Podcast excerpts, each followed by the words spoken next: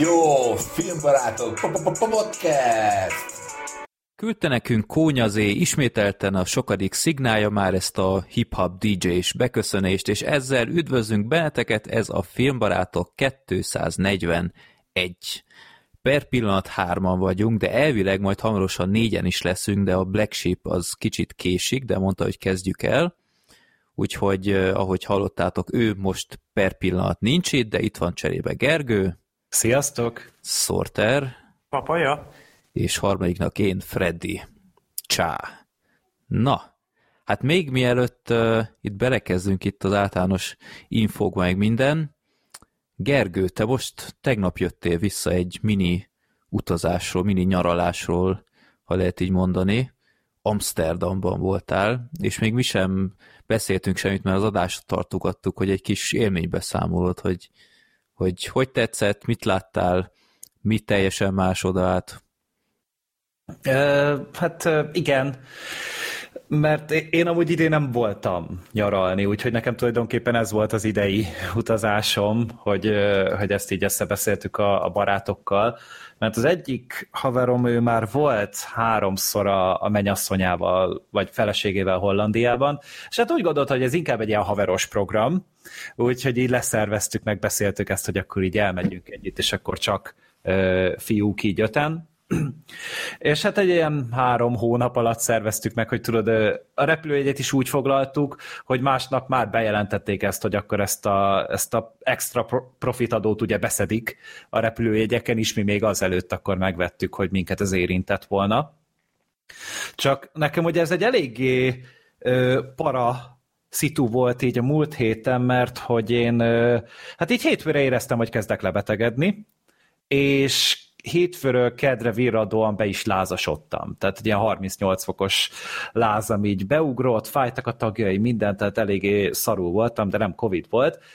És hát szombaton ment volna a repülőnk, és így fogalmam sem volt, hogy én meg fogok-e addig gyógyulni, de rohadt nagy szerencsém volt azzal, hogy úgy csütörtökre szinte teljesen tünetmentes voltam, pénteken meg már tényleg úgy érezte, hogy ha ma mennék, akkor is már tök jó lenne, úgyhogy szombaton akkor mentünk, ugye először Szegedről Budapestre, aztán Budapestről a repülőnk ment Eindhovenbe, és Eindhovenből át vonatoztunk Amsterdamba egy másfél óra alatt, és, és ugye még Eindhovenen belül is kellett egy jó fél órát buszozni, úgyhogy igazából minden közlekedési eszközt használtunk, ami elképzelhető így ezen a, ezen a fronton. Azt el kell mondani, hogy Amsterdam maga az, az egy nagyon-nagyon szép város. Tehát így, hogyha az ember már látott ilyen-olyan filmeket, vagy képeket, tehát pontosan olyan, minden ház szinte ugyanolyan nagyon keskeny, ilyen emeletes házak vannak ugye egymás mellett, ilyen társasházak, és ott érdekelnek az emberek, az utcák nagyon szűkek, rengeteg sétáló utca van, minden biciklisekkel van tele, és autót hmm. alig-alig látni. A, a legtöbb autó, amit láttál, az is mint parkolt. Tehát, hogy mozgásban sem nagyon láttál autót.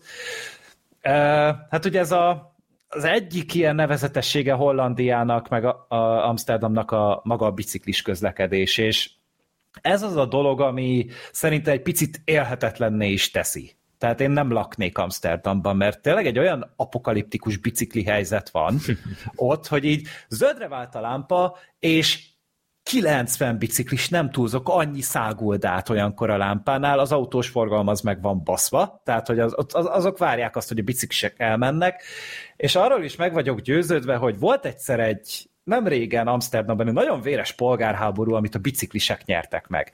És ezáltal ők mindenféle előjogot maguknak követeltek. Ez azt jelenti, hogy a biciklisek nem fékeznek. A biciklis megy. Hogyha ti 40-en mentek a járdán, ő nem lassít le, ő csenget, és jön. Uh-huh.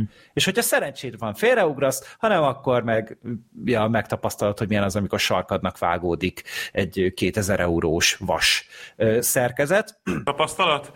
Hát szerencsére nem szálltak belé, mert én már az elején láttam, hogy úristen, én itt féltem az életemet, úgyhogy háromszor körbenéztem, amikor megyek vezetni, akkor nem figyelek annyira, mint Amsterdamban a biciklisekre, és és a biciklisek meg így élnek is ezzel az előjoggal, tehát ők a, a szirénázó mentőt megállítják azért, mert ők át akarnak menni, és ez true story, ezt láttuk. Tehát, hogy, hogy te, teljesen ö, agybaj az egész. Én gyűlölettel néztem utána egy ma reggel a biciklimre, hogy úristen, én is ezek közé tartozok itthon. Szóval nagyon, nagyon durva, hogyha valaki elmegy, akkor erre nagyon-nagyon figyeljen. Ö, és emiatt én nem is, nem is béreltünk biciklit például, nem is így közlekedtünk, hanem sétáltunk ö, mindenhova, és ennek az lett a végeredmény, hogy minden egyes nap ilyen 20 kilométeres végösszeggel zártuk, tehát ilyen 30 ezer, 25 ezer lépések voltak a, a számlálóban, úgyhogy én nekem nagyon-nagyon fájnak most is a lábaim, meg a térdeim, meg nem is olyan cipőben mentem sajnos, nem is ilyen kényelmes futócipőben, vagy ilyenben, hanem csak a, gondoltam a szép ö, utcai cipőmbe megyek, ez egy nagyon rossz döntés volt. Szép bakancsodban.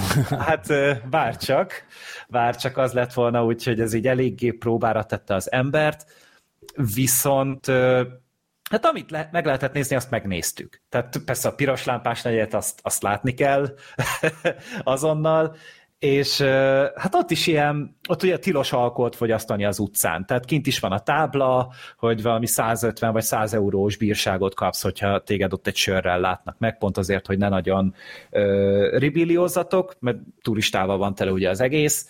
A lányok ott táncolnak az ablakban, már délután amúgy, vagyis nem, hát néha táncolnak, van, aki így gyűjti a kuncsaftokat, de a legáltalánosabb látkép, amit látsz ilyenkor, hogy, hogy állnak az ablakban, telefonoznak és cigiznek. Tehát így, mm, mint, szexi.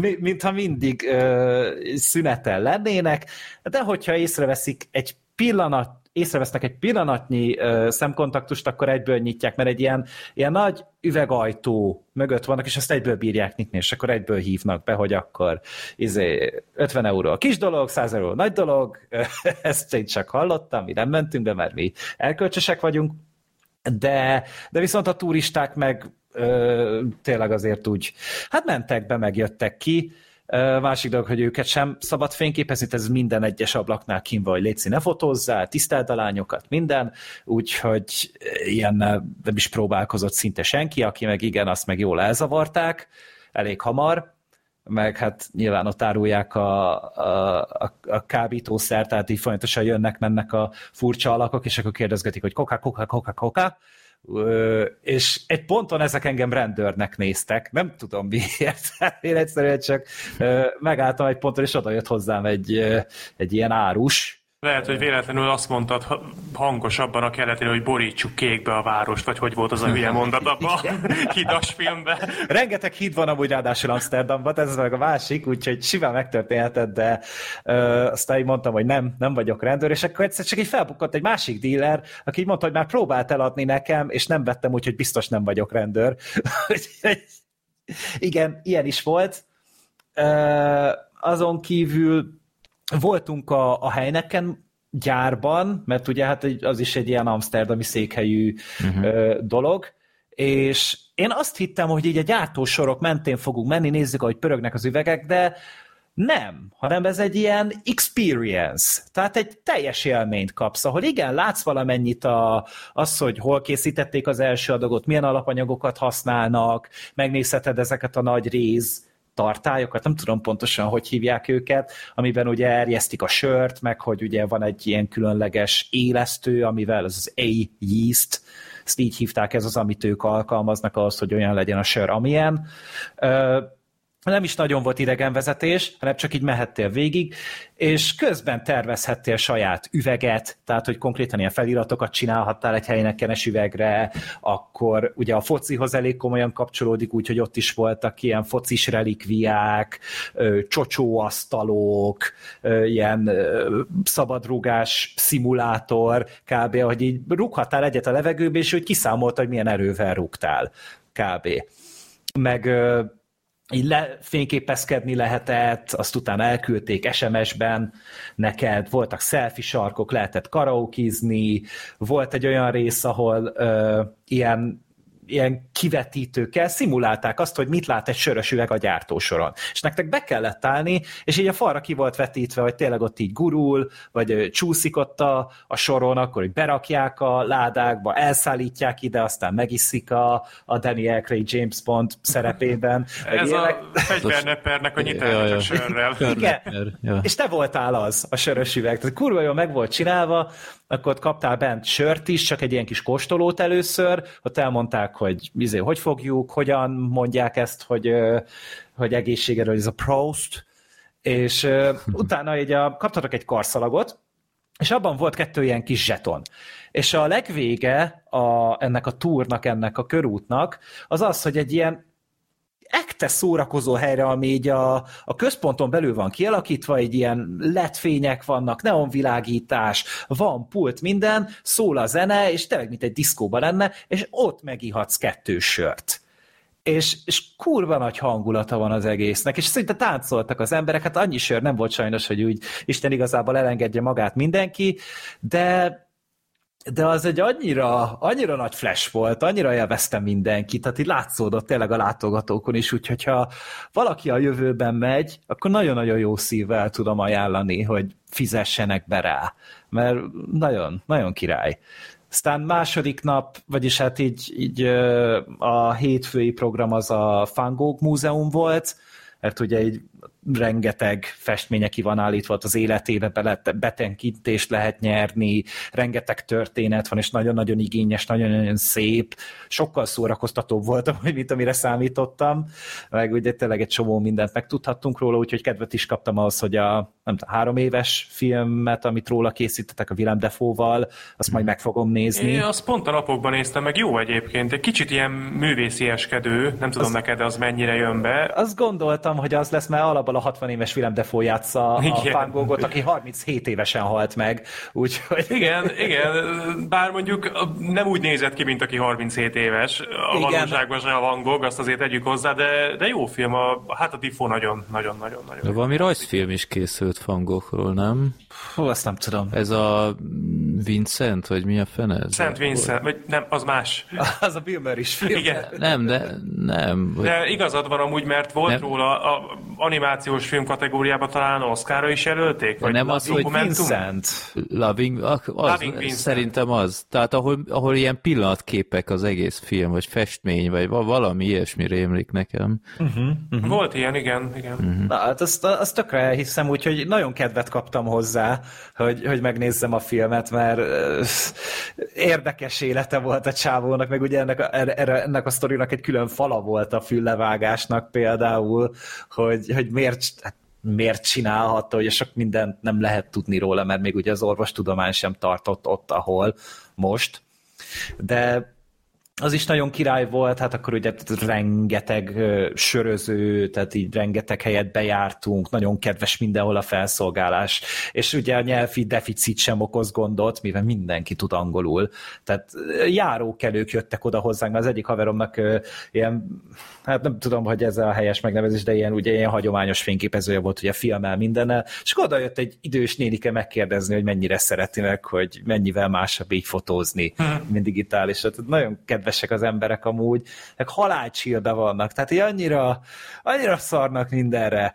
E, bementünk egy kocsmába, és ott egy ilyen 60-as forma csávó volt a, a tulaj, szerintem a tulaj, egy ilyen nagy ronda bronz krokodil volt a falon amúgy, és csávó kiszolgált minket, ott megvettük a hát jó három eurós sörünket, tehát jó, jó pénzbe került minden, ez, ezt is azért tudni kell, hogyha, hogyha menni akarsz, akkor azért készülj fel rá, hogy, hogy nem úszod meg olcsón, de megvettük, tiszogattunk, csávónak közben megjött a haverja, hátra mentek a a raktárba, ott elszívtak egy jó vastag jointot, aztán utána meg még vettek egy pizzát, és leültek és bezabálták. És amikor jött egy vendég, akkor ő fölkelt, kiszolgálta mindent, azért halál, halál jól érezte magát ő is.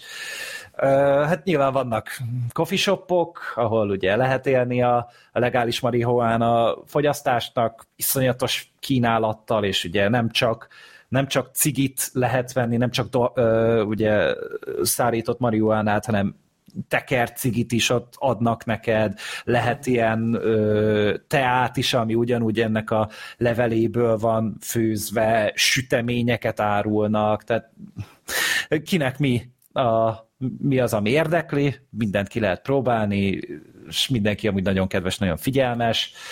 Gasztronómia az nem nagyon van, tehát ilyen, ilyen húsgolyók, meg ízesített tört krumplik, tehát amit én ettem, abban ilyen marhahús volt az egyik adagban, a másikban kelbimbo, a harmadik meg savanyú káposztával volt összekeverő, és ez volt a köret. Úgyhogy... Jó, hát ez is egy, egyébként teljesen jó, hát túl sok hozzáadott érték nincs benne, de attól függetlenül oké. Okay. Ízélmény. Egy, egy, egy látványosságot nagyon kerülsz, Gergő. Milyen volt maszkantje? Hát Maszkányiben nem jutottunk el sajnos. Az, az, a másik irányba volt a szempont. Tehát ugye Eindhovenből mi ugye fölfelé mentünk, ugye Amsterdamba, és Maszkántja pedig lefelé van. Mm. És oda úgy, oda úgy sajnos nem tudtunk behomózni. Igen, mert valahogy Gergő mindig volna. az ellentétes irányba ment. Igen, igen, direkt így terveztük az utat meg ugye maga a város az ugye ilyen, ilyen csatornákkal van ugye az egész behálózva, ugye állandóan hidakon kell átjárkálni, de az is nagyon-nagyon szép, meg nagyon-nagyon ö, szép lát, látképet az, az, ad az egésznek. Uh, ugye Twitterre is posztoltam egy képet, ahol a sofőr ott ráparkolt szinte a csatornára, és így a kereke konkrétan egy ilyen 30 centire vagy 20 centire lelógott a, hmm. a csatornában. Nem, másnap már nem volt ott az az autó, nem tudom, hogy hogy jutott ki onnan. Tehát valószínű. Én, én először egyébként azt hittem, hogy a rendszámon az a, az a szemüveg, az, az konkrétan ott van. Azt hittem, uh-huh. hogy ilyen, ilyen dísz, vagy én nem tudom, hogy a mai világban már semmi nem csodálkozok, azt rájöttem, hogy azt te raktad ott autón. Hát, ja, nem, ugye nem Annyira illet. ja. Nem nagyon szabad ilyeneket megosztani, úgyhogy így, így ezzel eltakartam. A, a, a rendszámát, de... Tehát akkor jó, jó telt nagyon jó volt. Tehát tényleg csak annyi, hogy, hogy ezért készülni kell erre, hogy, hogy kicsit hűvös van, esik az eső, nagy a forgalom, nagyon turista város ráadásul, tehát nem olyan, mint egy, mint egy ilyen kisebb városban, hanem tényleg mindenhol ezek a bazárok, meg véggel láthatatlan embertömeg, tehát hogyha valaki a zsúfoltságot nem szereti, akkor kerülje el messziről, mm.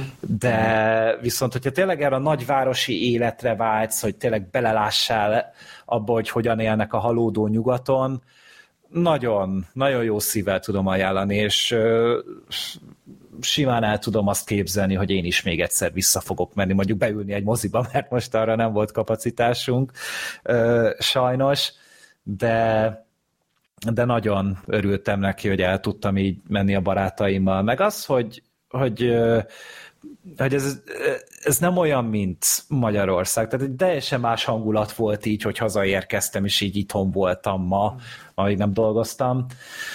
De, de ja, nem, nem, nem csalódtam egyáltalán. És találkoztatok magyarokkal kint? Elég sok magyar szót lehet hallani. Tehát mm. úgy, úgy bőven ö, lehet ezzel találkozni. Az egyik ö, felszól... A vörös lámpás negyednél ott is voltak, de, de máshol is. Például az egyik pultos csaj, aki kiszolgált minket, ő például értette, amit mondtunk, mert hogy neki a, az apukája az ugye így Szlovákiának a magyar részéről származott. És akkor így a lány az így megértette azt, amit mondtunk, de nem mert beszélni, mert mondta, hogy kicsit szégyelő, hogy nem tud már annyira jól magyarul, de ő is például nagyon-nagyon jó fej volt ott például a vettek a srácok egy ilyen hatos pakk ilyen jégerbombát, tehát ilyen energiaital, meg jéger. Én abban nem kértem, mert már az este végén voltunk, és másnap repültünk, úgyhogy én nem mertem bevállalni, a sörözés végére azt, de mondta, hogy ő az egyik srác nem nagyon szerette az energiaitalt, úgyhogy a csaj az így így grátisba egy kihozott egy plusz felest, amit miért nem kell fizetni, és mondta, hogy belefér, nem baj, nem gáz. Uh-huh. Hm. Úgyhogy ez egy, ez nagyon-nagyon pozitív élmény volt. Majd még Instagramra fogok rakni ki képeket, csak még várom, hogy mindenki feltöltse a közös mappával. Tudod, öten voltunk öt telefonnal, meg egy fényképezővel, és akkor így időbe telik, amíg mindenki be tudja egy helyre sűríteni őket, és tudunk belük mazsolázni, mert amúgy meg látványos is. Uh-huh. Úgyhogy emiatt meg fogom nézni a David O. az új filmjét, kurvára nem érdekel, és kurvára nem szerettem amúgy általában a filmjeit, de most már muszáj vagyok az Amsterdam című filmet megnézni. Uh-huh. Következő Jó. adásban visszatérünk rá. Igen, igen. A következő adásban is lesz majd beszámoló Amsterdamról, csak egy másik formában. Igen, majd elmondom, hogy ez tökre nem olyan, mint a valóság, fúj, már értek már hozzá, de... Ja, Gábor, is, Gábor is volt Amsterdamban, és neki is nagyon tetszett, úgyhogy... Mondta is, hogy a kedvenc városa talán? Igen, valami ilyesmit írt, úgyhogy biztosan benne valami varázs. Jó, Na, itt a csatornával kapcsolatban egy pár info még, ami a legutóbbi adás óta történt. Én kiraktam egy Filmbarátok Express-t egy Pelikán vér című filmhez. Egy elég érdekes darab, Ö, nem tudom, ti gondolom nem hallottatok róla semmit. De pont egy pár hete, vagy egy oh. hónapja látta anyukám, nem tudom, tévé, tévében nézte és ott ragadt előtte, és így mesélte a sztorit, és hát tudod, ő úgy mesél, hogy az egészet elmondja, tehát így nem ja. lehet leállítani. Aha. Úgyhogy így elmesélt, és hogy Isten, ez tényleg meredeken hangzik, én nem akarom látni. Uh-huh. De pont, én meg is lepődtem, hogy na pont, anyukám és Freddy D nézési szokásai között van egy közös metszet, úgy tűnik. Hát most itt egyes emberek elsütnék, hogy együtt néztük, de nem. Én is megtaláltam a filmet, el is kezdtem nézni, aztán úgy beletekkergettem, és így rájöttem, hogy biztos nagyon jól meg van csinálva, de én ezt nem szeretném megnézni. Biztos, hát egy, hogy jó, de engem már az nagyon megviselt, amit uh, itt szegről végről láttam. Hát nem egy egyszerű film, de igazából mindent elmondok róla. A, tényleg nagyon express, nem tudom, négy perces az egész, úgyhogy, de egy, egy mindenképp egy érdekes filmélmény volt illetve ha már itt az előző adásokban szóvá tettem, láttam a kommandót azóta. Freddy megnézte a kommandót? Megnézte, imádtam gyerekek, tehát ez a film, ez olyan szürreális, hogy...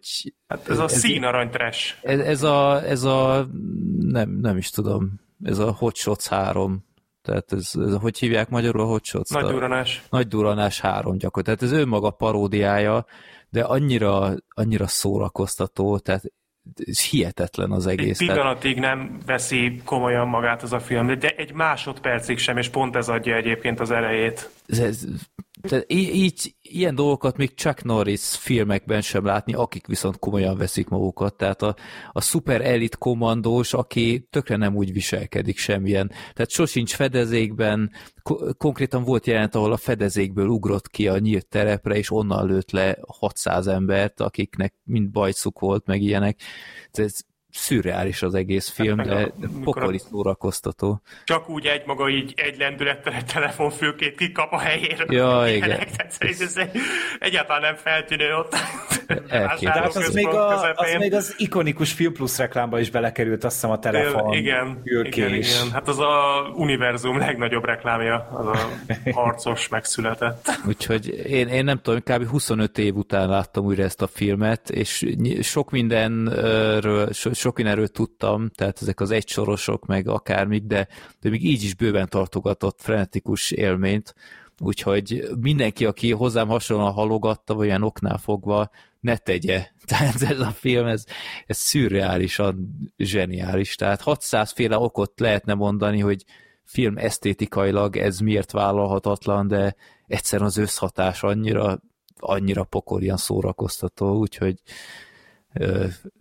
hatalmas, sokkal jobb volt még, még amit reméltem, és nem voltak alacsonyak az elvárásaim. Na, illetve itt még annyi, hogy küldjetek nyugodtan szignálokat, itt kaptunk egy párat, de itt sincs túl sok, ráadásul két embertől van hat darab, tehát jobb lenne egy kicsit variálni, de ö, nyugodtan küldjetek, a, amit szeretnétek beküldeni a filmbarátok podcastkukacgmail.com e-mail címre, illetve ö, egy nagyon érdekes kis ajándékot kaptunk Laci hallgatónktól, aki készített Letterboxdra egy olyan filmlistát, ahol összegyűjtötte az összes népakaratában kisorsolt filmünket, kis mellékinfókkal is, hogy melyik adásban lettek kisorsolva, milyen sorrendben, úgyhogy ezt megtaláltuk a csatolmányoknál, és kérdezi, hogy milyen listák legyenek még. Nyilván az, hogy az összes az kicsit túl nagy falat lenne, de mit tudom én, akár karácsonyi filmek, vagy, vagy akármi, úgyhogy ha van ötletek, akkor... Filmek. Vagy az, hát az egy rövid lista lenne, de nyugodtan írjátok be a kommentekhez, akkor ő ezt elfogadja, ezt az inputot, és akkor majd elkészíti. Illetve egy nagyon kedves üzenetet kaptunk Mártontól, aki két nőpakaratás küld, filmet is küldött. Ezt az utolsó sort, ezt így kiragadtam, mert olyan jól esett, hogy köszi szépen, hogy vagytok, bár eddig is hallgató voltam sok ideje, most külföldre költöztem, és a család nélküli magányos főzős sessionök nélkül, nélkülözhetetlen részévé váltatok. Úgyhogy ez, ez annyira jól esik, hogy valahogy mi vagyunk a, a hazai biztos pont így külföldön is, ezzel köszönjük szépen Mártonnak ezt a kis visszajelzést. Na, menjünk a borítóképhez, amit ugyanaz a Laci küldött be, aki a Letterbox listát is csinálta. Egy darab van most csak, ami a Szöszihez készült elsősorban, de a háttérben a, a Pinheadné, de nem tudom, mi a, mi a neve ennek a... Pinhead. Vagy, vagy most az újra gondolsz? Az újra. Ott, ott van valami külön neve, vagy? Nem, Pinhead. Ő konkrétan ő a Pinhead csak újra van castingol, vagy hmm. másik színész által eljátszva. Jó, Jó, végül is szerintem sehol nem volt kőbevésve, hogy nem lehet nő hát, a Pinhead. Tehát, hogy... Nincs genderezés ilyenben, úgyhogy akkor ő az új Pinhead. Én nem láttam ezt a filmet, nem is vagyok benne biztos, hogy látni akarom. Hú, pedig az elsőt azt emlékszem, hogy imádtad. Ja. Nem, nem Megmaradt, én... hogy még egy ilyen, a szó legjobb értelmében gusztustalan filmet, ez. Visszataszító az egész. Kettőt láttam ezek közül, de nem, nem az én világom, de ha Gergő meggyőző már látta, akkor hát ha... Black Sheep csinált egy bemutatót a kilencedikről, vagy nem tudom már melyikről, nagyon-nagyon sokadik részéről, hát az, az alapján nem biztos, hogy ezt én igénylem, bár ez nyilván azért igényesebb. Hát figyelj, most nem ez fogja újraírni a gondolkodásodat a Hellraiser filmekről. Tehát ez egyértelmű. Én ugye az elsőt kedvelem, többször is láttam az elsőt, és egy ahhoz hasonló élményt adom úgy vissza. Vannak itt is guztustalan dolgok, de sokkal karakterközpontúbb film, mint mondjuk a korábbiak. Hmm. Vagy legalább, bocsánat, én csak az elsőt láttam, én a többit nem láttam, nem is nagyon akarom amúgy, de hogy ez egy sokkal jobban ráfekszenek arra, hogy milyen viszonyok vannak a karakterek között, úgyhogy ez, ez részben amiatt is vagy két óra a film, tehát két óra, egy perc amúgy talán, és de lehet róla szerintem beszélgetni, meg egy, egy érdekes megközelítése a témának, úgyhogy azért rábeszélni sem tudlak téged, Freddy speciál annyira, de lebeszélni sem. De a Smile akkor azért az jobb. A Smile az egy kilométerekkel jobb film. Mm. Jó, majd meglátjuk. Okay, hát Te mondtad, hogy amúgy is behoznád legközelebbre. Igen, most elég zsúfolt ugye már a programunk szerintem, úgyhogy amiatt nem akartam, mm-hmm. de, de a következőre beszéljünk meg. Hát, hogyha már rajta van a borítónkon, akkor... hát igen, igen. Jó, úgyhogy köszönjük szépen Lacinak ezt a borítóképet. Ana de Armas, ugye így, így hívják ezt. Igen. Hogy őt, őt mindig jó nézni, kivéve oh, a szösziben. de akkor hát örülünk, hogy egy, borítóképünk lett, úgyhogy köszönjük szépen Lacinak. Na, akkor menjünk tovább a népakarata sorsoláshoz. 2369 film van most. Talán a legprominensebb, újabb a listán az az észvesztő, az Angelina Jolie is. Azt én még nem láttam egyébként az észvesztőt, pedig én az sem. érdekel. Azért kapott Oscárt ugye a Jolie. Ja, hogy ez egy James Mangold film. Ez egy James Mangold ah, film, igen. Winona Ryder-es. Uh-huh. Nem rossz film, én láttam. Ugyanannyi esélye van, mint bármelyik másik film. 50 százalék amúgy, tudja.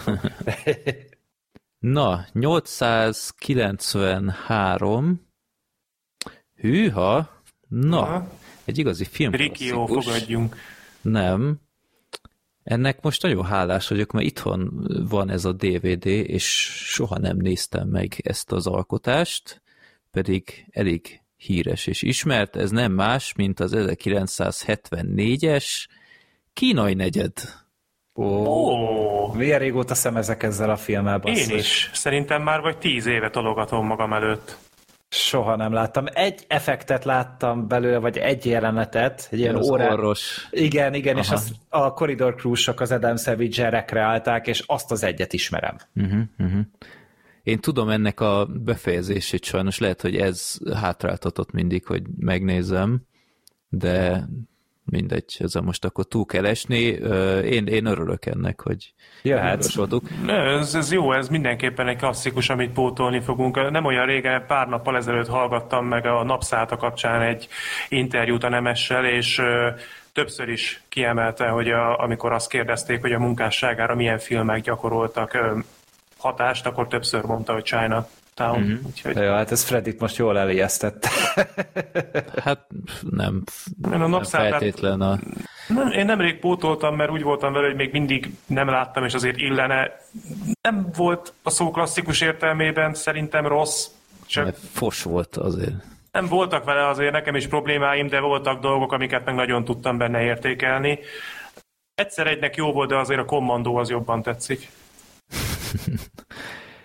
Jó, a Chinatown 8,2-nál IMDb-n, 2 óra 10 perc, azt hiszem itt abszolút lehet róla beszélni, hogy filmklasszikus, egy, ja nem, 155. legjobb film az IMDb listán. Oscarra is jelölték, ha jól Így emlékszem. van, nyert is egyet, és ugyanakkor én tudok embereket, akik, akik nem szeretik ezt a filmet, úgyhogy meglátjuk, hogy, hogy mi hogy állunk hozzá. Román Polánszkinak a filmje. Hát amúgy nem sok Polanski filmről beszélünk, szerintem, úgyhogy már csak emiatt is. Hmm, azért volt már. Volt a, a, a mi az a Rosemary gyermeke, meg a, az öldöklés istene. Hát ez a kettő van meg. Meg a, a, nem beszéltünk az ongoristáról is? Hát szerintem csak így többször volt említve adott filmek kapcsán, és akkor talán így néhány mondatot, de szerintem így direktben az ongoristáról nem beszéltünk még. Hm. Hát én most rákerestem a blogon, és nincsen zongorist. Hm. Pedig az egy jó film. Az, nagyon, az, nagyon, az nagyon jó, igen, igen. Hát talán a legjelentősebb alkotása Polanskinak. Kár, hogy nincs ebben az adásban, aztán az Adrian Brody overkill lenne itt ebben a, ebben a podcastben.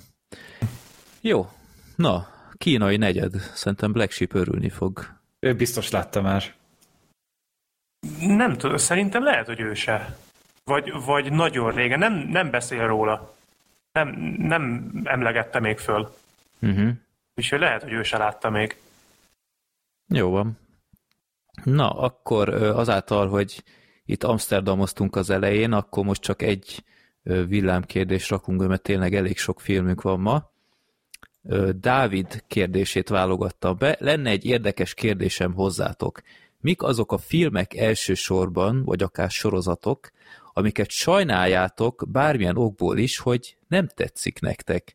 Én például nagyon nem szeretem a horrort, így sajnálom, hogy kimaradok az olyan legendás alkotásokból, mint az ördögűző, amiről már többször is beszéltetek érdekes dolgokat egy-egy adásban, de képtelen lennék megnézni. Utóirat gondolom Gergő nagyon sajnálja, hogy nem szereti a Babe 2-t. Hát, hát sajnálhatod is. Freddy jobban sajnálja szerintem. Na van-e olyan? Én, én nekem egyből, ami beugrott, hogy én tökre szeretném úgy kedvelni és imádni és kultfilmnek nevezni a ponyvaregényt, mint mindenki más, de egyszerűen én, én képtelen vagyok kedvelni azt a filmet. Nem szereted a ponyvaregényt? Én, figyelj, megnéztem egyszer, megnéztem egyszer, de nem azt mondom, hogy rossz, csak engem engem így egy idő után bevallom, így untat, nem, nem köt le ez az egész uh-huh. ö, oda-visszaság, ö, és, és tényleg megnéztem egyszer, ugyanazt végigcsináltam, mint az Amerinél, bár azért ez klasszikus, klasszikusok, na, klasszisokkal jobb, mint az Ameri, de hogy megnéztem egyszer, és magamban kerestem idát, hogy á, biztos szarpazva voltam, fiatal voltam, hogy megnéztem újra. Ott sem kötött le vártam megint öt évet, na most már izé podcastet is csinálok, megnézem újra, most már biztos tetszeni fog, hogy mindenki másnak, és harmadjára sem kötött le annyira, úgyhogy nem, egyszerűen nem az én filmem. Jó, hát van ilyen, hát nálad nem talált be valamiért. Meg a fantasy műfajjal vagyok hadilában, amit tökre sajnálok, mert például a, a gyűrűk urát én tökre szeretném ugyanúgy élvezni, és, és beleásni magamat, mint mindenki más, de egyszerűen nem, olyan nehezen nyitok e, ennél a műfajnál, és érdekes módon a Hobbitot sokkal jobban kedveltem, mint a Gyűrűk Ura trilógiát, de azért sokkal sokkal egyszerűbb alkotás, nem ilyen fantasyvel túl dúsított varázslatokkal, meg én nem tudom, én minden. Hát ez egy sokkal grandiózusabb alkotás, ugye? Így van, hát ez egy mese gyakorlatilag. Hobbit az már ugye könnyebb helyzetben volt, mert ugye az már egy kész talajra tudott építeni. É, így is van, ja. Meg de ott például ez a varázslat téma nem volt annyira prominens, mint mondjuk a, a gyűrűk urában. Én becsületemre váljon ezt a hatalom gyűrűit is elkezdtem nézni a családdal, és, és fél órát bírtam, és rájöttem, hogy nem, tehát nem, nem kell ezt erőltetni. Tudok ellenpéldákat is mondani, ahol a, a fantasy az, az úgy annyira nem zavar, például a furcsa mód, most itt rengetegen felsziszenek, de a Warcraft film azzal tök jól el voltam, meg is néztem tavaly talán újra, ott lehet, hogy azért, mert játszottam az első két játékkal annak idején, nem tudom, vannak ritka ellenpéldák, de úgy általában... Meg a trónok harca. Hát, ja, de mondjuk az, az kicsit más, az ilyen, ilyen lovagos Hát ez egy postmodern fantasy igazából. Tehát ott, hát egy az kicsit... egy ilyen hibrid, igen. Az, azt hogy annyira nem sorolnám oda, de de igen, szóval általában hátrányban indul a, ez a műfaj, de, de mondom, itt, itt van, ami még így is működik, de nem tudom, nálatok mik ezek? Nekem egy jutott eszembe, amit egyáltalán nem utálok, tehát nem, nem erről van szó, kedvelem, de sose voltam keresztapa fan. Én se. Sose. Pedig adtam neki esélyt, nem, nem ránt be. Egyszerűen nekem az a film lassú, nem, nem kap el a sodrása, nem érzem azt a grandiózusságot az egész mögött, és, és tényleg már többször megpróbáltam, hogy na akkor, ahogy mondtad te is az imént, Freddy, hogy akkor most újra eltelt egy csomó idő, most már azért érettebben néz az ember filmet. Megnéztem az elsőt, adtam esélyt a másodiknak, és a harmadiknak már nem. Nem, nem, nekem sajnos egyszerűen nem túl hosszú. A színészek... Szia! Szia Black Sheep. A, a színészek nagyon jók, ez kétségtelen, de nem, sajnos nekem az nem. Hát a keresztapával én is így jártam, hogy megnéztem a trilógiát, meg az első részt háromszor, de egyszerűen nem találom. Nem találom a csodáját a keresztapa filmeknek, de én sokkal jobban sajnálom azt, hogy engem a komédia sorozatok nem tudnak berántani. Tehát a jó barátok, hmm. meg az Office, tehát én, én lát, én az első két évadot megnéztem az Office-ból, de nem, nem bírtam egyszerűen. Tehát, hiába mondják, hogy a harmadik majd jó lesz, de az meg két évad nem tetszett, akkor a harmadikkal nem fogok már szórakozni. Nagyon sajnálom. Meg a jó barátok is ilyen, meg tudod, ez többi, ez a férjek gyöngye, meg a mit tudom én. Tehát modern így, család, modern így csa... jártam anyátokkal. Na, azt kedvelem az így jártam anyátokkal például, pedig az ugye elvileg egy ilyen jó, barát, rip, jó barátok rip-off, kb., ahogy az emberek jellemzik, de engem egyszerűen nem érdekelnek azok a karakterek, és nagyon sok ilyen komédia van, ahol egyszerűen így, így csak külső szemlélő vagyok, és Isten a tanulom rá, hogy, hogy rohadtul próbálkoztam, de... És rémrendes család? Azt, azt úgy elnézegettem gyerekként. Tehát amikor még ilyen tizenpár éves voltam, akkor, akkor úgy nézegettem, amikor a tévében volt, de most eszembe nem jutna elindítani. Szerintem Például... tegyél egy próbát. Uh, nem tudom, a tévében néha megy, itt egy pár jelentet megnézek, de nem. Én, nem. én most a, a Freddy-nével a, a Kaliforniába jöttem, mert kezdtem el nézni a Fresh Prince of Bel-Air, és hatalmas, tehát uh, annyira, annyira jó, hogy felkerült HBO max mert már meg volt DVD-n az első uh, három évad, de azon fenn van a többi is. Öm, azt tudom még ajánlani, mert a Will Smith az frenetikus, tehát annyira jó a castingot, de ez sok mindenre. Tehát én a férjek gyöngyét nagyon imádom. A, a Jó, hát a Will Smith nyilván megdicséred, meg különben lepofoz. Frasier-t nagyon imádom, úgyhogy én, én abszolút nyitott vagyok a szitkomoknál, de furcsa mód a, a régieket nézem inkább újra meg újra az újaknál nagyon nehezen találok. A Modern Family-t néztem talán negyedül utoljára. de ott is az utolsó évadok már annyira nem voltak jók. Black Sheep az a kérdés, hogy mi az a film, vagy sorozat, vagy műfaj, amit tökre szeretnél szeretni, de egyszerűen képtelen vagy. Ez nekem is játszik, amit mondtatok, ez a, ez a klasszikus szitkom, tehát azért is mondtam a így jártam anyátokkal a modern családot, meg becsatolnám én is az Office meg a jó barátokat, hogy mind a négy sorozatot elkezdtem nézni, illetve a jó barátokat azt többször több irányból kezdtem el nézni, illetve néztem közvetve, mert a Black Sheep nagyon szereti, és éppen most darálja már Isten tudja hanyatszóra, és akkor így én is hallgatom. Az Office-t, a modern családot, meg a, a harmadikat, amit mondtam már, azt tudom mi volt, a Így jártam anyátokat, azt elkezdtem nézni, de ilyen két-három évad után én is abba hagytam, és nem azért, mert nem tetszett, hanem egyszerűen egyszerűen rájöttem, hogy az innentől fogva ugyanazt fogja ismételgetni.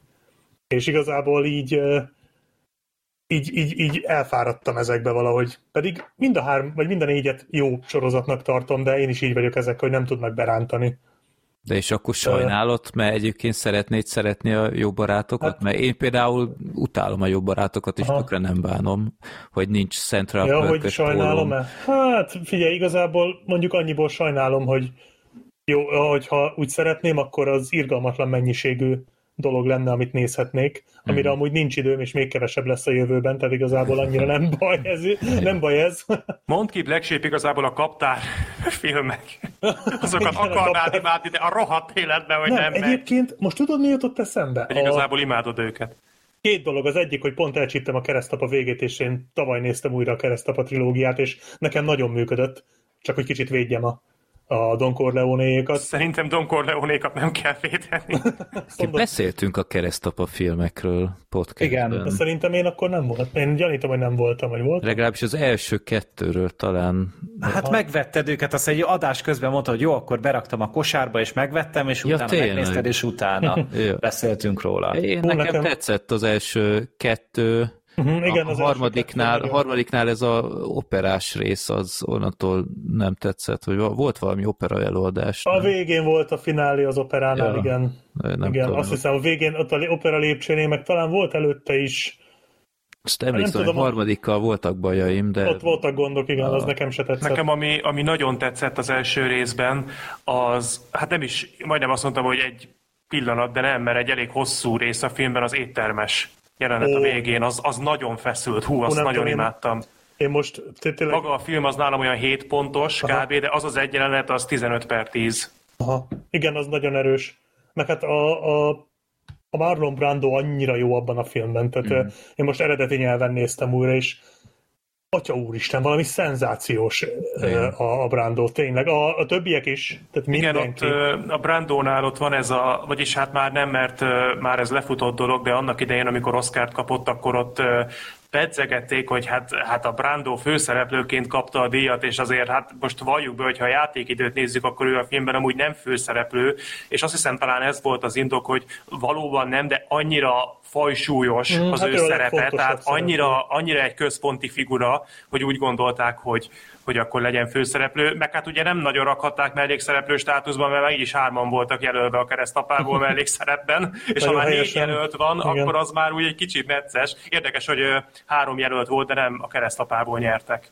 Uh-huh. Hát ez, ez Pedig ott, ott nagyon erős alakítások voltak. Hát a James Caan volt, az Al Pacino, meg a Duval. Igen, itt egyikbe se tudnék nagyon belekötni, tehát mm, az, igen, azok igen. olyanok, nem tudom, tehát így végignézni egymás után az elsőt és a másodikat, és emlékszem, hogy a, a másodiknak a végén, amikor a fiatal Vito ugye oda megy a gyerekeihez, mm-hmm. és így és így megsimogatja a Michael-t, és megszólal a fő téma, és az egy annyira libabőrös pillanat volt számomra, hogy így körbeért az egész gyakorlatilag az az, az, az eposzi történet. Fú, nem tudom, nekem nagyon-nagyon tetszett.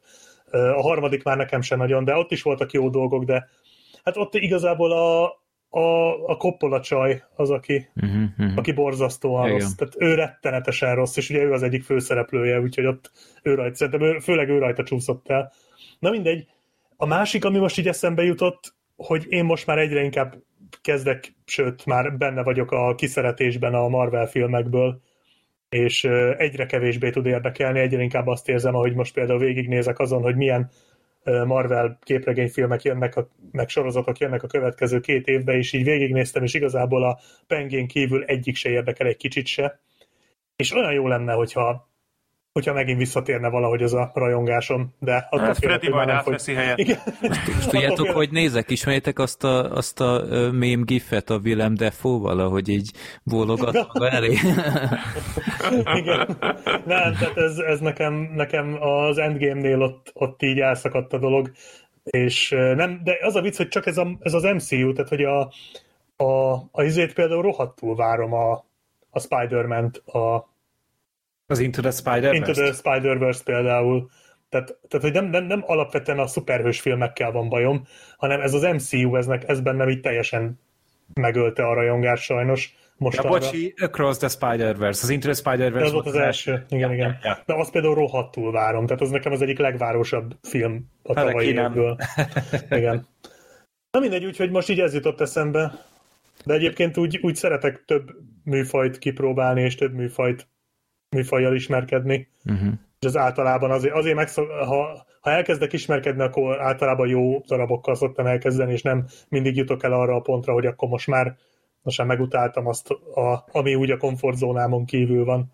Uh-huh. Úgyhogy Közben korrigálom magam, a Jack Nicholson bólogatós mémre gondolok, nem a Willem Dafoe. A Willem Dafoe ő ilyen, ilyen idegbeteg még. Igen, igen. Még, még idegesebb lesz. A Jack Nicholsonra gondoltam. Úgyhogy lehet a kommenteket. Az a téglából van, nem? Vagy nem, az a izé? Nem, az a kinevel a végén. Kinevel a végén, a csodálatos Adam Sandler film. Igen, a kinevel a végén az egy érdekes darab, mert az nem Adam Sandler miatt jó, hanem Adam Sandler ellenére igen, jó. Igen, igen. Bár Sandler sem. Ez tök vicces film, amivel amúgy Adam Sandler is benne van. De Adam egy... Sandler se rossz, de hát olyan mellékszereplő gárdája van, hogy azzal nem lehet veszíteni. Ne, igen, jó, jó mémgyár. Közben akkor eláruljuk Black Sheepnek, hogy mit sorsoltunk népakaratában. Oh, ja, egy, ha már Nicholson. Egy, egy kis quiz. 1974 8,2 IMDb-n Oscar-t nyert, szólj, ha kideríted, melyik az. 74. 74. Állakokok fészkére? Nem. 75. Az 75. Roman Polanski rendező. A kínai negyed? Aha. Ú, az jó. Láttad akkor? Láttam, láttam, akkor igen, láttad, igen. Láttam, de, Mondtam de én. pont, pont gondolkodtam egy ilyen, hogy újra kéne nézni egy-két ilyen klasszikus, a kínai negyedet, a gyilkos vagyok ott, ezeket a jó kis noárokat, pont, pont egy pár hete. Na. Ja, igen, akkor ott le is tölt. Ja nem, várjál, a gyilkos vagyok, ott már jóval korábban akartam, ahelyett néztük meg végül is a hamupipőkét. Az nem volt egy sikersztori. kitaláltam, hogy... Ezt a mondatot, bassz. Ezt, ezt kár volt így befejezni. Nézzük meg, a gyilkos vagyok, ott én újra nézem, Black Sheep-nél még nem láttam, az kurva jó film, amennyire emlékszem, de már nagyon régen láttam, és akkor így szembe jött a hamupipők előzetes, és mondtam, hogy halad, inkább nézzük ezt. De ez és olyan, mintha azt mondanád, azt... hogy gondolkoztam rajta, hogy elmegyek nyaralni egy trópusi szigetre, de inkább elmentem teregetni. Ez, ez igen, ez körülbelül olyan volt. De csak a teregetés az nem fáj. Még a hamupipőke az igen. Jó, ez, Úgyhogy ez egy jóval régebbi sztori. De, de, de igen, az, az egy jó a kínai negyed, azt egyszer láttam a szétvágott orrú Jack Nicholsonnal. Uh-huh. Te is ezt emeled ki, nem hiszem el. hát az, az egy híres hát az egész igen. filmben be van kötve az orra. Ja. Abban van az a mondat, hogy fáj, hát csak akkor, hogyha lélegzem. Igen, igen. és Roman Polanski szabdalja össze az arcát. Ja. Ugye ő, ő, ő a bérgyilkos, aki... Nem, ez szerepel is benne. Igen, igen, ő a bérgyilkos, aki összevágja az arcát. Ja. Black Sheep, te legutóbb nem voltál, de megnézted azért a jobb ma egy zsaru, mint holnap kettőt? Nem, á, semmit. Pedig nem. ajánlottuk. Hiba, hiba. Semmi, megfogom, de semmit nem néz. Azt a Nemokét is meg akarom nézni. Pótolt, pótolt. Épp elég volt erre az adásra megnézni a csodálatosnál csodálatosabb Tom Hanks filmeket. Igen, emlékszem, amikor beszélgettünk a filmről, és ajánlottam neked nagyon-nagyon hevesen, hogy hát de ne csináld már, hát James Woods, tudod, hát Family Guy. Igen. Jó, a James Woods-ot ezt, ezt természetesen szeretem, a specialistát, ezt mindenki szereti James Woods-ot, aki látta a specialistát, a Stallone-nal. Na de akkor beszéljünk a, a filmekről. Szerintem menjünk végig a listán aki esetleg nem látna a leírásban. Nekem, nekem másold már be ide Léci újra, mert ja, jó, maradva. Te, te később jöttél, így van. De akkor el is mondom azért, akkor kezdődik mindjárt a Netflix nagy dobásával, a Szöszivel, utána az Ecpec ki lehetsz című filmmel, utána a Mosolyog, a Sorter hozta adásba a látogatást, a Speak No Evil című film, nem a Shyamalanost. A 16.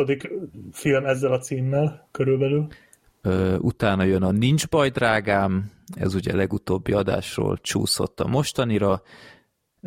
Minden idők legelképesztőbb sörfuvarja, ezt a Gergő hozta, a Rém hangosan is írtó közel, ez a Tom Hanks rovatunk, és a Népakarata filmünk az Ac vagy Kapsz.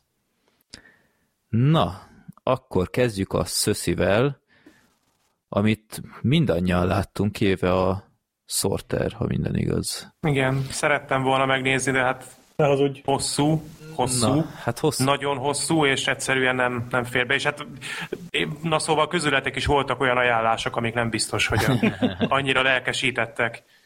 Jó, hát igazából a, a film az nem kis dolgot állított magáról, mint hogy elkészítik végre a Marilyn Monroe önéletrajzi filmet, ezt mondta mind a főszereplőnő Ana de Armas, mind a, a rendező forgatókönyvíró Andrew Dominic, és ez már csak azért is nagyon furcsa, mert a, az alapanyag, amiből ez adaptálva lett, az tele van fiktív történetszállal, úgyhogy na mindegy, érdekes. Minden esetre a főszereplő nő az szerintem egy jó casting volt, Öm, legalábbis így kinézetre szerintem elég jól eltalálták a, a Marilyn Monroe-t, még ha sokan kritizálták is, hogy egy ilyen kubai színésznő mennyire fog illeni.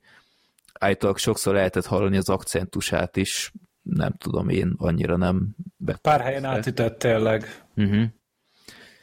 Hát nálam ez lett volna a legkevesebb baj a filmek kapcsolatban, de minden esetre szerintem ez a casting ez, ez jó volt hát egészen a gyerekkorától egészen a haláláig láthatunk fejezeteket az életéből, tehát nem kell úgy elképzelni, mint egy klasszikus önéletrajzi film, hogy, hogy korszakokat látunk, de így átvezetve, jobban kifejtve, karaktereket bemutatva, nem, itt, itt ez nagyon kategórikusan snit, snit, snit, snit, és helyenként komoly ugrásokkal hát hogy ez most mennyire volt jó döntés, vagy nem, akkor erről hamarosan beszélünk. Ki szeretné kezdeni? Gergő, neked hogy tetszett a szöszi? Hát nem különösebben. pedig, pedig amúgy vártam, mert egyrészt szeretem is Andrew Dominiknak a filmjeit, tehát már mint kettőt láttam, a Jesse James meggyilkolását, meg a, az ölni kíméletesen, tehát a Killing Them Softly, és így mind a kettő egy tök jó kis film volt szerintem. és ugye azóta nem is csinált sok mindent, tehát Mindhunterben rendezett még kettő epizódot, de kicsit úgy eltűnt a, a Rivalda fényből pedig mondom, én, én bírom a stílusát, meg szerintem egy tehetséges filmes, meg ugye Anna de Armasnak is. Szerintem elég magasan tündököl mostanában a csillaga, úgyhogy egy ö, ennyire pályája csúcsán lévő nem csak szép, de nagyon tehetséges színésznő is ö, belemegy egy olyan projektbe, ami hát tényleg a világ történet egyik legismertebb nője és szerintem nem túlzok, hogyha ezt mondom. Tehát a Marilyn Monroe-nak a nevére mindenki reagálni fog, és tudni fogja, hogy hogy néz ki, ki, mit csinált, mi volt a foglalkozása, és ez egy elég nagy vállalás, Szerintem, de úgy gondoltam, hogy ez a, ez a mennyiségű tehetség, amit bele van kompresszálva ebbe a filmbe, plusz ugye láttam, hogy így az Adrian Brodynak is van valamennyi szerepe a, a filmben, meg még egy pár másik ismerős ember, és itt van, de ehhez képest egy, hát ez egy ős káosz. talán, hogyha használhatok rá valamilyen kifejezést. Tehát ezek a nem tudod, hogy hol lesz színes a film, hol lesz fekete-fehér, hol lesz ilyen a képarány, hol lesz olyan a képarány. Hát jeleneten belül helyenként színesről fekete-fehérre váltott más képarányok, egyik jelenetben mindenki normálisan néz ki, utána ilyen torzított fejű.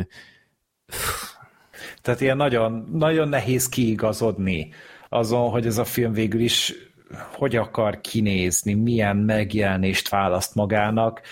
Én, én meg valójában vizuálisan borzasztó, túlságosan alulművelt vagyok ahhoz, hogy én ezt tudjam értelmezni. Nem tudom, hogy van-e valaki, de nagyon kíváncsi lennék egy olyan levezetésre, ahol így egyesével meghatározzák azt, hogy itt mi volt a, a művészi szándék, és hogy mit akartak itt csinálni. Biztos vagyok benne, hogy van benne valami rendező elv.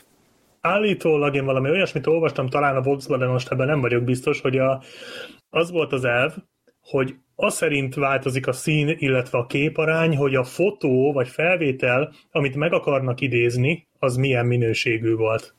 Aha. Valami ilyesmit olvastam. Na, hát, de szerintem... Most ez e... utólag mentegetik magukat, vagy volt ebbe valami, azt nem tudom. De, de én ez, annyira nem... Ez, ez mondjuk azért nem stimmel szerintem, mert egyébként ez uh, talán a film legjobb pontja, hogy tényleg vannak ugye ezek az ikonikus Marilyn Monroe fotók, amiket egy az egyben rekonstruáltak, és olyan, mintha így, így megelevenedett volna a fénykép.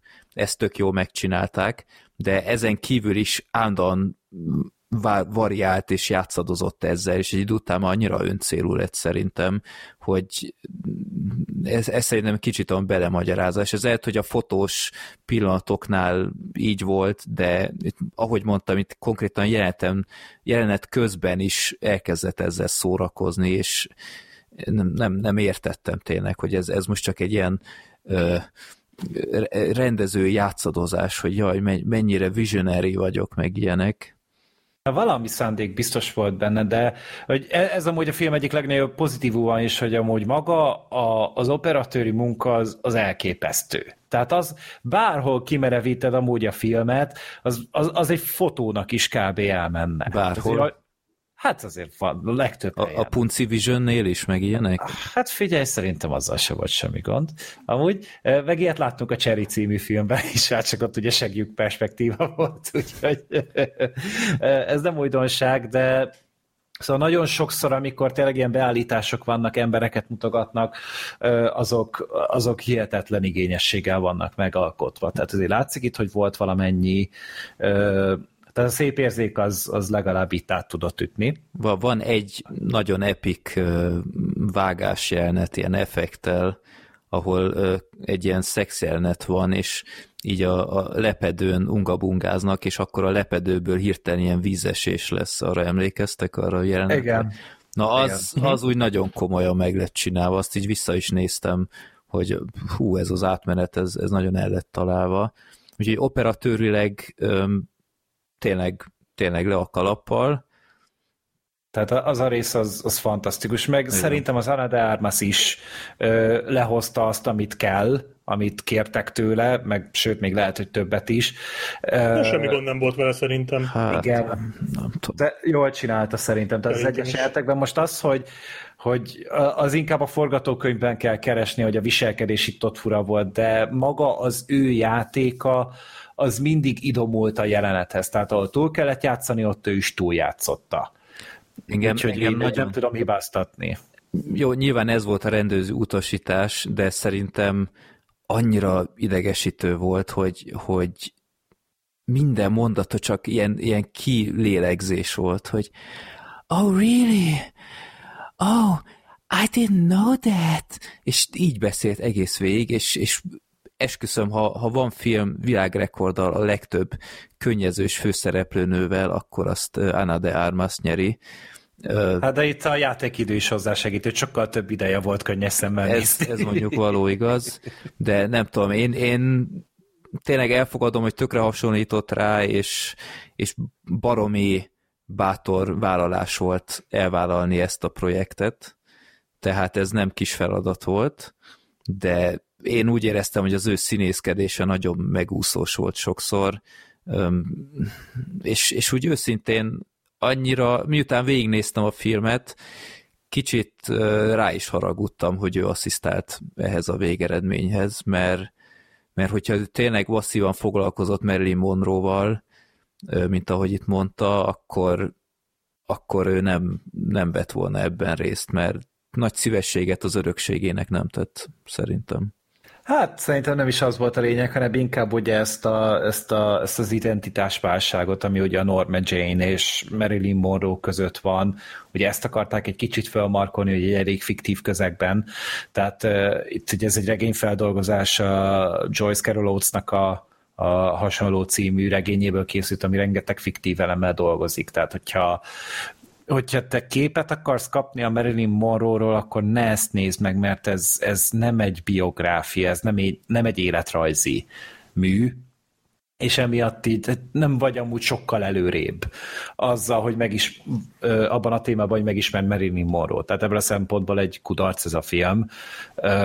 Jobban jársz, hogyha inkább a Wikipédián elolvasod. Itt inkább, hogy ezt az érzésvilágot akarták átadni, amit én megtaláltam, valamennyire, tehát így kibírtam belőle hámozni valamennyit, hogy tényleg ez, a, ez az akcentus is, tehát ez ugye tényleg egy határt akartak húzni ugye a, a Marilyn Monroe identitás és a való személyisége között, de eszméletlenül vontatott és fárasztó. Tehát nagyon kevés filmet tudok, ami ennyire kimerített volna, mint ez, mert nagyon-nagyon küzdeni kellett a figyelme, és lehet az se segített rajta, hogy éppen beteg voltam, ugye, amikor néztem, és próbáltam lábadozni, de eh, iszonyatosan sokszor kellett néznem az órámat, és így mindig győzködni maga, hogy jól van, mindjárt eljutok a feléhez, akkor most elmegyek ebédelni, jó, eltelt még 40 perc, akkor hozok még egy pohár vizet, jaj, akkor hozok még valamit, és így hát volt egy olyan jó három óra, vagy nem, négy óra kb., amíg befejeztem ezt a filmet, mert egy seggel akartam akkor már végignézni, én nem két napban, és meg, meg amúgy bevállalós a film, tehát hogy az elég sok mindent megmutat, eléggé nem, nem pironkodik egyáltalán, és ezt is lehet valahogy pozitívumnak venni, hogyha ezt pozitívumnak tudtuk venni a 365 napnál, de ennyi, tehát én nekem már nehéz lenne felidézni minden egyes jelenet a filmből, meg úgy általában csak, csak úgy az az érzés motoszkál még mindig bennem, hogy, hogy kevés olyan maraton, kevés dolgot éreztem olyan maratoninak, mint ezt. Hát én nekem sok jegyzetem van, Black Sheep, nem tudom, akkor mondja te is, aztán... Én Hát én röviden összefoglalom, én nem utáltam annyira, valószínűleg azért, mert én szeretem nézni, hogy nőket vernek és abuzálnak. Nem tudom, hogy emiatt van-e, mert kb. ebből állt a film. Okay. Nem, egyébként nem viccen kívül, tehát a... Én azért egyrészt föl is voltam készülve, hogy itt már valami irgalmatlan nagy hulladékot fogok nézni, és ahhoz képest um, szerintem azért nem volt annyira rossz, viszont most olyat fogok mondani, hogy Freddy helyből kidob az adásból, úgyhogy uh, sziasztok. Tehát nekem számomra jót tett ennek a filmnek, hogy közvetlenül az Elvis után néztem. Mégpedig azért, mert noha az Elvis egyébként egy sokkal-sokkal ezerszer jobb film, mint ez, de én ott pont azt hiányoltam, hogy egy kicsit úgy belelássak magába Elvis Presley-be. Tehát az inkább a, a, a jelenségével foglalkozott, mint magával az emberrel nem ismertem meg jobban. És ennél a filmnél meg egy csomó olyan jelenet volt, ahol pont ezt éreztem, hogy én itt most megismerek valakit, aki hát az elmondásatok alapján nem feltétlen Marilyn Monroe volt, bár én azért úgy tudom, hogy az ő életében valóban voltak elég kemény szakaszok, tehát hogy azért nem egy um, nem egy hablányos álom volt az élete. Csak annyit gyorsan közbeszúrok, ezt el akartam mondani ehhez a filmhez, hogyha Marilynről akartok egy átfogó, de nem túl hosszú képet kapni, akkor nagyon tudom ajánlani. Van egy YouTube csatorna, beszéltem már róla korábban a Random, és ott van egy 35 perces videó, azt hiszem úgy találjátok meg, hogy Marilyn Monroe élete és tragikus halálának rejtéje, vagy valami ilyesmi. De érdemes megnézni, mert egy nagyon letisztult, tehát nem egy ilyen túl hype nem egy ilyen nagyon harsány valami, hanem rendkívül informatív, és ott valóban ez, ez a téma, amit te is mondtál az előbb, hogy elég sok tragédia és sors kapás érte ezt az embert, és bármi kívülről látjuk a pompát, meg a csillogást, azért az ő élete az, az semmiképpen nem volt vidám. És nagyon sok olyan dologra rávilágított a film, amit én például nem tudtam. Tehát a, a legjobb jelenet szerintem az volt, ami nekem úgy nagyon megmaradt, amikor a, a Billy Wildernek az a filmje, nem, nem a Van, aki a szőkéket szereti, hanem a... Van, aki forrón szereti? Van, aki, azaz, van, aki forrón szereti, na. Na, annak a forgatása, és ugye ez egy híres, for, híresen kaotikus forgatás volt, mert hogy a Marilyn Monroe ugye elviselhetetlenül viselkedett. Ez ugye egy híres sztori, hogy a szereplőt társai utálták, rosszul voltak tőle, a rendezőt kiidegelte, stb. Billy Wilder azt hiszem idegösszeomlást kapott? Igen. Vagy? Azt hiszem nem is az, hogy rosszul viselkedett, csak nem, nem nyújtotta azt, amiért odahívták. Tehát, hogy 600 ezerszer csúszott mindig minden miatta, mert nem volt olyan állapotban. De hallani egyébként olyan ö, visszajelzéseket is, azt hiszem pont a Jack Lemmon mondta, hogy alapvetően ő jól kijött vele, csak uh-huh. nem volt megbízható. Igen, viszont ebben a filmben volt egy jelenet, ahol például meg be, beleláttál abba, hogy ő hogy élte meg ezt mhm. például, uh-huh. vagy élhette meg, és az nekem tetszett. Ugye egy olyan dolog, amit én már elkönyveltem magamnak, hogy oké, okay, Marilyn Monroe ebben a filmben a forgatás során mindenkit a halálba idegesített, és ez a film megmutatta, hogy az ő szemszögéből ez hogy nézett ki, és ez nekem például én ezt tökre értékeltem, hogy így újra kellett gondolnom például ezt a véleményemet róla. Vagy, amit nagyon erős volt az elején, hogy amikor ugye úgy van vége mindig a jelenetnek, hogy cut, és akkor pont az volt a jelenet vége, hogy a nyakához tartja a kést. Tehát azért voltak itt jó ötletek szerintem. És akkor ugye mondták, hogy cut. Az, úgy, az, az ugye egy erős pillanat volt például. Meg ez az egész apa komplexusa, meg a, a, a kis gyerekeivel, hát szóval idézőjel, a meg nem született gyerekeivel való beszélget, idézőjel megint beszélgetései. Tehát az, azért ott, ott is volt egy-két erős jelenet, Szerintem az minősíthetetlen volt. Mi? Ez az egész. De miért? Hát majd mindjárt elmondom, hogy alap... Nem tudom, nekem például azt tetszett, amikor ugye a második gyerekének mondta, hogy, hogy nagyon várlak, és akkor jó, de az elsőt is vártad, aztán mégis elvetetted, de az nem te voltál, és erre az volt a válasz, hogy dehogy nem, mindegyik én voltam. Tehát azért volt, szerintem ezek például nagyon jó gondolatok voltak. Azért ez, ez azért nem gyenge. Igen, ez a tehát mondat. voltak ilyen nagyon nagyon, neke, számomra nagyon emlékezetes jelenetek voltak a filmben, úgyhogy én alapvetően nem utáltam. Az Ana de Armas szerintem tök jó volt. Én nem unatkoztam ezen a filmen, amit, amin magam is meg vagyok lepődve. De egyáltalán nem, nem untam. Én, én nem, nem egy seggel néztem végig, azt is hozzá kell tennem, két részletben néztem, és, és, és nekem nézette magát, annak ellenére, hogy, és ez a legnagyobb bajom ezzel a filmmel, hogy szerintem irgalmatlanul hosszú, és ahhoz képest, hogy ennyire hosszú, iszonyatosan sok szenvedés pornó van benne. Ó, igen. Semmi és más. Ez, hát de, de van más is, de, Nincs, de el, mi? Nyom, dehogy nem, hát most mondtam egy csomó dolgot. De figyelj, soha egy jó pillanatot nem látsz az ő életéből. Hát dehogy nem ott van például a nyaralása. A, a hogy hívják a, az íróval, ami, az Arthur Millerrel. Ja, ott, amikor, amikor ott a strandon megint idegösszeomlása van, hogy nem hát az tud már a vége, de ott meg... azért eltelik egy csomó idő, amikor ő ott boldog. Hát én nem tudom, hogy ő boldog volt-e abban a pillanatban. Szerintem igen. Szerintem az Nekem Adrian Brody nem kezelte őt szarul, mint az összes többi ember, uh-huh. de nem tudom, ne, ne, szerintem... Nagyon sok, a, nagyon sok az olyan jelenet van, hogy, hogy megverik, szexuálisan zaklatják, bántalmazzák, szóban, fizikailag, és ez, tehát körülbelül a második ilyennél az volt a gondolatom, hogy értem.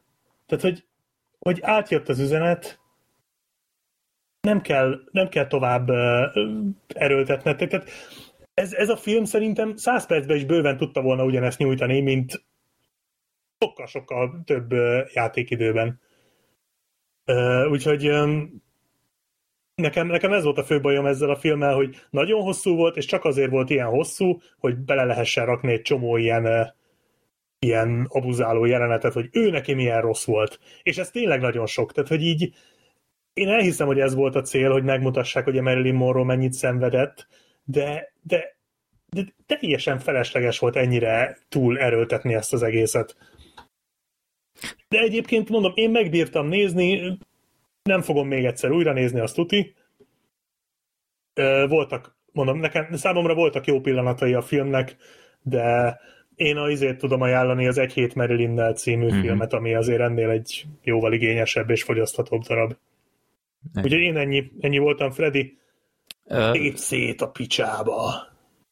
Hát azt megcsinálták az orvosok a, a filmben. A fiatal Marilyn, Marilyn, na, Marilyn Monroe-t, fiatal Marilyn Monroe-t, vagy pontosabban Norma Jean-t alakító lányt emelném még ki, aki szerintem nagyon jól alakított, hogy próbálja szeretni az anyját, de képtelen. De ez, tehát nem azt mondom, hogy ez a legrosszabb film, amit mostanság láttam, de hogy erre haragszom a legjobban, az szent. Tehát én, én komolyan fel voltam háborodva ezen a filmen, ami, ami nem ritka, mert egyszerűen olyan szinten gusztustalannak tartom azt, amit csináltak ezek, ezek a filmesek, hogy mit, mit csináltak Marilyn Monroe örökségéből, akinek valóban lehet tudni, hogy nem volt könnyű élete, de milyen alapon csinálnak egy filmet, ami csak és kizárólag az ő mélypontjait mutatja be. Bárki, akit bevezetnek, gyakorlatilag csak azért van ott, hogy, hogy átverje őt. Talán az Adrian Brody karaktere az egyetlen, aki nem, de egyszerűen gusztustalan volt. Ez, ez a film, ez egy nagy strici. Tehát ez, ez prostituáltatta Marilyn Monroe örökségét ezzel a filmmel, főleg úgy, hogy ismétlem, úgy állította be, hogy ez végre az első igazi biopic, ami szerintem felháborító.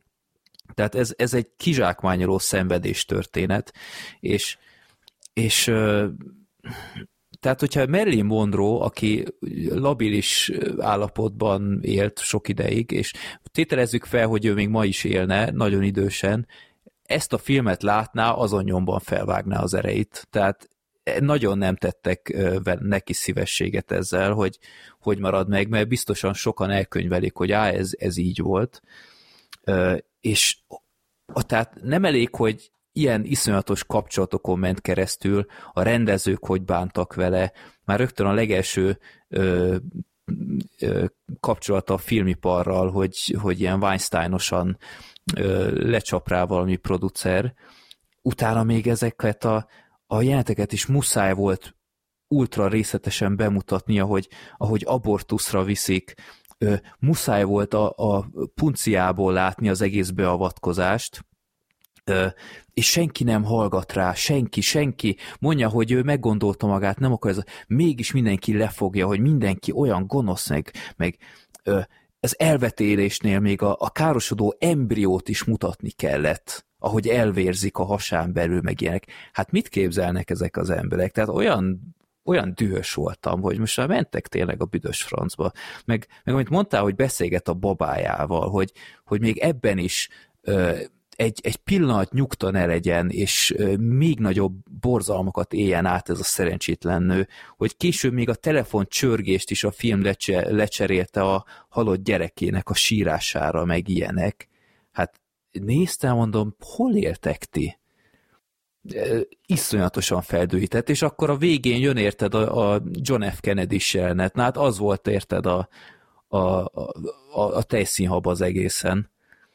Tehát ott, ott ugye lehet tudni, hogy volt köztük valami, de itt a John F. Kennedy-t is, is belerángatják, és az ő örökségét is teljesen bemocskolják azzal, ahogy őt itt ábrázolták szerintem, hogy konkrétan most elmondom a jelenetet, hogy a, a Marilyn Monroe-t bekísérik a John F. Kennedy hálószobájába, a síró Jackie Kennedy mellett, mert ez is valószínűleg pont így volt annak idején, és John F. Kennedy éppen gatya nélkül ott fekszik az ágyon, úgy kísérik be a testőrök, és miközben telefonál pont azzal az ügyel, hogy ő micsoda Weinstein igazából, és hány ilyen nőügye van, és a, a gondolom az ügyvédje, vagy nem tudom én ki instruálja, hogy most már kezdjenek ezzel valamit. Közben folyamatosan ö, mondogatja Merlinnek, hogy na izé, na csinálj már velem valamit, izé, kell, kell a lazulás, meg stb. Eközben a tévén felemelkedő ágyúcsövek láthatók, tehát, hogy ennyire amőba szintű szimbolizmust képes ez a film még ebbe a fos jelenetbe is becsempészni, egész egyszerűen észbontó volt, és akkor na, csináld már rendesen, és akkor oda nyomja a, fejét a, a farkához, meg, meg ilyenek, és, és aztán mi történik? Ekkor ö, kívülre lép a kamera, és egy, egy mozik közönség látja ezt a kivetítőn. És akkor ilyet is mond a John F. Kennedy, hogy ah, te mocskos ribanc, és elmegy a szájába, a, a, a tévén ekkor összedőlő épületek vannak, és, és eközben így kb. négy méterre látótávolságban egy testőr újságot olvas. Milyen mi a fos volt ez a jelenet? Tehát hogy lehet egy ilyet berakni egy filmbe? Nekem így, a, most javítsatok ki, hogyha rossz nyomon vagyok, de nekem annak alapján, amit így a technikai oldalról elmondhatok, nekem a bronzon ugrott be, hogy nem egy kicsikét olyan az egésznek a szerkezete? De, de a bronzon legalább egy fiktív karakter. Ja nem, várja, a bronzon az igaz. Nem, valós, Jó, valós. Jogos, de azért a bronzonnak nincs olyan öröksége, mint a Merlin monroe Nem, nem erre gondolok most csak, hogy a technikai része, hogy folyamatosan játszik a metaszintekkel, hogy kibe ugrál, hogy most valójában ez egy film a filmben, amit a valóságban is egy közönség néz, mert ugye az játszott ezekkel az eszközökkel nem tudom. A, Lehet, hogy rossz párhuzam. A bronzon is egy olyan élmény, hogy fogalmam sem volt, hogy mit gondoljak róla, de a, a szöszinél tudom, hogy mit gondoljak róla, mert megvettem ezt az alkotást, bevallom őszintén. De ott is egyébként valóban a bronzonnál emlékeim szerint ott is fontosan ingadozott a zseniális és a nézhetetlen között. Meg, meg Jézus gyerekek, mi volt ez a szoknya felfújós jelenet? Tehát oké, okay, hogy meg, ö, megfilmesítik a legendás fotókat, meg minden, de itt Sorter képzeld el, hogy rekonstruálják azt a szoknya felfújós jelenetet abból a filmből, és, és két és fél percen keresztül semmi más nem látunk, csak hogy kb. 15 féle szögből látjuk, ahogy lassítva zongorazenével több száz őrjöngő ember aki épp bele bolondul ebbe a látványba, hogy felmegy Marilyn Monroe szoknyája, hogy, hogy ezt látjuk lassítva. Két és fél percen keresztül. És azt hiszed, hogy jó, oké, felfogtuk, akkor újabb kameraszög, újabb kameraszög. Tehát ez a film olyan szinten ki zsákmányol és testére redukálja ezt a nőt, miközben ez a film folyamatosan ö, próbálja ezeket az embereket elítélni, nem túl nagy sikerrel, akik így bántak vele, és ők pontosan a testére redukálták, ez a film semmi más nem csinál. Pontosan beáll a sorba, és, és ezt műveli ezzel a nővel. Úgyhogy gyűröltem ezt a filmet, nagyon pipa vagyok rá, és mindenki, tehát ez, ez a film rettenetes kezekbe került szerintem. Ha, ha ezt olyan emberek kezébe kerül, akik tisztelik a, a Marilyn Monroe-t, és, és készítenek egy olyan filmet, amely bemutatja őt lehetőleg valósan, nem kell kozmetikázni, mert őt sem kellett sokszor félteni nyilván, de ő, nagyon sokszor egyszerűen csak rossz emberek közé került, és ez pecsételte meg a, a sorsát. Ezt sokkal jobban be lehetett volna mutatni. Tehát itt, itt belerakott olyan fiktív történeteket, mint ez a Chaplin gyerekével, itt volt ez a szerelmi háromszög, ez teljesen kitalált, ez ilyen nincs is. Mi, miért kellett ezeket csinálni? Tehát mint Marilyn Monroe biopic teljesen vállalhatatlan szerintem. Végeztem. ja, nem fogom védeni ezt a filmet. Annyira nem tetszett. Jogos mondom, én, én úgy arra számítottam, hogy valami irgalmatlan fos lesz, és ahhoz képest én úgy, úgy nagyjából elnézegettem, de ja, hát ez, ez egy szenvedés pornó két és fél órában. Az, az. Ennyi. Igen, érdekes fordulatot vett a sztori, mert egy pár héttel ezelőtt, mielőtt láthatta volna a közönség a filmet még arról repesgettek, hogy az Ármásznak az Oscar tuti, hogy befigyel majd. Hát kizárt. Hát ezek után valahogy nem tartom valószínűnek. Jó volt az Ármász, de ha ezért Oscar kap, akkor szerintem lehúzhatja a, a rolót a akadémia. Tehát annyira azért nem volt jó szerintem. De nem is, tehát a szerep se volt, tehát ez egy, ez egy ilyen sírok minden jelenetben és sóhajtozok. Tehát, tehát az, hogy minden jelenetben megvernek, az arra még ne kapjunk már Oscar, ha csak nem vagyunk Leonardo DiCaprio. Meg, meg, nem tudom, meg, amikor, nem. meg amikor mondtam, hogy a, a film a testére redukálja, ez szerintem a rendezőre is vonatkozik a Anna de Armas-szal szembe, mert annyi indokolatlan mesztelen jelenete volt ennek mm, a nőnek, igen. Hogy, hogy itt abszolút ezt is éreztem, hogy na akkor, ha már itt van ez a női szépségideál, akkor na jó, kihasználjuk, és nem, annyira, tehát tényleg felháborított ez a film. Itt néztem a filmet, és Freddiné háttérben festett, és csomószor így, így, így veszekedtem a képernyőmet, ez nem lehet igaz, és szóval leállítottam, és elmondtam neki, hogy mit látok éppen. Úgyhogy ez tényleg kicsit ilyen Szeres Hamersz féle felcseszés volt ez az alkotás. Nem, hogy segítettél volna neki festeni. Hát jobban jártam volna, de igen, szóval ez az a e, filmélmény, amikor kicsit bánom, hogy egy, egy filmes podcastben vagyok, mert ezt, ezt kinyomtam volna, mint az állat, mert ez fél óra után pontosan tudod, hogy ez milyen fajta film, és, és nem, nem változtat semmit. Tehát amikor már a saját anyja megpróbálja megfojtani a gyerekét, Ja igen, az úgy erős kezdés. Igen, akkor, akkor már úgy... Hogy mi a fasz? Ja, hogy, hogy van egy érzésed, hogy na jó, ez most, igen. ez most egy ilyen alkotás nem, lesz. Nem lesz jobb a film utána nem. se, tehát így kávé az elején elmondja a dolgot, csak én meg azt gondolom, hogy ez működhetett volna mondjuk max. két órában, de akkor már lehet, hogy sokat mondok. Igen. De ez így, ez így szerintem is nagyon sok. De Freddy legalább a kommandó jól esett oh, utána. Igen. Az... hát a kommandó az, az miután nem esik jól. Gergő, még bármi mást hozzá, vagy mehetünk tovább? Nem, nem tehát hogy, hogy tényleg ez a, ez a film szerintem is egy, egy zicser, tehát egy, egy nagyon-nagyon kihagyott lehetőség volt, mert tényleg így megkapták szerintem a pénzt és a teljes kreatív szabadságot arra, hogy csináljanak valamit, és, és elvitték egy olyan arányba, ami szerintem a, a nézőknek a 95%-ánál kibassza a biztosítékot. Tehát ez a, ez a közel nézhetetlen szerintem így a, az embereknek, és az, hogy most ilyen öncélú mert elég öncélú művész hülyeséget csináljanak belőle, az nem a Marilyn Monroe élete szerintem. Tehát ez egy, ebből egy nagyon komoly sorsdrámát lehetett volna csinálni, és ugye pont abban a, abban a korban élünk, ahol lehet arról beszélni, hogy igen, a nőket kihasználják, igen, ahhoz, hogy előre jusson a, a Marilyn Monroe, ahhoz bizony sajnos fel lett ő, ő használva, és a, a létező legvisszataszítóbb módon bántak vele, és én nem gondolom azt, hogy hogy hogy a valóságot negatívabban festette volna el ez a film, mint amik mondjuk megtörténtek. Csak itt ugye sokkal kompresszáltabb, sokkal felfogozottabb ö, eszközzel mutatták, vagy ö, vizualitással csinálták, de, de maguk az események szerintem abszolút van, van nekik valami valós gyökere. Uh-huh. És, és szerintem erről kell beszélni, érdemes beszélni róla, de de azért, hogyha már egy fontos témára akarsz beszélni, akkor ne akard elveszíteni a közönségedet az első percben.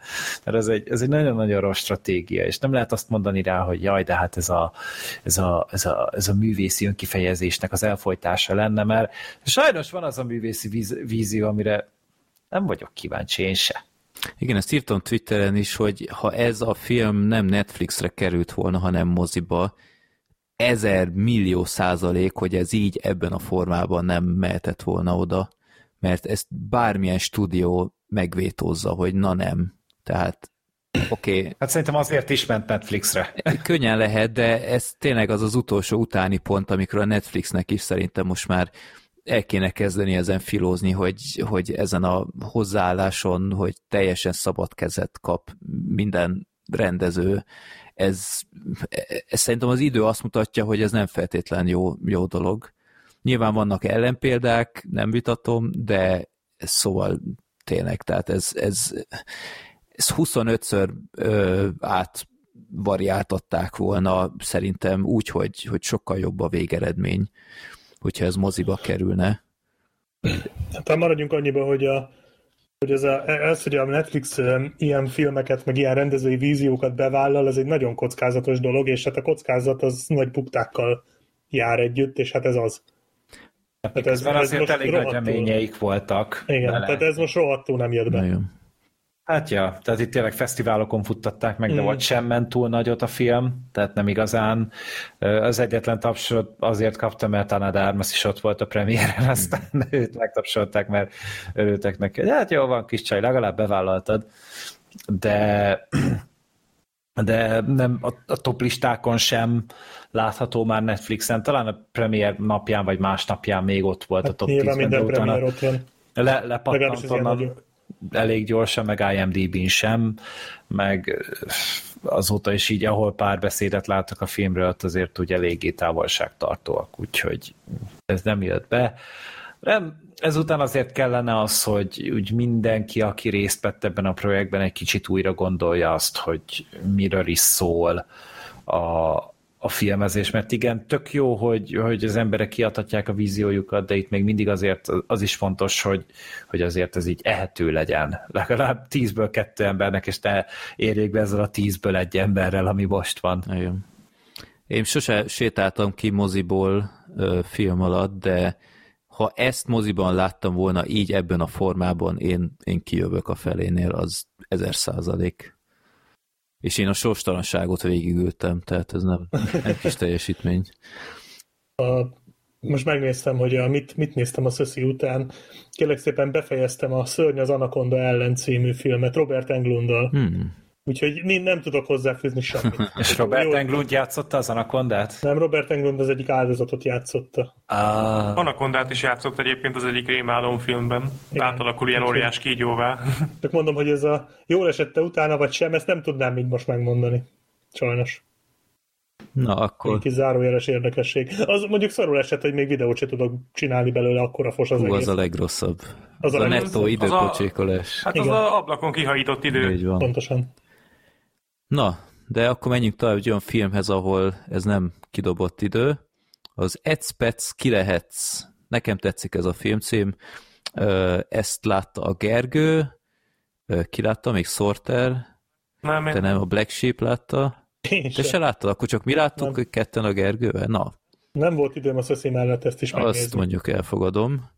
Pedig itt is van egy szöszi. Igen. És Adrian Brody is. Így van, Adrian Brody double feature. Akkor Gergő, miről szól az Ecpec? Ki lehetsz? Hát ez egy jó, itt is egy jó nagy problémának tart, hogy akkor már lehetsz is végződhetett van a két szére, de mindegy. A történet az, hát nem fogok szerintem nagyon-nagyon elrugaszkodott dolgot mondani, hogy ez, ez a film csak azért létezik, mert a törbe fel sikeres lett. Semmi másokot nem tudok rá amúgy. De tehát a, a film az, a, az az 50-es évek Londonjában játszódik, és éppen a, az Agatha Christie-nek az Egér Fogó, Egér Egér Csapda című ö, regényének a megfilmesítése körül ö, zajlódik. Ennek nem, nem, a, nem. A, a színpadi adaptációja, és abból lenne később egy film adaptáció. Erre gondoltam, de akkor lehet rosszul fogalmaztam. De igen, tehát, hogy, hogy éppen pörög a színházban, és próbálják tető alá hozni a, a film adaptációt. És itt a filmen azért dolgoznak egy jó páran, és itt a, hát elmondjuk azt, hogy ki hal meg? Vagy én nem tudtam, hogy ki hal meg. Én se tudtam, de elég gyorsan kiderül, szerintem el lehet mondani. Jó, mindegy, tehát a, a rendezői pozícióra az Adrian, Adrian Brody által játszott Leo Kopenik van kinézve, és őt gyilkolják meg egy gálaesten, konkrétan talán a színházban, ölik meg. Hát a dí- és... díszlet, díszletes teremben, vagy ahol a, tárolják a kell. Igen, hát ahol a kellékek uh... vannak, ja. Ott meggyilkolják, és utána a színpadon kiállítják, és itt megtalálja őt a, a stáb, és ennek a, az ügynek a felderítésére hívják meg a, Sam Rockwell által játszott nyomozót, és az ő segítségére van a, segítségére van a Saoirse Ronan által játszott hát kezdőrendőr, aki szintén vagy nyomozó szeretne lenni. És ez egy kicsit ilyen, hát könnyed, pont mint a törpejfe, egy kicsit könnyedebb hangulatú uh, Who Done It krimi, ami hát néha kikacsint a nézőre, tehát van egy pici ö, Meta. kibeszélés a kamerának, uh-huh. metaszál. Konkrétan megkérnek az elején arra, hogy hogyha láttad a filmet, akkor ne, mond, ne lőd le másoknak, hogy ki a gyilkos. Tehát ez, soha nem láttam még ilyet, így ilyen krimiben, meg ilyen kamerába kibeszélő sztoriban, de ez egy tök jó pofa ötlet, úgyhogy így, így nem mondd el, hogy ki a gyilkos, úgyhogy én se fogom elmondani. Remélhetőleg a Freddy sem fogja. De igen, tehát itt uh, tényleg egy, egy uh, kreatív csapat ott kezdenek el megtizedelni, és ezt próbálják földeríteni. Szerintem a film ez, egy, ez, egy, ez tipikusan az a kategória, amire azt mondod, hogy ez egy oké okay film. Ez egy kellemes film. A maga kis 98 perces játék idejével egyáltalán nem igényel sokat. Tehát ez, ebbe belefér, na, mármint, hogy ennek a játék ideje ez egy félszöszi. kb. Viszont élményre meg kb. a tizede, mert ez viszont elszalad. Tehát nem nagyon nézel igazából az órádra. Várjál, várjál, nem tizede mert az, hát sokkal... Mo- most csak úgy az, hogy milyen érzetnek, ja. milyen érzete van neki, ez elszalad ez a film. Ja, hogy úgy, azt hittem minőségre hogy... mondod. Hogy... Nem, nem, nem, nem, nem. Tehát, hogy, hogy ez, egy, ez egy nagyon kellemes kis film. A fordulatokat szerintem jól adagolja, tehát hogy néha még én is elbizonytalanodtam abba, hogy, hogy most biztos, hogy nem látok át a filmen, és itt amúgy nem láttam át rajta, mert szerintem jól, jól vezeti a történetét. A főszereplők közül főleg a Sorcerer emelném ki, mm-hmm. tehát ő, ő szerintem nagyon jó volt a karakter, ő jól játszott, jól oldódott ebben az egész közegben. Viszont a Sam Rockwell hiába egy, egy fantasztikus arc, és szerintem bármikor, amikor beszélünk egy filmjéről, akkor ki, ki tudjuk ezt maga biztosan jelenteni, hogy ez egyik legszerethetőbb férfi színész Hollywoodban, és az ő karaktere nekem annyira sótlan volt, annyira nem derült ki róla semmi, annyira nem lehetett hova tenni. Tehát még tudod, nem is volt neki egy ilyen, egy ilyen vicces gimmickje, mint például a Daniel Craignek a, a törbeejtővel. Most muszáj leszek mindig ezzel összehasonlítani. De például ő egy ezerszer megegyezhető figura, és akár alakítás is volt szerintem. Hát ő egy ilyen alkoholista, kiégett rendőr, aki képtelen a a friss, motivált emberekkel együtt dolgozni, mint amilyet maga mellé kapott. Egyébként értem, amit mondasz, tehát sok háttérsztorit nem kapott Max azt, hogy ilyen háborús sérülése van, meg ilyenek, de, de nekem tetszett a játék, a, a Sashi Ronannal tök jól összeillettek, szerintem jó kiegészítették egymást, de a kémia jó volt, az működött. Nem, valóban nem kell olyanra gondolni, mint a törbeejtvére. De azon kívül meg, tehát mondom így, most ő neki kellett volna igazából előre gördíteni a filmet, és valahogy ő nem működött.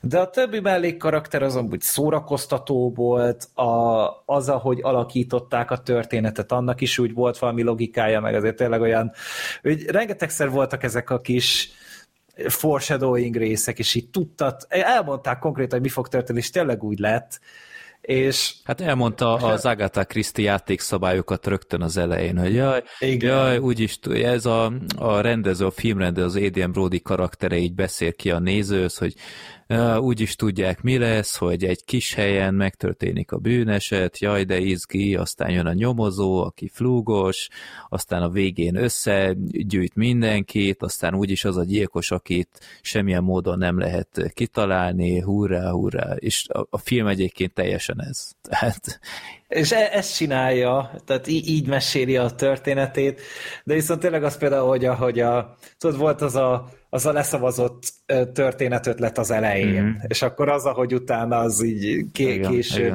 előbukka, azon nagyon-nagyon nagyot röhögtem. Tehát ez, ez, ezt a részét élveztem, de valahogy az egészet belengte ez a, ez a sótlanság. És utána megnéztem, hogy ki volt a rendező, és látta, hogy egy full tévés rendező, ez az első játékfilmje neki, tehát mozifilmje, ami úgy tényleg bekerült a, a gyöngyvászonra, úgyhogy valószínűleg itt a tapasztalatlanság is közrejátszhatott, hát nem egy, nem egy Ryan Johnson ült a, a rendezői székben, de hogyha csak azt nézzük, hogy, hogy kevés mostanában az ilyen ö, nyomozós bűnügyi történet ezzel a hangvétellel, akkor viszont egy, egy hiánypótló és egy nagyon szerethető kedves alkotás. Igen, abszolút nekem is ez a véleményem, és az, az volt a végén az első gondolatom, hogy gondoltam, hogy több ilyen hudanit film kéne. Ilyen egyszerű, alapszító, hogy van egy rejtély, és egyszerűen csak oldják meg. Tehát oké, okay, hogy ott van egy, egy gigászi portfólió az ilyen poáró filmekből, meg minden, de valami olyan, ami nem, nem poáróra van kihegyezve, még ha itt a filmben konkrétan Agatha Christie meg is jelenik, mint szereplő, az, az így meglepett. De én nagyon élvezem az ilyen egyszerű történeteket. Nagyon izgalmas volt nekem, hogy ugye a filmben az egércsapda színpadi előadás egy ilyen prominens szerepet kap. Nem tudom, azt láttad Gergő esetleg, vagy bárki közületek? Nem mert nálam nagyon vicces, hogy én életemben kb. ötször voltam színházban, mert, mert nem vagyok az a színház ember, de az egércsapda pont közte van ebben az ötben, és emiatt, hmm. emiatt egy kicsit a muris volt, hogy á, igen, tudom, a, a, a havas helyszín, meg ilyenek, és, és éppen ezért ez nekem így hozzáadott, és, és egy, egy, egyébként egy tök jó darab, úgyhogy azt hiszem most éppen pont nem játszák, de azt hiszem Londonban talán ilyen rekorder, hogy, hogy a legtöbb ideje játszott színpadi előadás, úgyhogy ez már kicsit olyan, olyan kult előadás lett. Emiatt is nem készült belőle rendes filmfeldolgozás. Hát, amit a filmben is mondanak szerintem.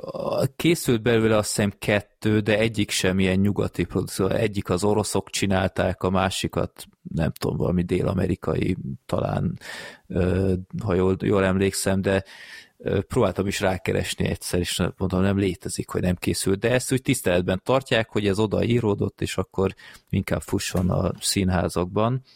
Úgyhogy én, én nagyon élveztem ezt a filmet, van a filmben egy ilyen nagyon muris visszatérő elem, hogy a, a kezdő rendőrnő az állandóan ilyen túl gyorsan következtet dolgokat. Ez ilyen nagyon muris szituációkat szül, főleg ott a vége felé, ott nagyot röhögtem. De uh-huh.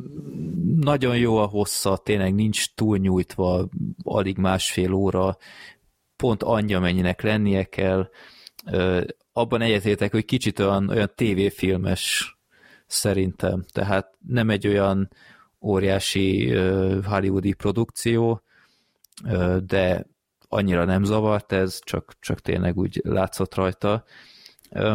Úgyhogy én nagyon tudom ajánlani, most, hogy szinte semmi nézni valót nem találtam, ez olyan, végre egy olyan film volt, amit így Isten igazából tudtam várni, hogy na, végre valami, ami kicsit így felcsigázott.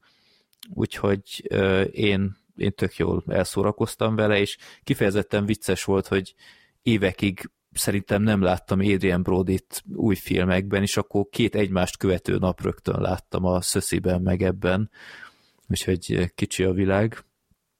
Hát meg Adrian Brody amúgy seggfej szerepben mindig szórakoztató, nagyon, és ebben a nagyon, filmben is egy kicsit ilyen. Nagyon jó volt ebben a filmben. Tehát így totál szarik erre az egészre, csak a pénzt látja ebben a projektben, így megveti gyakorlatilag ezt az egész, egész Agatha christie dolgot, és uh, jól, jól csinálja ebben a filmben valóban. Úgy kb. mindenki szerintem tök jó volt. Persze, amúgy, tehát így, így nem lehet olyat mondani, aki így kifejezetten rossz lett volna. Mindenki úgy belesimult ebbe a közegbe. És hát tényleg itt a, a rendezéssel sokat lehetett volna emelni ezen a történeten, de azért így sem lehet azt mondani, hogy olyan óriási nagy ö, hiányérzetünk lenne. Uh-huh. Jó, úgyhogy szerintem bőven megérte a mozi egyet. Szerintem nálunk már nem is játszák. Kb kb. egy hétig volt moziban. Hát nem lett olyan óriási nagy siker, ez részben lehet, hogy annak is lehetett köszönhető, hogy, hogy feliratosan játszották csak az országban, aminek én nem... Hát nagy... akkor nem érdekel, nem, szok, nem szoktam olvasni, nem azért megyek a moziba. Én nagyon, nagyon örültem neki, hogy, hogy így játszották, és tényleg jó is volt hallani ezeket a színészeket, tényleg a Sam Rockwellnek nagyon bírom a hangját, ahogy beszél, úgyhogy ez is egy ilyen kis adalék. Hogyha valaki esetleg azért nem akartam megnézni, mert nem akar szinkronosan filmet nézni, azokat se tarthatja ez vissza már. Itt Budapesten még adják, úgyhogy még el lehet csípni. Még akkor indulunk Black Sheep. Na, akkor a következő film a Mosolyog. Úgyhogy én ja. ezt nem láttam, úgyhogy parancsoljatok. Szeretnéd amúgy megnézni? Megvárom a vélemény. Én semmit nem tudok erről a filmről az égvilágon. Szerintem biztatni fogunk. Vagy nem tudom, Gergő, te láttad Black Sheep? Én Annyit tudok róla, hogy valami írdatlan sok jumpscare van benne. Ez egyetlen, amit tudok róla. Mm, annyira nem vészes nem, szerintem. Szerintem, hát talán a Inkább az a meglepő szerintem, hogy, hogy úgy használ jumpscare hogy ritkán, de akkor sokat. Tehát amikor egy ijesztő jelenet jön, akkor, akkor sok a jumpscare. Összegészében... Vannak, vannak nagyon olcsó jumpscare a filmben. Tehát de van vannak meglepően kreatív rossz. ötletek is, de hmm. akkor gyorsan egy mondatban tényleg összegezzük, hogy mégis miről van szó. A Smile az egy, ha jól tudom, első filmes rendező uh-huh. munkája. Igen, Parker film tulajdon... az első filmje. Uh-huh. Igen, igen. Tulajdonképpen egy ilyen valami követ klón, tehát szerintem nyúltak onnan az ötletet nézve, de ez nem baj, tehát én ezt nem pejoratíve mondom, de azért szembetűnő a hasonlóság. Itt arról van szó, hogy van valamilyen megmagyarázatlan entitás, démon, nem tudom, mindenki nevezze, hogy szimpatikus, aki emberről emberre vándorol, méghozzá úgy, hogy akit megszáll, annak teljesen véletlenszerűen vagy egy ismerős képében, vagy egy idegen képében megjelenik, és folyamatosan csak mosolyog rá, de egyáltalán nem barátian, hanem eléggé ijesztően. Inkább barátian. Igen. és uh, nyilvánvalóan az illető ugye ezt egyre nehezebben uh, tolerálja, egyre nehezebben tudja viselni, és mindenki fokozatosan bekattan, és az a lényeg, hogy előbb-utóbb mindenki öngyilkos lesz. De ö, valahogy ezek az öngyilkosságok mindig úgy ténynek meg, hogy legalább egy szemtanúja van, és ez az entitás, ez onnantól fogva az aktuális szemtanút kezdi el kísérteni. Tulajdonképpen főhősnőnk is ebbe a helyzetbe kerül, ő egy pszichiáter volt, pszichológus, nem tudom, sose tudom melyik. Hát klinikai, úgyhogy pszichiáter. Pszichiáter, oké, okay, köszi. Üm, és gyakorlatilag az egyik betege lesz öngyilkos, ezáltal a lény által, és utána a főhősünkre ragad rá ez a, ez a démon, nevezzük akkor démonnak, és tulajdonképpen az ő káváriáját nézzük végig. Az ötlet szerintem jó, nem mondom, hogy falrengetően eredeti, de, de azért ö, vannak benne ö, olyan dolgok, amik az újdonság erejével is hathatnak. Én nagyon-nagyon gyorsan összegzem a véleményemet, tényleg nem lesz hosszú. Nekem tetszett a film, azt nem mondom, hogy az évszázad horrorjának nevezném, mert nem erről van szó, tényleg néha ö, elég olcsó eszközökhöz nyúl, tehát vannak ezek a hirtelen hanghatások, hirtelen vágás után valami hú, te beleugrik az arcodba, ilyenek azért vannak, de azt el kell ismerni, hogy vannak ténylegesen ötletes megoldások is, és ami nagyon meglepett engem ebben a filmben, hogy horror, de elég erősen a drámai része is ki van domborítva. Itt nagyon jelentős szerepet kap a szellemi leépülés, amin a főszereplő keresztül megy. És ez viszonylag jól is van bemutatva. Arról nem is szólva, hogy tetszett, hogy a, a történet magát ezt, a, ezt az entitást viszonylag keveset szerepelteti. Viszonylag ritkán jelenik meg. De de ez a fenyegető közeg, ez folyamatosan jelen van, hogy bármikor ott lehet, bármelyik sarokból előugorhat, és amikor megjelenik, amikor, amikor mégis ott van, azok azért, most a finálét leszámítva, mert arra szerintem egy külön blokkot érdemes szánni, azok azért elég erősek. Nekem egy nagyon nagy kedvencem volt, amikor a, a pszichológusával uh-huh. beszél négy szem közt. Uh-huh. Ott van Igen. egy, hát tudjátok, mire gondolok az a, most is fölkúszott a lootből rajtam, hogy említettem, az, az nagyon félelmetes volt szerintem az a jelenet. a hibái, de nem akarok mindent én elmondani, úgyhogy átengedem a szót. Hát én azzal egyetértek, hogy ez a film azért elég félelmetes. Ez a sötétbe áll egy ember, és ilyen iszonyú torz módon vigyorog rád, az kibaszott para. És ezt nagyon jól csinálja a film szerintem, meg amit mondtál, azzal egyetértek, hogy a nagyon erősen benne van ez a folyamatos terror hangulat. Tehát, hogy folyamatosan azt várod, hogy mikor jelenik meg ez a lény, és, és azt érzed, mint amit a nő is érez, hogy ez mindig jelen van, valahonnan mindig figyel. Rohadt nyomasztó az egész. Összességében nekem is tetszett egyébként a film, meglepően jó volt, főleg az előzetese után. Egyébként szerintem, ha direkt csinálták, akkor ez egy nagyon ügyes húzás volt, hogy egy ilyen, ilyen Bye Bye Man kaliberű trélerrel be, be tudtak csempészni egy intelligens és egészen jó horrorfilmet a, a pláza közönség számára, ami szerintem egy tök jó dolog. Úgyhogy remélem, hogy remélem, hogy ezt majd úgy, ezt majd más filmek is megcsinálják, hogy lehet, hogy szar az előzetes, de mondjuk a film az például nem az.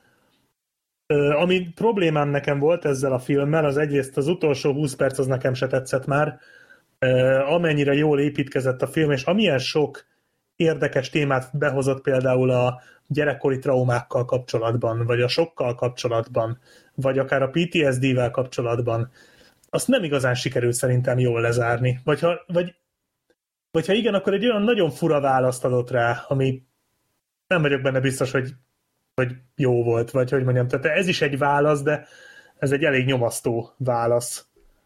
Most, aki nem látta a filmet, az nem érti, de aki látta, azt szerintem tudja, hogy mire gondolok. Hát a Lights Out-ra hasonlít kicsit. A Lights Out, igen, az hasonló volt, csak ez a film mondjuk nem olyan gagyi, mint az.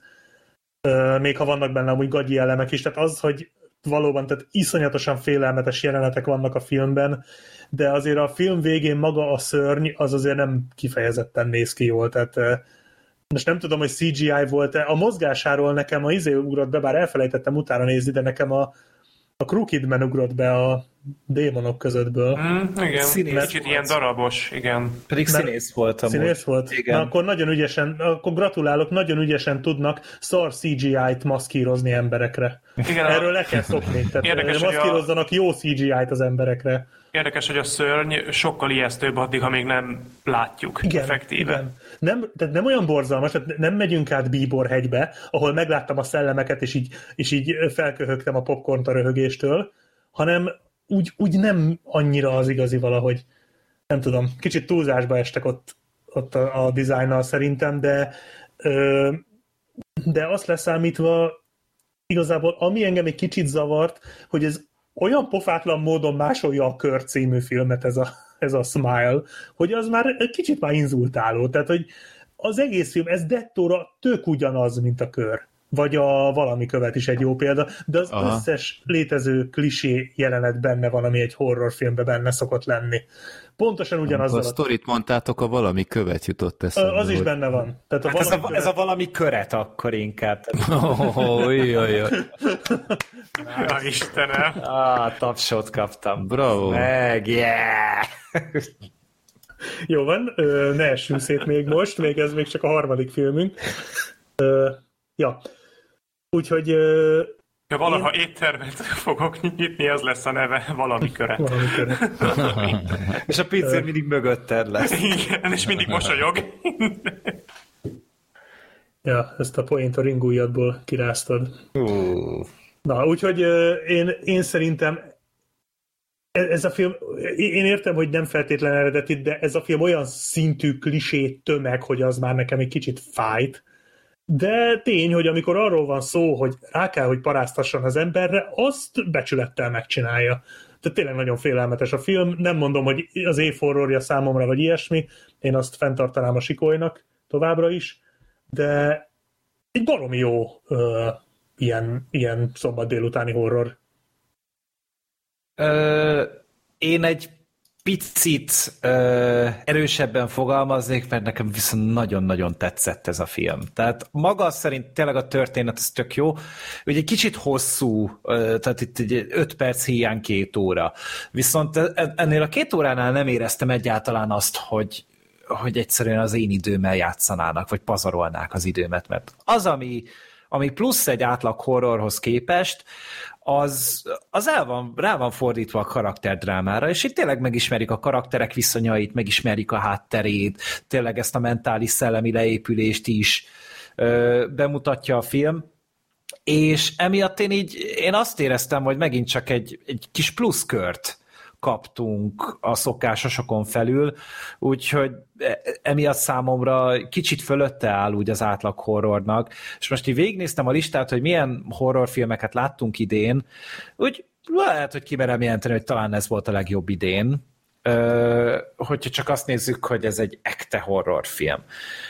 Mert amit ti is mondtatok, hogy az ijesztések azok, azok kurvára helyükön hmm. vannak. Én kimerem jelenteni, hogy szerintem én az utóbbi években nem láttam moziban ilyen félelmetes filmet mint ez. Rengeteget gondolkodtam rajta, még pörgettem vissza a listákat, de az, hogy én beültem egy moziteremben, és ilyen szinten ö, beszartam néha, az, tehát három ijesztés van, ami, ami konkrétan úgy még a mai napig kísért. És köztük ott van a fináléban, én a, a magas, vékony emberektől félek. és, és Akkor ez, jó, hogy én kövér vagyok. Ez, ez a film, ez kikészített a végén, meg volt az a másik a, a testvérével, tehát az Úristen. Többet, többet nem is találkozol vele. Hát, hát, hát, azt mondják, hogy lámpa égjen. Tehát, hogy, hogy, hogy, hogy amúgy, amúgy így nem lesz baj, meg az a, az a szülinapos bazd meg. Az tehát nagyon az, durva az volt. Durva.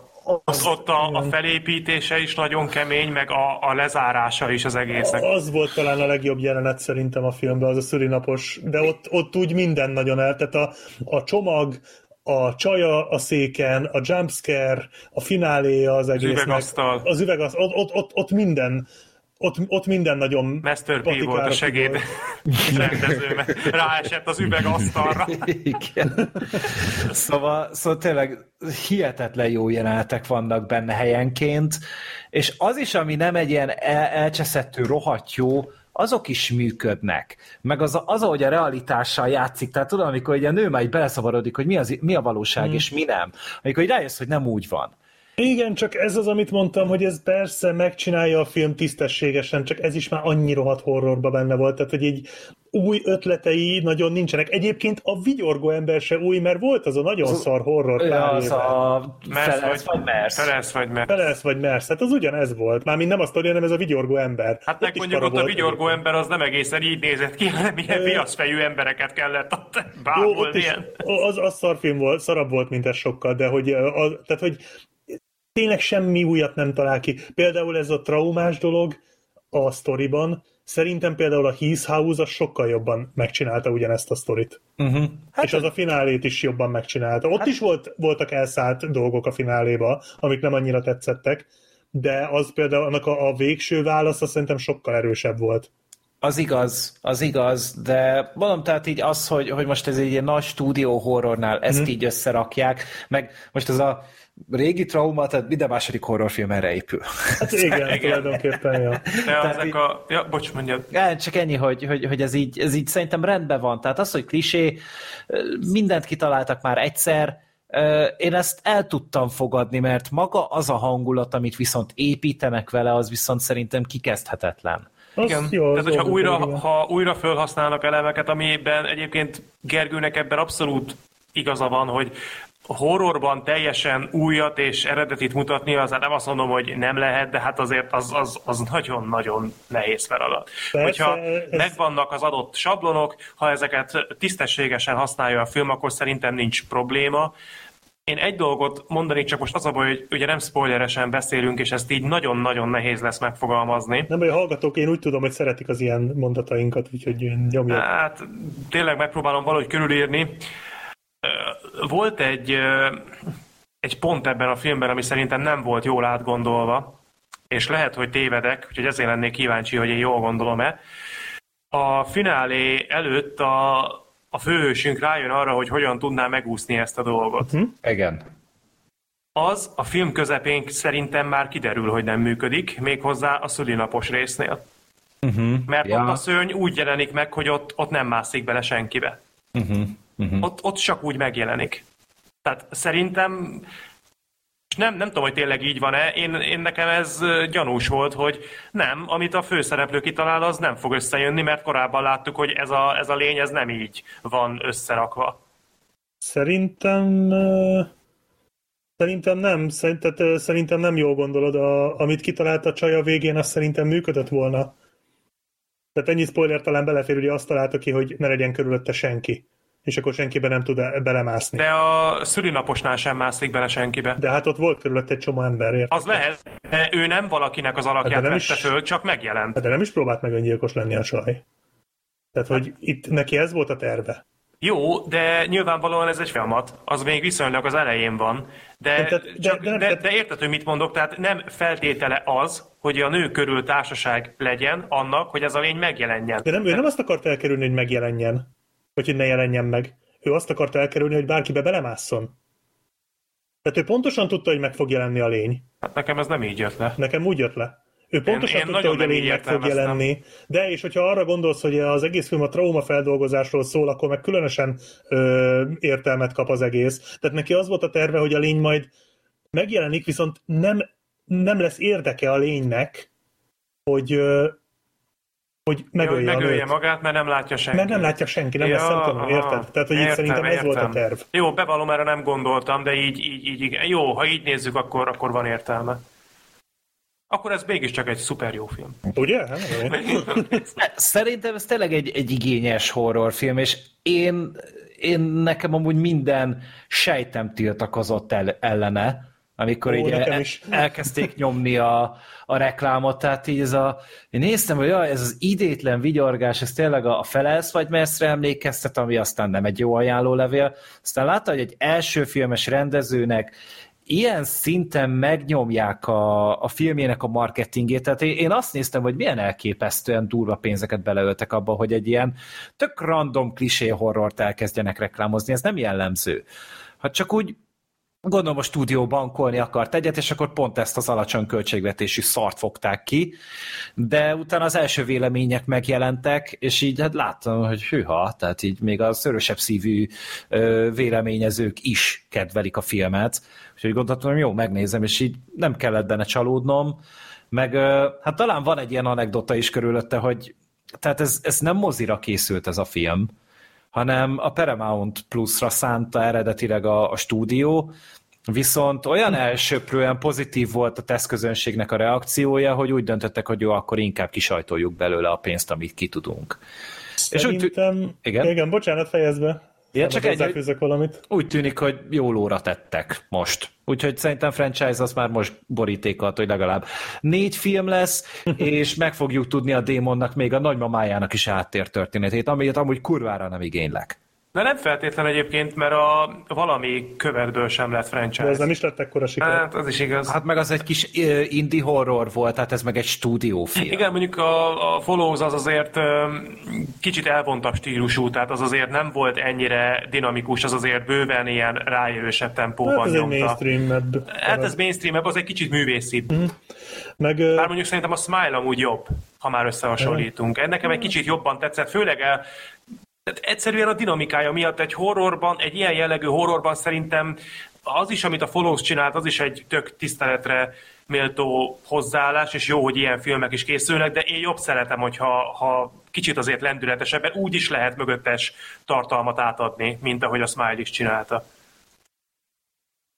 Most nézem, hogy egyébként a Paramountnak mennyire jó éve van, és mintha mondtak volna olyat, hogy ők gondolkodtak azon, hogy a, a Top Gun-t is Paramount Pluson nyomják majd. Aha. Mint ha olvastam volna valami ilyet, tehát szerintem nekik el kéne engedniük ezt a Paramount Plus-t. Hát ezt a Tom Cruise nem engedte Igen, volna, de, de, de, azt hiszem, hogy tám felmerült ott a Covid alatt. Ja, Tehát, hogy most... Tom Cruise ugye ott verte az asztalt, hogy nem, ez Igen, most. igen, igen. Igaza is lett, de hogy látod, hogy már másodszorra futottak erre rá. De legalább, meg, legalább így azért ők, ők azok, akik őszintén hisznek most már ezután hmm, a moziban, ez... szerintem. Igen, igen. Tehát azért hosszú évek óta szerintem nem szedtek be ennyi pénzt, tehát Várja, a... egyedül megoldotta az életüket. Hát a Jackass négyet is uh, moziba ja, küldték. Azt is moziba küldték, akkor ez már a harmadik ilyen. Uh-huh. Ja. Várja, izé nem Paramount Pluson volt a Halo sorozat? De. Hát akkor szerintem hagyják a Paramount Plus-t a picsába. Ássák be az egészet a föld alá, és sincsék be sóval szerintem. Lehet amúgy benne valami. Na mindegy, ez csak ilyen kis zárója, hogy most így... És aztán rendezzenek vérfürdőt és vérgőzfürdőt is. Így van, pontosan. De jó, Mosolyogva. Én, ja, én, igen. én mindenkit biztatok amúgy arra, hogy ezt nézze meg, és remélhetőleg legyen egy jobb élménye, mint amit az András írt a Twitter. Ú, az engem sokkolt. Én uh. éppen, éppen, hogy rá, rávettem magam, hogy megnézem moziba, mert egyébként én rettegtem a közönségtől, ezért vártam ilyen sokat vele, mert én nagyon érdekelt a film, így engem is a pozitív kritikák után, de de annyira benne volt a levegőben, így a trailer után, hogy ez pont az a film, amire összefújja Igen, a megnézem, hogy mit írt az András, mert én erről Hú, hallod, és, és rávettem magam, hogy megnézem, jó, rendben, és aztán írta ezt az András, és így, ó, paszt, így visszajött, visszajött az összes, az összes emlékem, de hál' Istennek teljesen normális közönség volt. Ahol uh, röhögtek, ott én is röhögtem. Mert azért, azért azt hozzáteszem, hogy van néhány nagyon agresszív jumpscare a filmben, amin, amin én is röhögtem, mert annyira annyira idétlen volt. Hát néhány jelenetnél ez volt a másik félelme, hogy egyszerűen ez az idétlen vigyorgás, ez nem hiszem, hogy nem lesz néha komikus.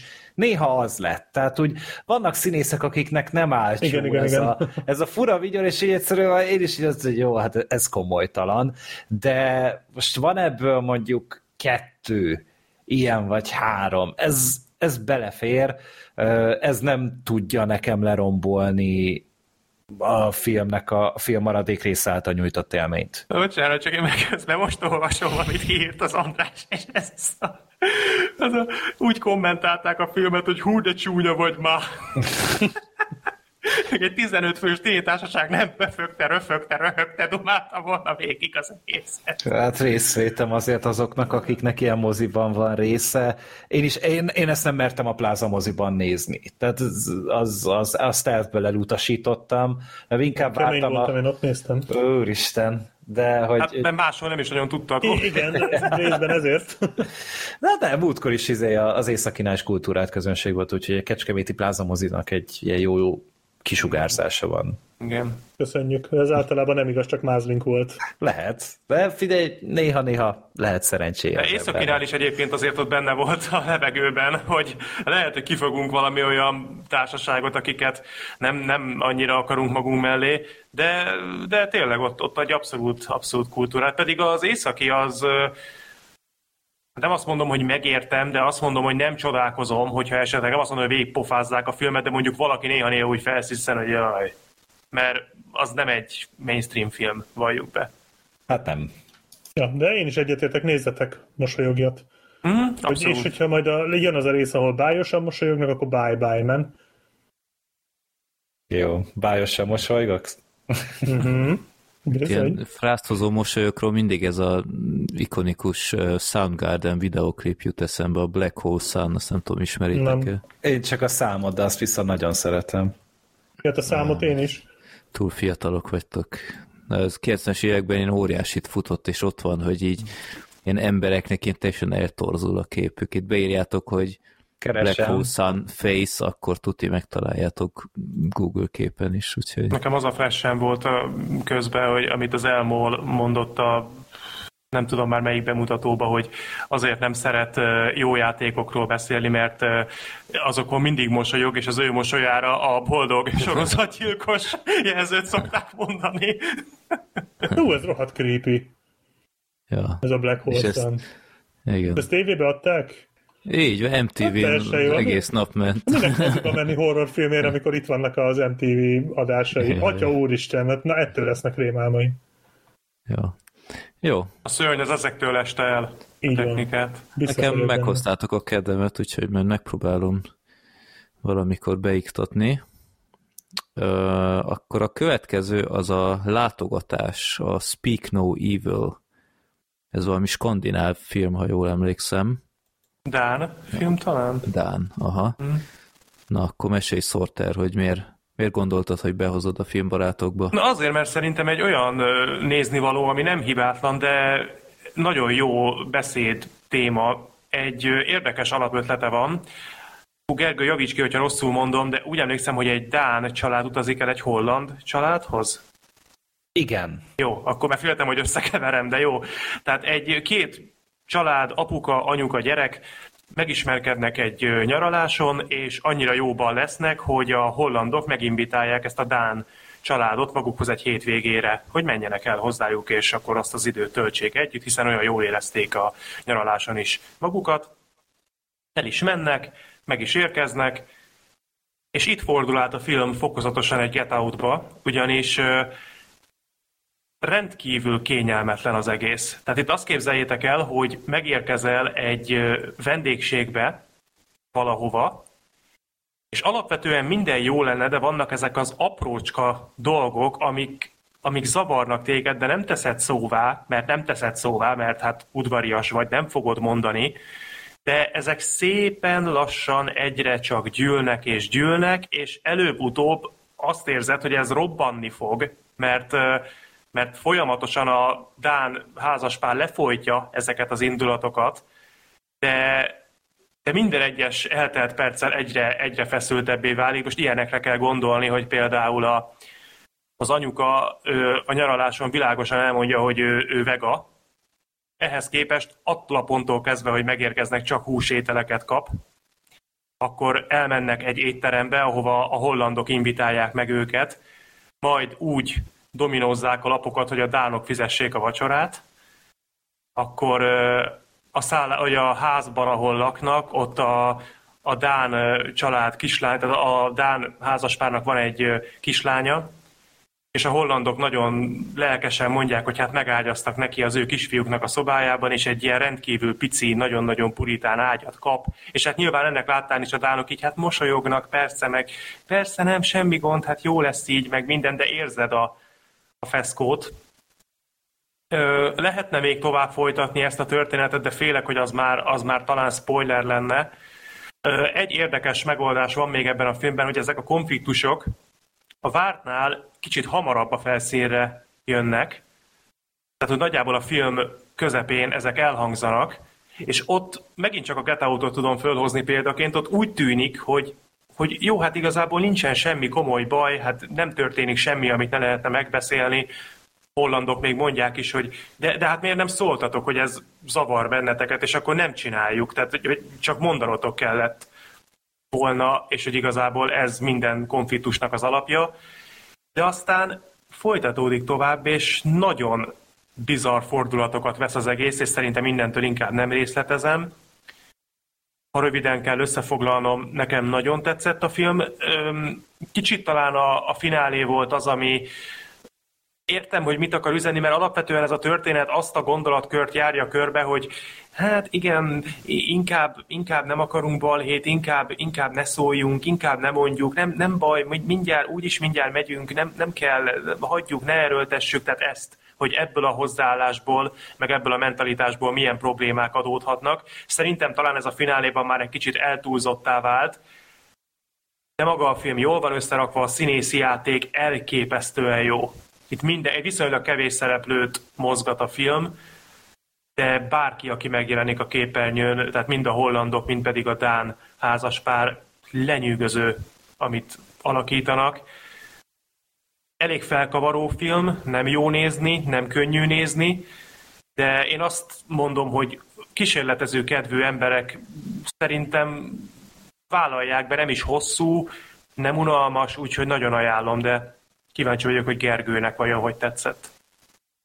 Nekem is tetszett a, a film, tehát maga a hangulata az, amit felépítenek, egy ilyen rémesen kényelmetlen és rossz érzés nézni, mert tudod úgy, hogy minden egyes helyzet, amiben belekeverednek a, a főszereplők, az úgy érzed, hogy ez a, ez a szociálisan, ez a társadalmilag nagyon-nagyon rossz dolog ebbe így belemenni, és úgy megmondani a vendéglátónak, hogy figyelj, én ettől rosszul érzem magam, figyelj, ezt nem kellett volna. Tényleg ez a mindenki ö, borzalmasan ö, udvarias, és jaj, hát persze majd, ezért, nyilván az ő házuk, az ő szabályaik, a minden, de azért van Már csak határ. pár nap és vége. Igen, igen, hogy nem soká megyünk haza, és, és ez, ez, ez jellemző, tehát ez azért ott van a, a társas kapcsolatainkban amúgy szerintem a legtöbbünknél, és így e, a film ezt így hát kifeszíti a, a leg, leg, legtávolabbi pontig, Úgyhogy, hogyha az embert így zavarja az, hogy, hogy miért nem álltak meg e fel, és hagyjátok ott a picsába, az ordítani fog ezzel a filmmel szerintem. De, de viszont jól bemutatja az, amire kifut a történet, az szerintem logikus, és következik a, a sztoriból is, úgy nagyon sok minden a helyére kerül, úgyhogy ez is szerintem egy pozitív ö, dolog. Amiben bele lehet kötni, hogy, hogy ja, hát azért a, a logika az nem mindig, nem, nem, nem a logika van mindig a, a kormánynál, hogy úgy mondjam, a filmnél, úgyhogy ezért szerintem nagyon sok ember fel is fogja magát húzni rajta magát, hogy, hogy én ezt nem így csinálnám, ennek nem így kéne történni, meg az épeszű ember ezt így ettől így felállna. Ez egy tök jogos kritika, de de egyszerűen tényleg jó a sztori, ügyesen van prezentálva, meg a, a képi világ is tök rendben van, tök ügyesen van az egész megrendezve. Ahogy mondtad, a színészek is mind-mind nagyon kiválóak. Egyedül így a, a, a legvégén így ott kerestem a, azt, hogy mi lett ez, vagy hogy mi az, amit feldolgoz, mert egyszerűen annyira direktnek érződik nekem a végső megadás, hogy azt hittem, hogy ez egy bibliai történetnek a, a modern adaptációja, de nem találtam semmi nyomot rá, kerestem egy csomó cikket, ahol így megmagyarázzák a filmnek a mögöttes tartalmát, de igazából semmi olyan nincs benne. Tehát ezt nem lehet úgy a végletekig boncolgatni, mint például a Man című filmet a, a nem, nem túl régi adásunkban.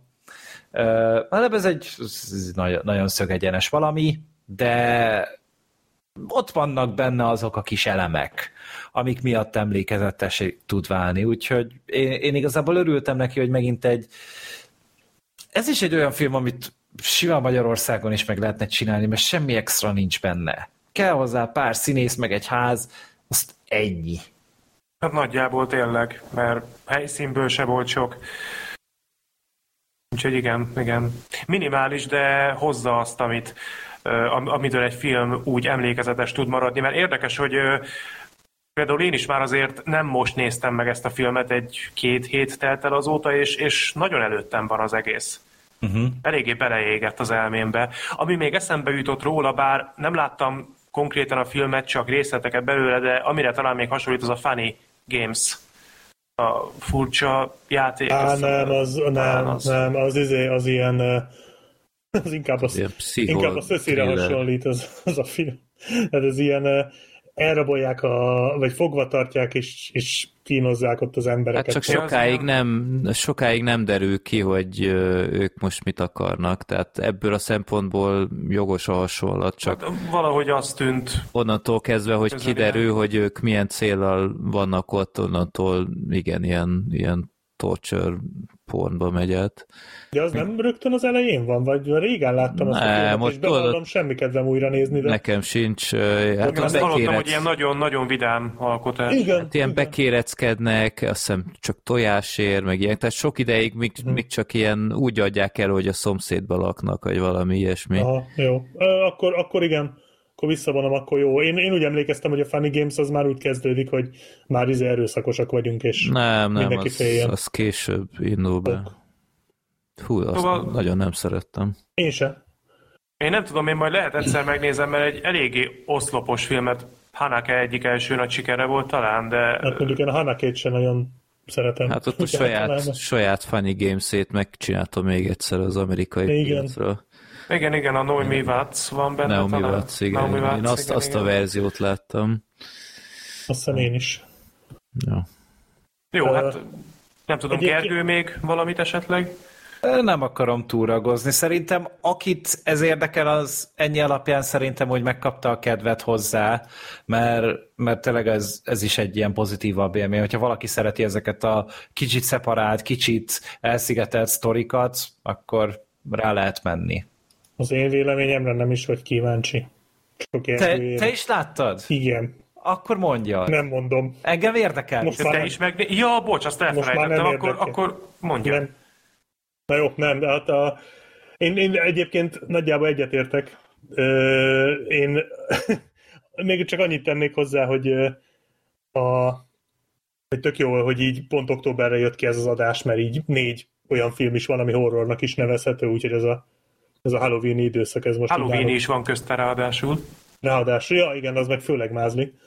Ja, e, igazából nagyjából egyetértek. Egyébként a Get Out az nagyon jó párhuzam.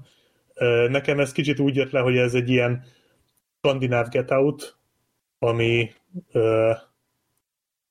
ami a végén azért szerintem egy kicsit megúszza. A Get Out is egy kicsit ilyen volt, de ez is egy kicsit megúszza azt, hogy, hogy úgy rendesen végigvigye ezt az egész ezt az egész vendéglátó és vendég kapcsolatot, meg viszonyt. Tehát, hogy azért van egy-két nagyon erős jelenet, amit még lehetett volna tovább gondolni, például a, a tánc, amikor a gyerekek táncolnak. Az úgy azért, ott, ott azért tényleg már pattanásig volt feszítve az egész és aztán egy elég egyszerű húzással kijelölte, hogy ki a jó és ki a rossz, és onnantól már igazából egy sokkal egyszerűbb sztorit mesélt el. Egy kicsit a Get Out is ilyen volt szerintem, de azért a Get Out sokkal jobban csinálta, mint ez a film, de ez se rossz. A Get Out az azért könnyedebb volt hangulatban, hát igen, és még a legparább részekben volt, is azért ott sokszor oldotta a feszültséget. Ez Meg nem. Ott érdekesebb volt az egész mögött a misztikum, hogy vajon mi történik. Itt, itt ez egy jóval egyszerűbb történet, nagyon skandináv, de én szeretem az ilyen filmeket, úgyhogy igazából nekem is tetszett, de semmi extra. Annyi, hogy elvileg ez behozza a mozi decemberbe, ha jól olvastam. Igen? Állítólag igen. Hmm. Úgyhogy kicsit Jó. előre szaladtunk. Hm. De ezt csak azután tudtam meg, hogy már megnéztem, természetesen. Én se tudtam, hogy be fogják mutatni. Állítólag, de most lehet, hogy már megint baromságokat beszélek. Figyelj, lehet igazad. Még az ezt, is ezt a jogot fenntartjuk neked néha. Köszi. Történtek már furcsa dolgok a történelemben. Ilyen is volt Most beírom, hogy a látogatás mozi, és akkor kiad 18 film. December 15. Igen. De Aha. akkor jó.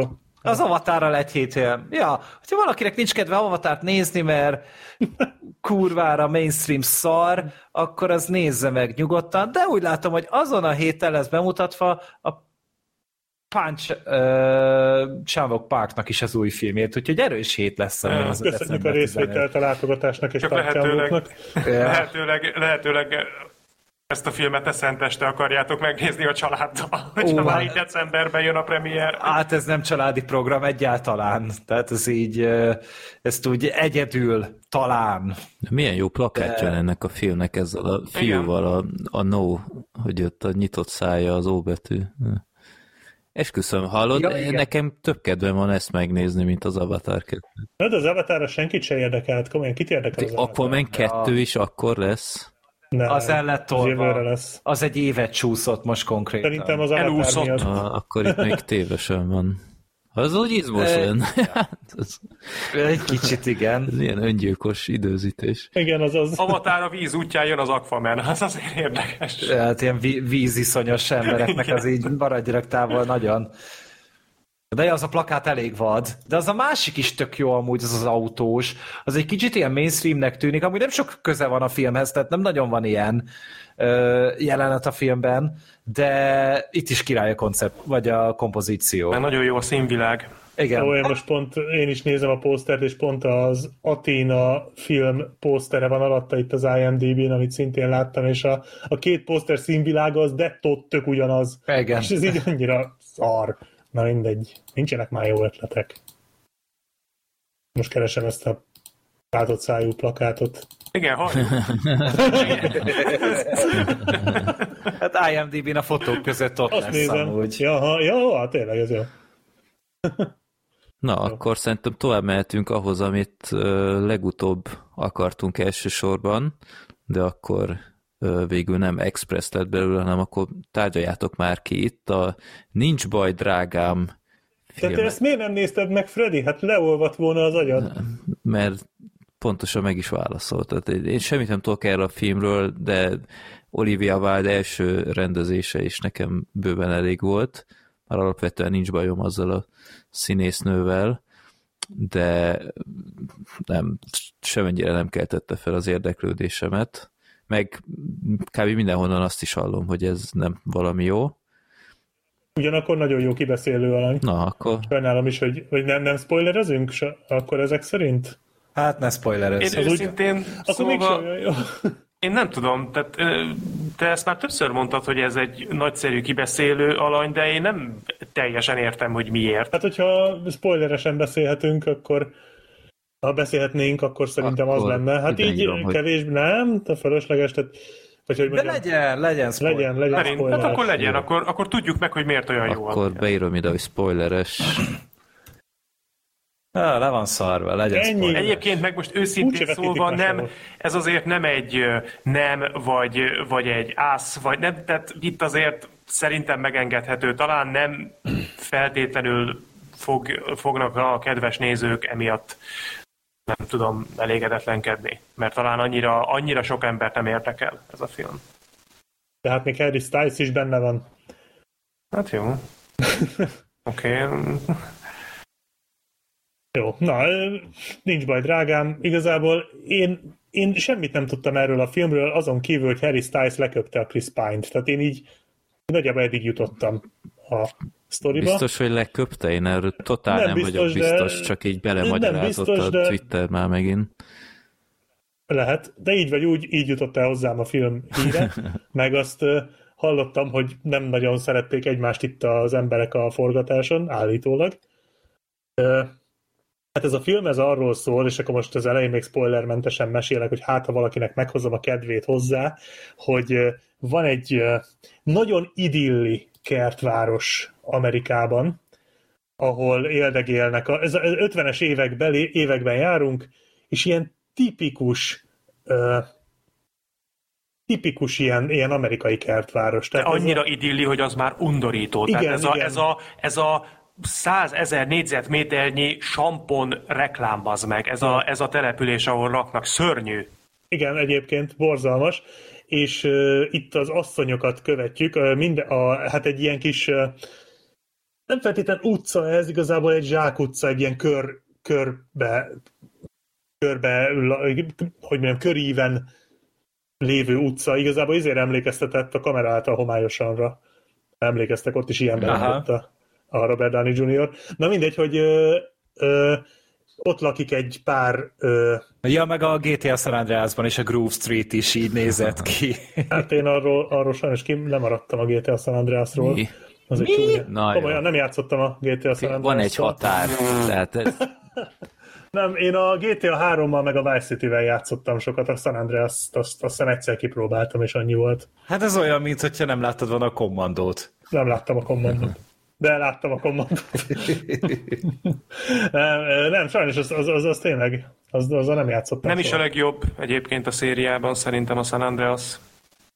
Nem lenne hát alapvető. Hát a GTA 5 után. Nehogy nem, hát a San andreas egy csomót.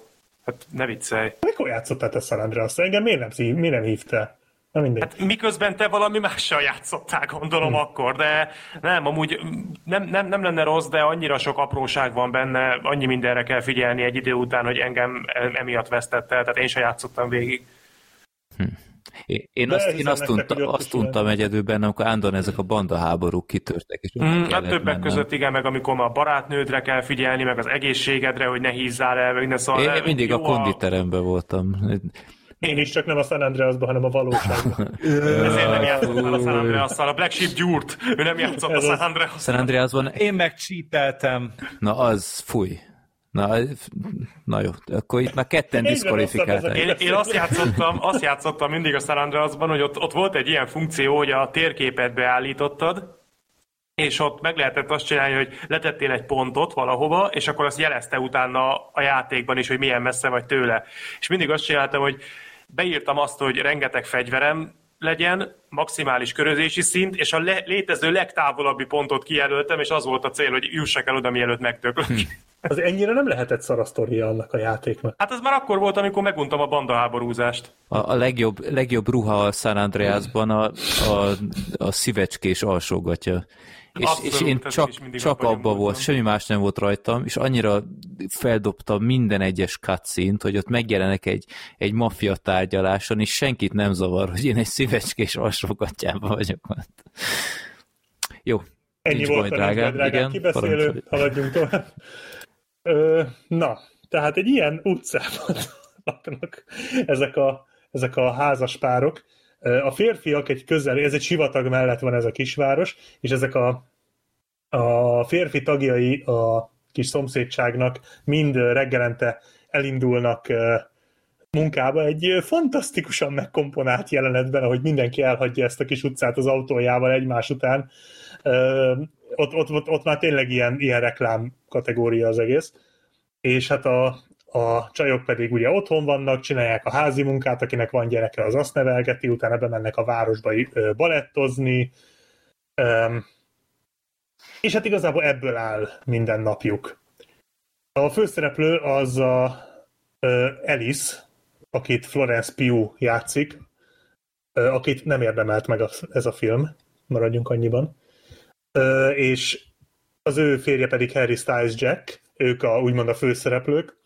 És igazából annyit érdemes még spoilermentesen elmondani, hogy megjelenik egy Hát fogalmazunk így, hogy minek lehetne a Chris Pine karakterét nevezni, ilyen motivátor, vagy valami ilyen... Ilyen szektavezérnek Jó, csak én. én is szektavezérnek gondoltam, csak mi a, mi a PC megfelelője ennek. Eric ilyen. Roberts imitátor. Amúgy igen, tehát tökre hát... úgy néz ki, mint az Eric Roberts. Brutál, hallod? Főleg a vacsora jelenetnél. Hát Ránéztem, egy... és passz meg ez az Eric Roberts fiatalon. A, Na mindegy. Hát, hát egy szekta vezér kb. vagy mi az szellemi vezető. Igen, vagy, ilyen szellemi vezető, aki amúgy abszolút szekta vezér. Vagy valami tekinti személyiség, nem tudom, hogy mi a legjobb igen, rám, hogy... Na mindegy, ő megjelenik, és ott előadja, hogy ő majd fölvilágoztatja ezt a helyet, és ezek az emberek, akik itt vannak, ők lesznek majd a kiválasztottak, vagy nem is tudom. Illetve történik egy eset, aminek a kapcsán az Alice letér a mindennapok ösvényéről, és bemegy a sivatagba egy lezuhant repülő után, és hát talál valamit a sivatagban, ami, ami után teljesen felborul ez az egész dolog, és egyre inkább kétesélyessé válik az egész. Vagy az van, hogy Elis teljesen megőrült, ami nem lenne példanélküli, hiszen már volt egy tagja ennek a szomszédságnak, aki szintén így járt, hasonló dolgokat mesélt, mint amiket Elis is tapasztal, vagy az van, hogy ez a kisváros, ez valójában nem is egy kisváros, hanem valami sokkal sötétebb dolog. Ennyit spoilermentesen, ha valakinek meghoztam a kedvét esetleg, hogy megnézze. Én azt mondom, hogy szerintem érdemes egyébként megnézni. Nem mondom, hogy moziban, de, de egyébként én úgy, úgy ahhoz képest, hogy mi ez a film, én meglepően sokáig meglepően jó szórakoztam ezen az egészen. De aztán volt egy pont, ahol kiderült, hogy Olivia Wilde megnézett egy másik filmet, és valamiért, csak a jó Isten a megmondhatója, hogy miért, úgy gondolta, hogy ő ezt megpróbálja ezt, az, ezt a másik filmet jobban megcsinálni. És hogyha most elmondom, hogy mi ez a másik film, akkor leszpoilerezem az egészet, úgyhogy Freddy, még most leveheted a, fül, a fülhallgatót. Nem. Ez a másik film, ez a vihar előtt. Ó. Oh. Igen és ezzel elmondtam a fordulatot is. Tehát, hogy, hogy az Olivia Wilde gyakorlatilag lapot kért a vihar előttre. Ez történik itt, és megcsinálta ugyanazt a filmet, csak kevesebb Matthew mcconaughey és azért, azért sokkal igényesebb tálalásban szerintem. Tehát azért a, egyrészt a színészek azok itt szerintem sokkal jobbak, mint a vihar elődben, és nem csak a Florence Pugh, hanem, hanem mindenki nagyon jó ebben a filmben. Kivéve a Harry Styles-t, ő elég szar. De Harry Styles is teljesen oké. Okay. Hát nyilván nem ő a fénypont, de... Fú, nagyon szánalmas okay volt az a jelenet a, a film végén, amikor ott a Florence Pugh előadja neki a nagy bánatát, és akkor tudod, hogy így már, már mi, plusz könycsatornákat növeszt a csaj, annyira nevez. És, és akkor a Harry Styles meg így, így nem, nem tudta, hogy most a, a rendező utasításra figyeljen, vagy a színésznőre, vagy bárhova, és így teljes papofával nyomta le, és így azt néztem, hogy édes Istenem, na őnek így dölt el a színészi karrierje, mert a, ugye a színészet az egy reakció tulajdonképpen a környezetre, vagy a többi színészre. És egyszerűen nem tudott mihez kezdeni egy olyan fantasztikus ö, partnerrel a jelenetben, mint a Florence Pugh, úgyhogy én innentől kezdve azt gondolom, hogy a Harry Styles-nak nincs helye a színészetben. Na, majd a bosszúállókban jó lesz. Miután a Pugh ja. elmondta neki minden baját, úgy kellett volna, hogy reagáljon, hogy ha ha ha, what a story, story. Egyébként szerintem nem volt, nem volt azért annyira vészes. Az kétségtelen, hogy nem tett jót az alakításának, hogy a Florence Pugh-val volt a legtöbb jelenete, és azért a, Florence Pugh szerintem nem lehet eléggé megdicsérni. Tehát fantasztikusan jó volt. Tényleg, hát az ő, első... ő túl teljesítette a át. Én, én ki is írtam a Twitterre, hogy, hogy nagyon remélem, hogy azért itt a készítők erőteljesen megköszönték ezt neki, mert iszonyú sokat mentett az egészen, pusztán azzal, amit itt a, alakított. Tényleg az első pillanattól kezdve az utolsóig az egész karakter, akit eljátszik, egy, egy nagyon uh, szép ívet ír le, tehát nem arról van szó, hogy az elején megismerünk egy figurát, és végig azt a szerepet látjuk, hanem itt azért a jelleme erős változásokon megy keresztül, és ezt a Pew nagyszerűen hozza, úgyhogy tényleg az ő alakítása egymagában sokkal értékesebb, mint maga a film. Igen, ja. ezzel egyetértek. Ugyanakkor Ez... szerintem a filmben ezen kívül is vannak jó dolgok, tehát a, az, az, az a sampon reklám, amit összeraktak erre, az az 50-es években is sampon reklám, amit összeraktak erre a filmre, az valami fantasztikusan néz ki. Igen. a, a design az, jó, az, igen. az csillagos ötös. Tehát ez, ez ilyen, ilyen bármelyik fotóját kirakhatnád a falra poszternek. Nagyon jól megjelenik ez a ez a minden tökéletesen be van állítva, minden szuperfényes, uh-huh. minden szupermodern, de minden műanyag. Igen. Minden, minden élettelen. Ez nagyon jól megjelenik. Igen, úgyhogy meg ö, szerintem egy jó ideig érdekes, hogy mi történik. Tehát ö, meg tök jó ötletek vannak benne, például az a balettos jelenet a tükörrel. Az egy tök jó jelenet volt. Vagy ott volt, amikor összement a szoba. Uh-huh. Ja, igen. Tetszett. Bár azt Amikor nem rácsúszódott, rátolódott a fal. Aha, ott, az üveg, ott az üvegablaknál. Ja, az, az elég király volt. És ő lett falreszpiú. Hmm. Voltak tényleg nagyon jó ötletek a filmben, meg a, a zenét nagyon szerettem, nagyon jó zenét szereztek hozzá, tehát az a nagyon jó hangzásvilága volt, így le is döbbentem, hogy mennyire van ezt a, hogy a John Powell volt a, a zeneszerző, akinek azért már vannak elég, elég komoly munkái, úgyhogy ő is kitett magáért, az operatőri munka az parádés, néha, tehát ez elképesztő, hogy kinéz a film, meg a, a színek, én mindig nem tudom elégszer elmondani, hogy mennyire örülök, hogy színes egy film. Uh-huh. És ez a film aztán itt minden tolt a korba szájba, ahogy csak lehetett, mert pont ez a cukormázas guztustalanság, amit az 50-es éveknek hívunk, az, az itt életre kelt. Ez hihetetlen, meg a, tényleg a Florence Pugh, viszont ez a film ez úgy elment az Olivia wilde mint a húzat. Tehát annyira szarul van összefogva a történet szerintem, annyira össze-vissza van az egész, és unalmas. Én nagyon sokszor azt éreztem, hogy egyszerűen egy sehol nem tartanak ezek a rohadt jelenetek, mert a fordulatot, hát ki, ki lehet találni a 30. percnél talán, és onnantól kezdve, tudod, nem is baj az, hogy ismered a fordulatot, mert hogyha szórakoztatóan van felépítve, akkor nem zavar. Pont ezért múlt héten néztem meg a, az Árva című filmet, hogy annak is egy elég, uh-huh. elég nagy tenyeres talpas fináléja van, és sajnos tudtam kommentekből, nem láttam soha uh-huh. azért a filmet, de egyszerűen izgalmas volt nézni, hogy hogyan kereti, kerekítik ki az egészet, és összeállt az egész film. Egy plot hole ki, kivéve. És ehhez képest itt ez a film, ez, ez nem ez egyszerűen így semmit nem tudott produkálni, a Flor- Florence Pugh kívül, meg, meg tényleg ilyen káosz volt az egész, és unalmas volt. Az még dobott rajta valamit, ami a Chris Pine felbukkant, mert a Chris Pine is imádom ezt a csávót. Tehát ez, mm, igen, én is. A, a, az a tenyérben mászó seggfej. Tehát az a kicsit a DiCaprio jutott eszembe róla a Django-ból. Nem, de, de tehát Chris Pine az, az, egy ilyen, az egy ilyen rejtett gyöngyszem szerintem Hollywoodban, vagy annyira kinőtte magát ez a csávó, legalábbis az én szememben, hogy, hogy egyszerűen örülök neki, hogyha van valamilyen filmben, mert mindig, mindig egyszerűen kihozza belőle azt, amit ki lehet.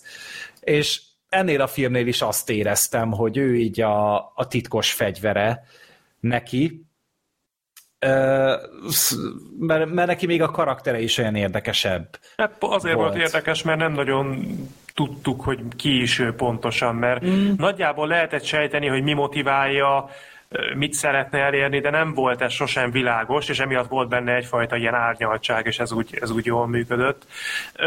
Én azzal egy kicsit, nem azt mondom, hogy vitáznék, de az, az meglep, hogy ezt mondtad, Gergő, hogy, hogy neked unalmas volt ez a film, mert én például... Nem is meglepett én, én például azt éreztem, és összegészében egyébként ö, eddig lehet, hogy nem így tűnt, de én amúgy kedveltem ezt a filmet. Szerintem ennek, ennek az alkotásnak megvoltak a hibái, nagyon sok ponton elbukott, és az a szomorú, hogy ez lehetett volna sokkal jobb is, de összegészében én élveztem, és pont azért, mert dacára annak, hogy azért itt nem volt minden egyes aspektusban ez végig gondolva, de, de nagyon jó lendületet hozott végig. Mindig tudott valami újat mutatni, valami, valami plusz információt adni. Például nagyon jól játszott azzal, hogy egy idő után most mi az, ami a nőnek csak a képzeletében történik, és mi az, ami valójában megtörténik. És voltak ilyen egészen aprócska kis pillanatok, amik lehet, hogy elsőre föl sem tűnnek.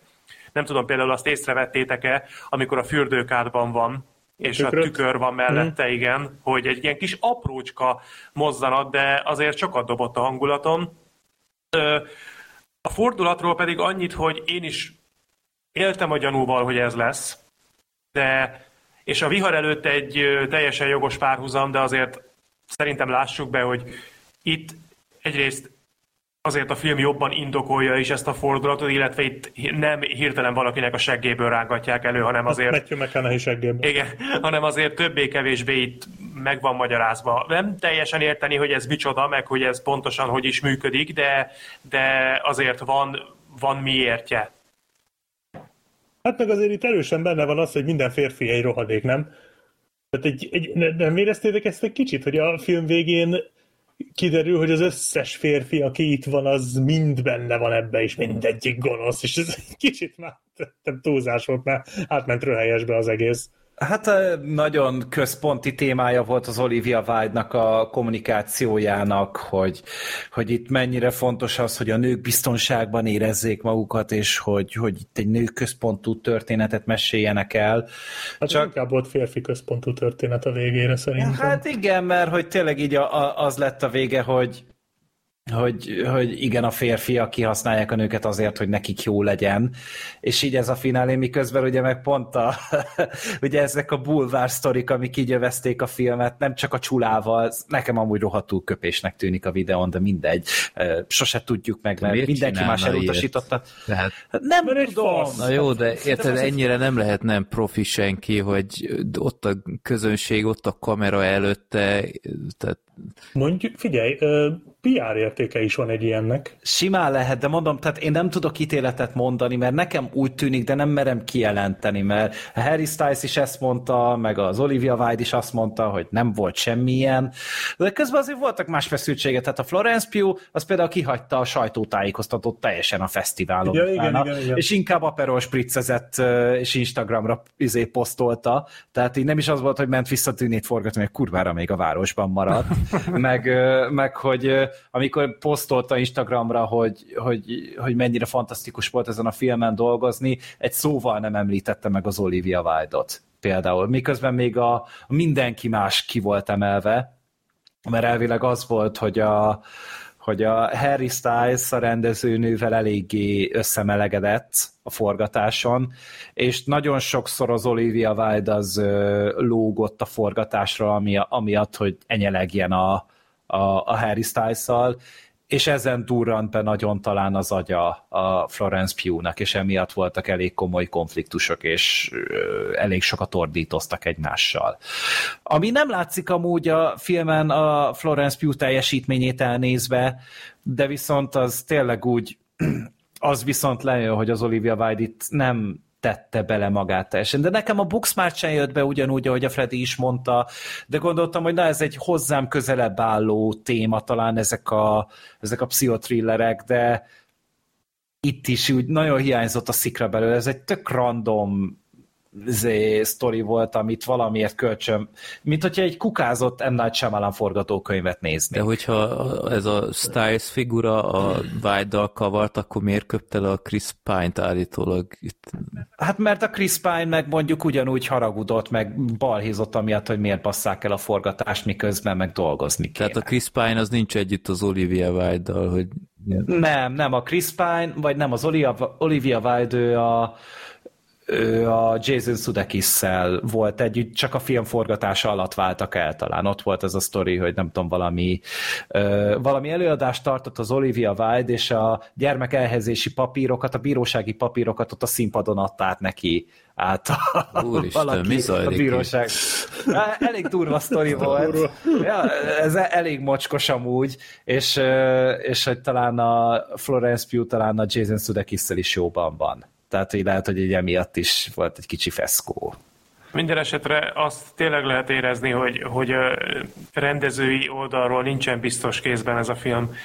A dinamika az, tehát annak ellenére, hogy nem unalmas, de például a finálé, amikor a nagy fordulat kiderül, és majdnem azt mondom, hogy megismerjük a miérteket, de nem, mert pont, hogy meg kéne ismernünk a miérteket, ott, ott nagyon rossz az ütemezés például? Ö, hát nem tudom, mondjuk hosszú távon igen, de például az nekem tetszett, hogy, hogy úgy van fölépítve, ugye, hogy a csajt viszik a hogy akiben néztem, említett az umpalumpák, tudod, a kukás, kukás jelmezes emberek viszik a csajt a kisütni ja, az igen, agyát. Igen.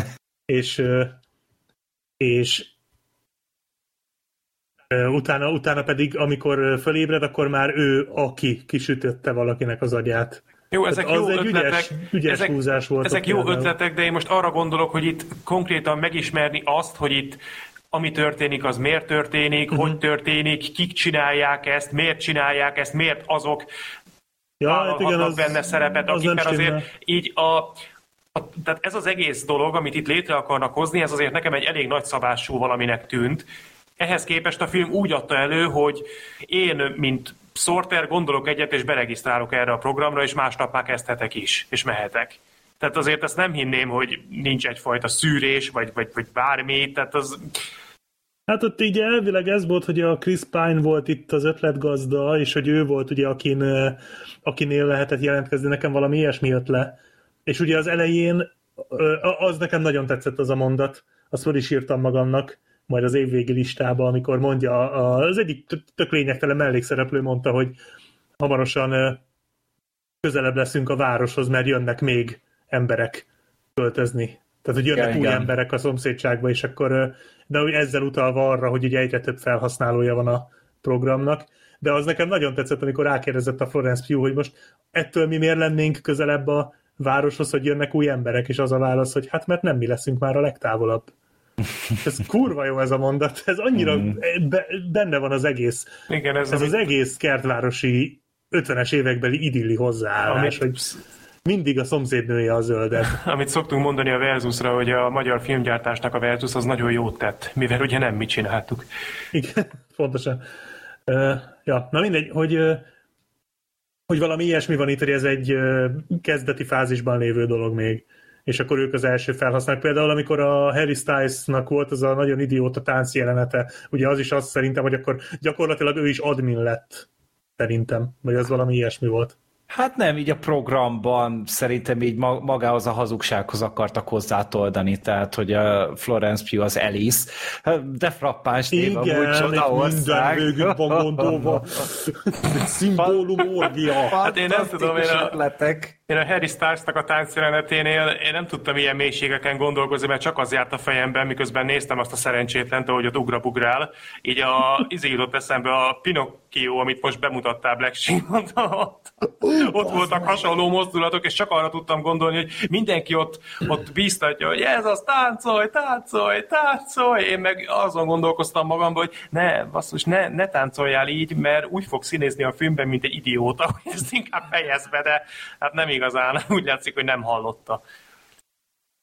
Hát ja, de szóval tényleg egy annyira ez egy nagyon felejthető és szerencsétlen film, és szerintem csak a, a PR részére fognak emlékezni az emberek, és nem tudom, hogy az Olivia Wilde-nak ezután még milyen perspektívái vannak így a karrierben, hát, mert lehet, ez meg fogja meg Hát azt néztem, hogy a 35 millióból forgatták, amit amúgy nehezen hiszek el, én azt hittem, hogy ez egy drágább film Én is többet tippeltem volna. Tehát, hogy maguk a díszletek, meg a minden, ez, meg gondolom a színészek sem éppenséggel izé piskótáért dolgoznak, és és én többet Hát a Harry Stylesnak biztos természetbe fizetett, és akkor így... Ja, persze, hogy ilyen puszért bevállalta, abszolút megértem, de de még így sem tűnik olyan asztal rengetően nagy sikernek a film. Nem azt mondtam nagy siker, azt mondtam nem bukott meg. Hát Ez el... már általában elég ahhoz, hogy ne ássa el valakinek a karrierjét. Hát, hát elméletileg én azt láttam, hogy talán a dupláját hozta be a költségvetésnek, ami még nem sok. Hát Tehát, akkor ez... van kb. Hát még lehet, hogy ott sem. Ki fog derülni, ez szerintem egy éven belül, hogy bejelentenek-e új Olivia Wilde rendezést, vagy sem. Szerintem nem, nem írta ez ki a karrierjét, nem hiszem. Meg azért azt szerintem mindenképpen a pozitív oldalon kell említeni, hogy a Wide dacára annak, hogy eddig egyik filmjétől se voltam elájulva, de az tény, hogy nem próbálta meg lekopírozni az előző filmjét, hanem egy teljesen másfajta műfajt próbált Amikor ki. akarta lekopírozni. Sokkal jobb. Igen, de értitek, hogy mit mondok, hogy nem bálja meg ugyanazt a sémát újra és újra és újra elővenni, hanem próbál kísérletezni, legalábbis eddig úgy tűnik, így a műfajokkal, és ez szerintem dicsérendő. Az kétségtelen, hogy szerintem bőven lenne még mit csiszolni, de igazából az eddig látottak alapján én nem tartanám indokolatlannak, hogyha kapna még lehetőséget rendezni. Egy kicsit talán jobban átgondolt forgatókönyvvel lehet, hogy többet tudna ő is kezdeni. Bocsánat, egy olyan jutott eszembe, ami nekem is fáj, de, a, de muszáj kimondanom, mert ha nem, akkor benn marad, és belülről rohadok el. Tehát a, volt a vihar előtt, ez meg a VR előtt. Uh, hmm. Figyelj, neked biztos jót tett, hogy kimondtad. Jó, jó, megkönnyebbültem. Hát ha, te, ha te örülsz, akkor mi is boldogok vagyunk, maradjunk ennyibe. Van még valami a Nincs baj drágámmal kapcsolatban, vagy? Hát csak baj van vele, de igazán. Igen, igen ez, egy, ez, egy jó cím, ez egy jó cím, mert mindenki azt mondta, hogy hát azért, azért van, de nem, nem gond. Freddy, meghoztuk a kedved? Semmiképp. Jó. A, végén van, a vége viszont jobb, mint a vihar előttnek, mert itt van egy... Wow. De úgy értem, hogy nem. Ez egy ilyen referencia, ezt a borítóra kell írni, jobb a vége, mint a vihar előtt. Úgy, arra gondolok, hogy a nagy finálé az autós üldözéssel a sivatagban, azt hiszem, egy kurva jó jelenet, míg ott meg halat fogtak, érted? Ha emlékeztek, hogy fogta azt a tonhalat szétverve a csávó. Itt azért ja, ezt jobban ja, igen, emlékszem a, emlékszem a csávóra, hogy a, a, a Norbert, tehát egy annyi ereje nem volt a szerencsétlenek, hogy pislogjon egyet, azok meg ott nyöztették, hogy húzza ki a halat, közben az meg ott magyarázta, hogy hozzad már a peskőmet, a kurva És ez abszolút komolyan vehető Igen. Volt. Na ez, ez, ez ebből a szempontból ez egy jobb, meg a finálé úgy összességében jobban meg van csinálva. Hát szerintem az az autós üldözés is elég szar volt. Amúgy. Miért? Tök jó volt. Bénám volt vágva rettenetesen. Tehát, hogy tudod, ez a pont az, amit a Day Shift-ben láttunk, hogy ott is egy tök egyszerű üldözés volt, de ezerszer jobban meg volt csinálva, vagy jobban fel volt véve, és nem csak mm. arra, arra gondolok, hogy, hogy sokkal ö, vadabb dolgokat is megengedhettek maguknak, én nekem egyszerűen nem állt össze, egyedül a zene, megint csak, mm. az, az nagyon király volt. Meg a, a soundtrack is tök király, tehát, hogy azok, amiket így összegyűjtögettek hozzá, a tipikus korabeli, amiket elképzelsz egy ilyen sztorihoz, az is, az is tök rendben van. Úgyhogy, hogyha valakinek amúgy ajánlani kéne, akkor inkább a, azoknak mondanám, akik szeretik ezt a korszakot, és úgy örülnek neki, hogyha láthatnak valami hasonlót. Ők, ők ebben is szerintem meg fogják találni a számításukat. Cool. Ja. Ámen. Na, akkor jöjjön a Gergő filmje, a minden idők legelképesztőbb sörfuvarja. Ja, tehát ez, a, ez, is, ez is csak amiatt vagyis hát de amúgy érdekelt előre is, mert... Erről lehetett hallani bármit is, mert én most hallottam erről igen. először, amikor te mondtad, hogy legyen. Hát én, a, amikor az első előzetes megjelent, talán én akkor olvastam róla, hogy a Peter Farrelly, ugye a, a Green Book után neki állt a következő filmjének, hát megint ugye nem, nem a régi vonalon mozgott, tehát itt a, a Dumb és Dumber, meg a hasonló filmeknek a, a vonalán, de inkább egy kicsit ilyen drámaibb, de azért könnyedebb hangvételű, életigenlő filmet akar csinálni, pont úgy, mint a, a, a zöld könyvnél, csak itt ugye lecserélte a, a rasszizmust a vietnámi háborúra, és, és az Apple TV Plus-ra készítette, tehát ugye megint így visszatérünk ez a rovatunkhoz, hogy Apple TV Plus filmeket népszerűsítünk, mert talán erről hallanak a legkevesebbet. A főszereplő ugye az Zac Efron, és ő egy uh, Chiki Donahue nevű hát életművész, naplopó, semmire kellőtt játszik, aki így igazából el van a kis uh, New Yorki közegében, ott igazából piál, a haverokkal szórakozik, és kitalálják egy ilyen részegeste, hogy a, hogy a barátaik ugye vietnámi háború idején ugye jelentkeztek a hadseregbe, besorozták őket, és nagyon szar nekik ott. Tehát ez egy nyilván háborúban nem egy túl jó dolog élni, ráadásul ugye erősen tombolnak a háború ellenes tüntetések, amit ők meg nyilván a maguk egyszerű módján úgy fognak fel, hogy hát ezek amerikai, Amerika ellenesek, mert hogy ők éppen a, ők Vietnámban az amerikai szabadságért küzdenek valamiért, és egy részegeste így a Bill Murray-vel, Bill Murray által játszott karakterrel, kocsmárossal így összebeszélnek, hogy na mi lenne, hogyha kisegítenénk ezeket a srácokat azzal, hogy telepakolunk sörrel egy na- nagy hátizsákot, egy nagy bőröndöt, és akkor ezzel mi elutazunk és viszünk a srácoknak sört. Ez, ezt ígéri a, a cím is. Egy valós történetet dolgoz fel amúgy a film, tehát tényleg volt egy ö, srác, aki csak emiatt elutazott Vietnámba, és így meglátogatta a barátait, de ez, szám szerint azt hiszem négyet. Ez most, hogy így ö, tudtam, hogy ez egy igaz történet, még itt sem vagyok hajlandó elhinni. Tehát ez olyan, olyan szinten abszurd ez a történet, hogy de a filmben is annyiszor elmondják, hogy te hülye Igen. vagy. Tehát hogy ez, ez komolyan, tehát ezt nem hiszem el. És, és tényleg készül, tehát ez egy megtörtént eset, nem pont úgy, ahogy a filmben bemutatják, tehát itt azért színezve van, de tényleg egy, egy négy vagy öt hónap elment az életéből a srácnak az, hogy elutazott Vietnámba egy hajóval, aztán visszajött, és ott bolyongott valamennyi ideig. Tehát nem három napot volt Vietnámba, hogy a film mondja, hanem több idő volt amúgy talán, de megkereste a srácokat, és sörözött velük. és erről szól a film, ez egy, ez egy akkora hülyeség, hogy, hogyha ez, ez csak így, így random kitalálnak, így azt mondanák, hogy ez, ez, ez nem ez, ez film. De nem. Tehát ez, tényleg volt ez a, ez a srác, és ő elment. Pont ez lehetett egyébként a, a szerencséje, hogy ez olyan szinten abszurd, hogy emiatt sikerült állandóan valahogy túljutnia az ellenőrzéseken, meg ilyesmi, mindenki azt hitte, hogy ő CIA-s ember.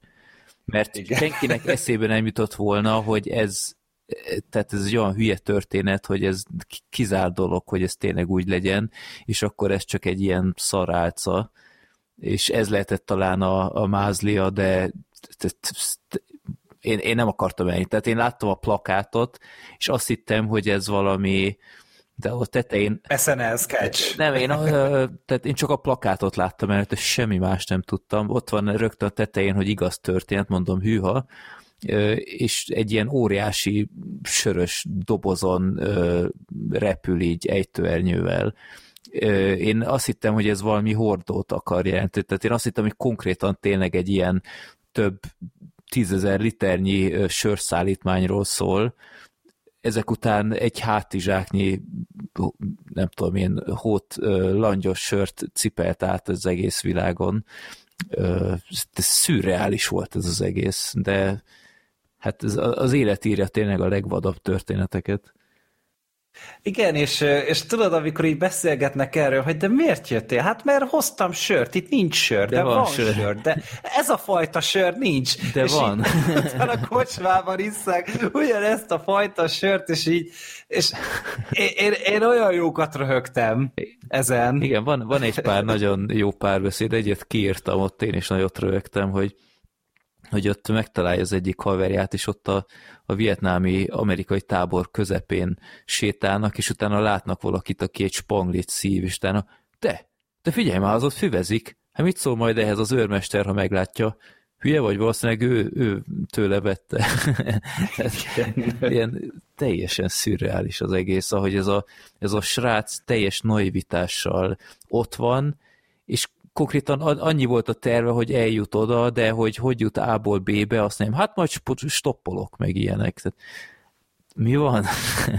Ez be, bemegy a háborús övezetbe basszust, ami tényleg egy, egy kegyetlenül szarhely volt, és ő így ott így, de megoldotta. Tehát, hogy, hogy az, a, az, a, az a hülyék szerencséje. Tehát ez, ez egy létező dolog, és ezt a srácot ez kézzel fogta és végigvitte az egész útját. Hát el is hangzik és... egy ilyen mondat, hogy ez olyan hülye, hogy még meghalni is hülye. Tehát ez a mágia.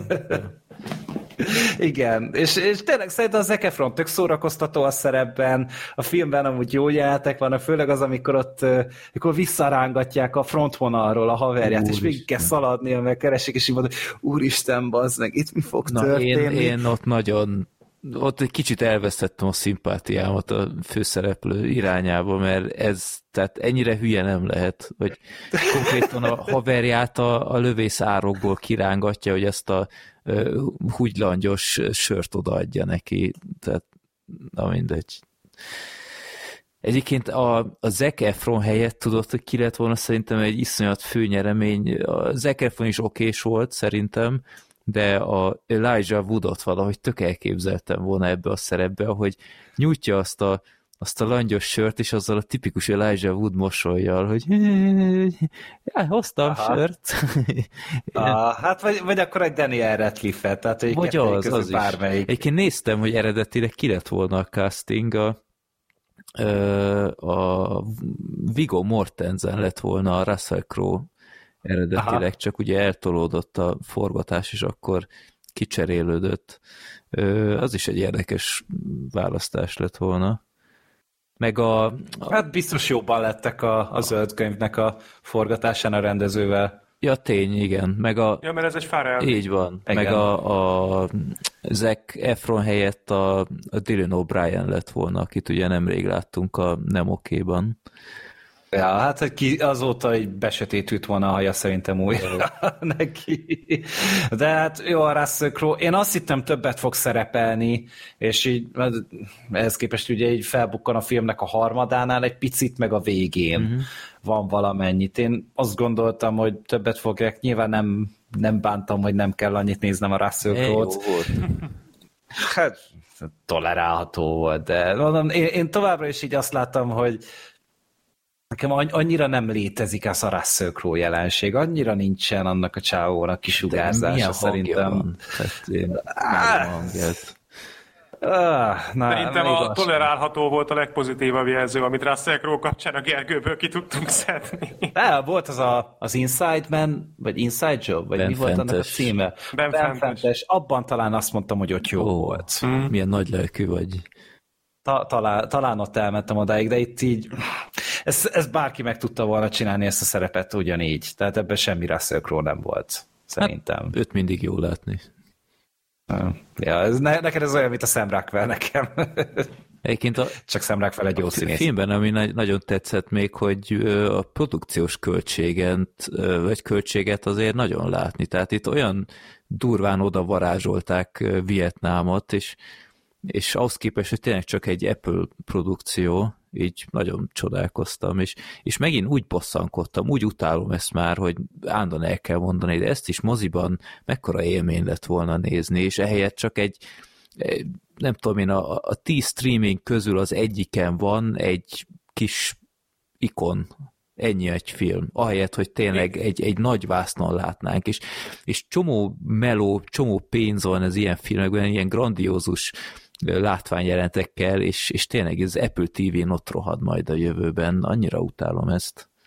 Arról nem is szólva, hogy például ez a történet, ez alig jutott el szerintem széles körben az emberekhez. Hogyha nincs a podcast, akkor én például nem hallok és erről a filmről, pedig annak alapján, amiket most elmondtatok róla, már maga az alaptörténet szerintem zseniális. Ez, ez biztos, hogyha én ezt a filmet uh, tudom, hogy jön, lehet, hogy nem így adásig, de hogy tervben lenne, hogy megnézem, az, az egészen biztos, mert de tényleg ez egy nagyon-nagyon jó alapsztori. Uh-huh.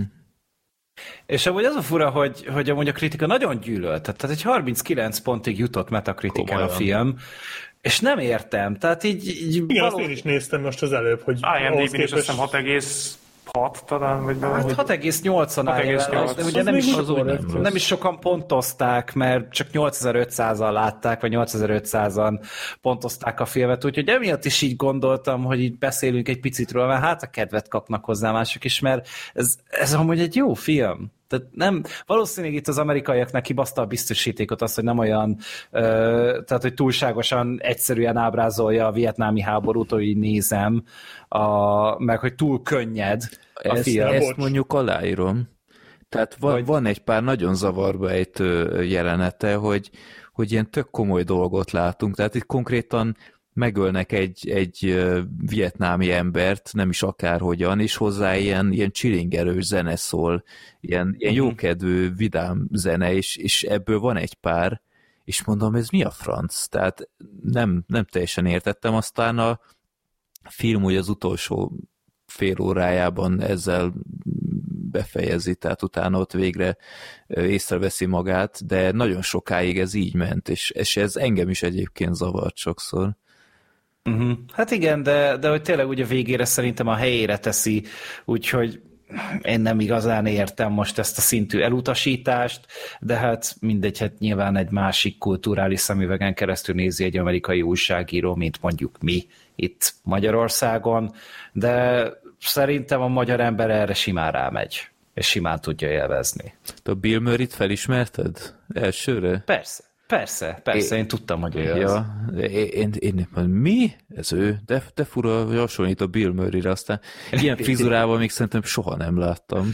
Ah. De tök jó volt látni őt egyszer egy ilyen fajta szerepben, egy nem jellemző rá. Úgyhogy... Hát meg ő is egy kicsit ilyen lábjegyzetes karakter volt. Igen, de, de azért hát végig csak nála indult ez az egész alapsztori, úgyhogy végső mm. ilyen, ilyen emblematikus karakter, de én se bántam meg.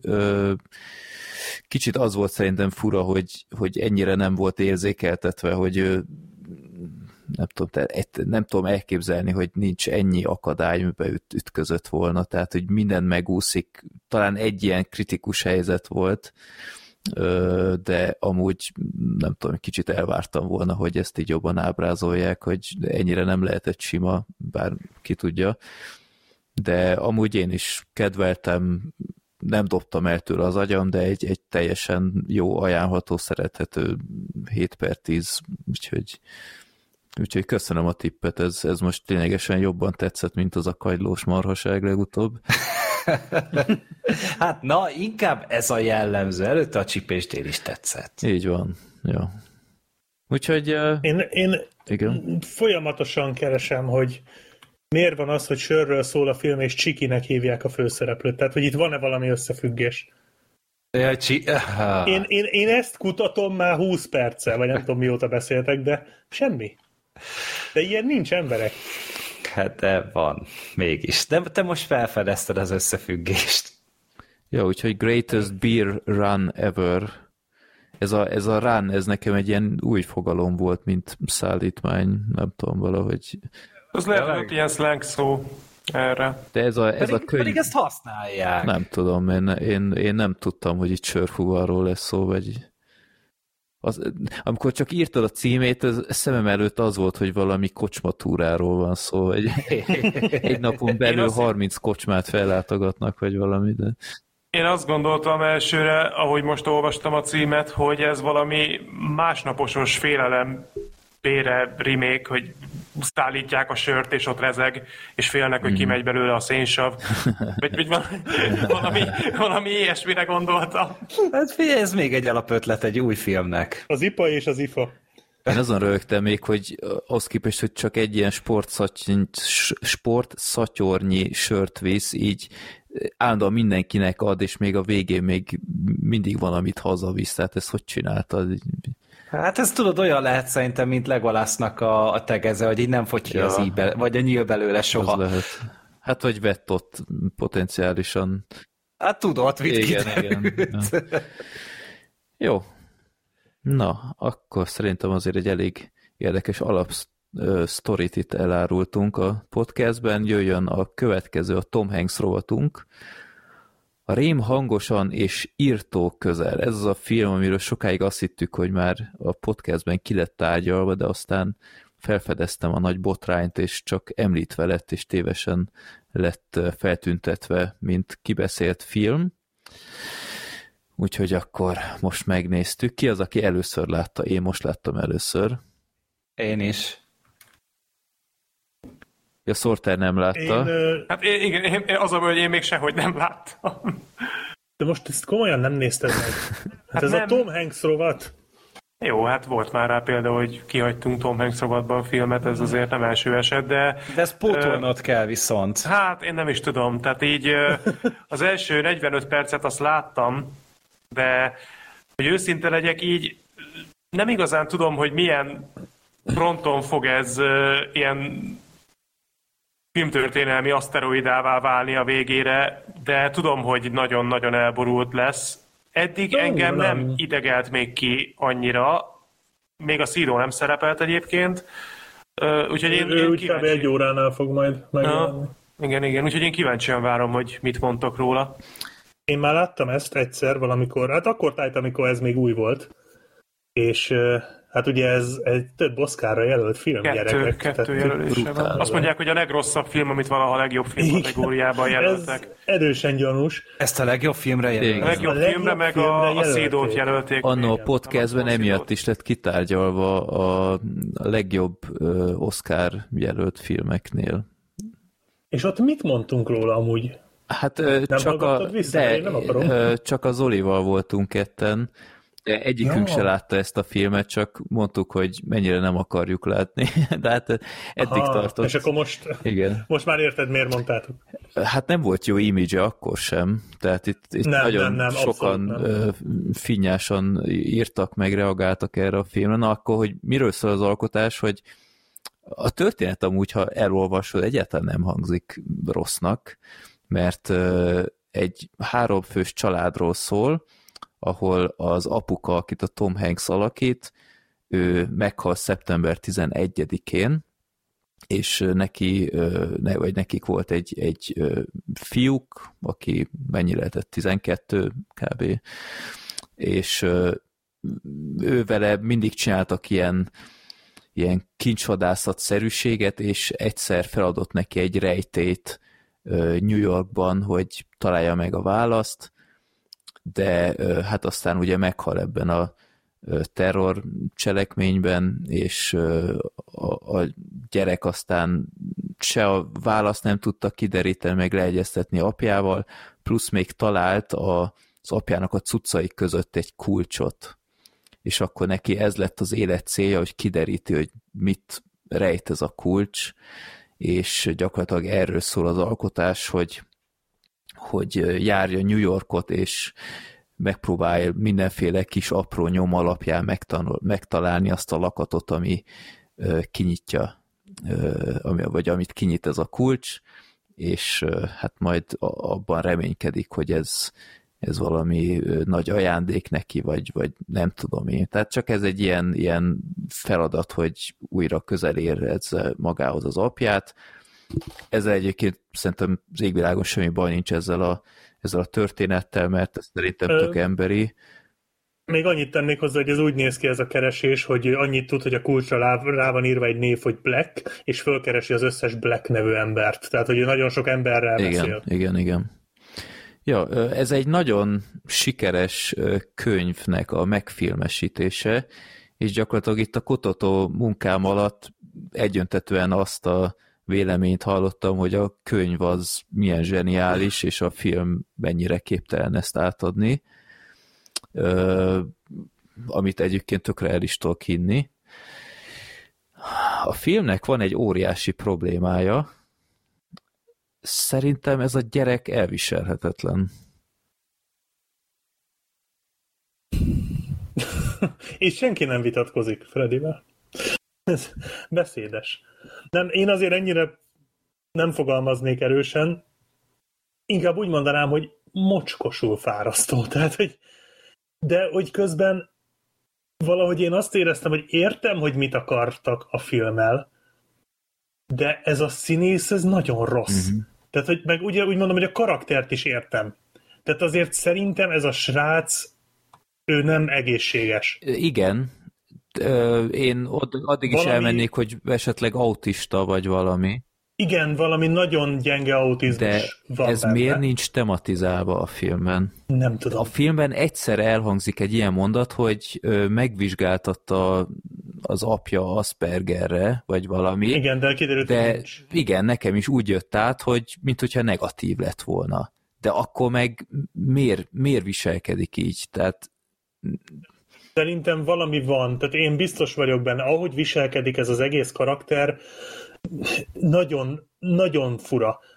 Csak az a baj, hogy egyszerűen borzasztó a, a színész. És nem értem, tehát az a baj, hogy az egy gyerekszínészről beszélünk, nem tudom, ez, szerintem ez az első szerepe volt Tárna srácnak, mint ha az hát és nem is lett túl sok utána. Nem, nem, nem, nem, nem, hát ez egyértelmű. Filmipar Csak... nem kért belőle. Tudod, én ilyenkor mindig azon szoktam gondolkodni, hogy egy, egy, egy, egy fiatal színész srác lehet, hogy előtte, tudom én, játszott színházba, vagy valami ilyesmi.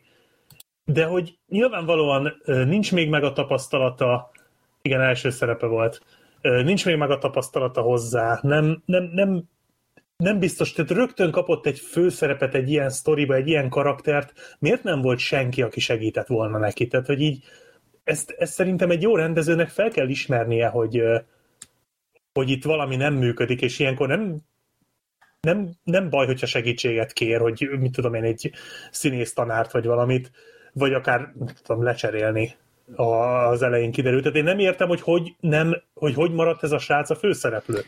Egy ilyen hát milyen filmben. lehetett a casting, érted? Tehát... Igen. Igen, nagyon. És az a baj, hogy, hogy tényleg idegesítő a gyerek. Azzal együtt, hogy még ha értem is, hogy miért, miért ilyen, meg én azt is elfogadom, hogy ugye őt azért egy trauma is érte, ugye az apja halálával, amiről kiderül a film végére, hogy azért egy jóval mélyebb és jóval uh, aktívabb, vagy hogy mondjam, tehát ő neki azért sokkal több sokkal több minden történt ott annál, mint hogy az ő apja meghalt 911-nél. Tehát, hogy ő úgymond részese volt ennek a, tehát sokkal bensőségesebben részese volt ennek az egésznek. Mm. Ugye a telefonhívás által. És uh, én ezt is megértem. De hogy, de hogy itt hiába, hi, hiába értem, hogy miért kéne, hogy ez működjön, amikor nem működik. De nekem az volt a benyomásom, hogy ez a gyerek már előtte is ilyen volt.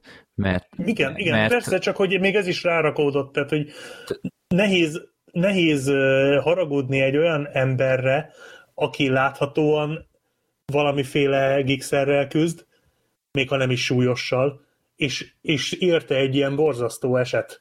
Érted? Tehát én nem tudok haragudni rá, arra viszont igen, hogy ez így átment egy forgatáson, és, és ez így ezt, ezt így senki nem mondta, hogy gyerekek itt valamit csinálni kell, mert ez így nem fog működni. Tehát ha a, a gyerek tényleg autista, akkor akkor egyébként ezzel az égvilágon semmi baj nincs, mert ez kifejezetten izgalmas is lehetett volna, hogy, hogy egy ilyen traumát az ő szemszögéből, hogy élünk át, de ebben a film elképesztően elhasal, mert mi ebből az égvilágon túl sok minden nem veszünk észre, azon kívül, hogy, hogy a film ezt a, ezt a tényt, ezt nem közli, és nekem úgy jött át, hogy akkor megpróbálja úgy előadni, hogy hát ő egy kicsit szégyenlős, de amúgy teljesen normális gyerek, és ahhoz képest meg szerintem tényleg az elviselhetetlenség határán van, tehát már, már ahogy a film elején mekkora ötlet volt a Tom Hanks karakterétől, hogy, hogy ott van ez a 12 éves gyerek, és uh, neki mindig ilyen, ja, tudom, mit ilyen mondani? problémái vannak, ilyen megszólalási blokkádjai vannak. Hát mekkora ötlet? Figyelj, kapsz egy feladatot, kisfiam, menj el a Central Parkba, aminek úgyis olyan jó hírneve van, főleg sötétedés után, és beszélgessél vadidegenekkel, ott az alagútban, meg a hajléktalanokkal. Ez kiváló ötlet, haver. Tehát... Szerintem utálta a gyereket, és azt várta, hogy megöljék. Tehát erre, erre vannak pszichológusok, akkor, akkor küldje el színészi szakkörre, ahol beszélni kell minden. Hát mekkora ötlet, hát father of the year gyerekek. Tehát... Hát az lett volna a legjobb, hogyha a gyereket küldi fel a toronyba. Ah, na jó, ez, ez kicsit Politikailag nem teljesen korrekt. Ez Jó, oké. Okay. Kezdenek eléggé elarapozni az Nem, szóval az, hogy, az, hogy a... Ez még nekem is sok volt. Én nagyon sokat megengedek itt magamnak, de... Többiek nevében nem beszélek, de ettől elhatárolódom, ettől a mondattól. Nem, nem, szóval az, hogy autista a gyerek, és közben ö, ezt nem érzékeltetik, ez a viselkedés így egyszerűen nem menthető, mert, mert ahogy, ahogy végig közlekedik, és azzal a kicseszett tamburinját ott cseszegeti a kezében, úgy a pofájába tömtem volna már így a 30. percnél, hogy még egyszer, haver, még egyszer csináld, és átnyúlok a képernyőn. Nem. Hát attól nekem is PTSD van a mai napig. Tehát na, na, nagyon-nagyon keményen így jönnek a vietnám flashbackek tőle, hogy, hogy, hogy ezt még, még egyszer meg ne halljam.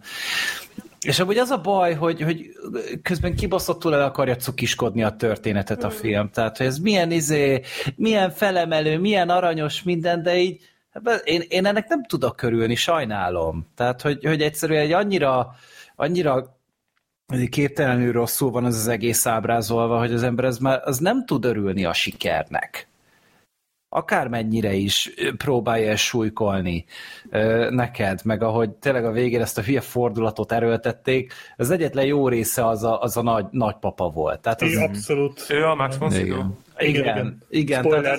Szóval spoiler. Az egy annyira szórakoztató Bocsánat. volt az a karakter, jó volt a színész, kreatív, frappánsak voltak a, a megnyilvánulásai, meg azt imádta, hogy a tenyerére volt, rá volt tetoválva uh-huh. az igen, meg a nem. Holott csak simán bólogathatott is volna, de mindegy, ez így azért Mert ő, látványosabb volt. Ő egyébként néma? Nem, csak igen. nem igen. szólal meg. Hát nem beszél. Hát ja. meg van némulva, de nem, nem, tehát nem beszél. Mondjuk az nem nagyon derült ki, hogy hogy, hogy valami szervi baja van-e, vagy csak úgy dönt, mert ez sem mondják. Hát ilyen némasági fogadalmat tett, én úgy értelmeztem, nem?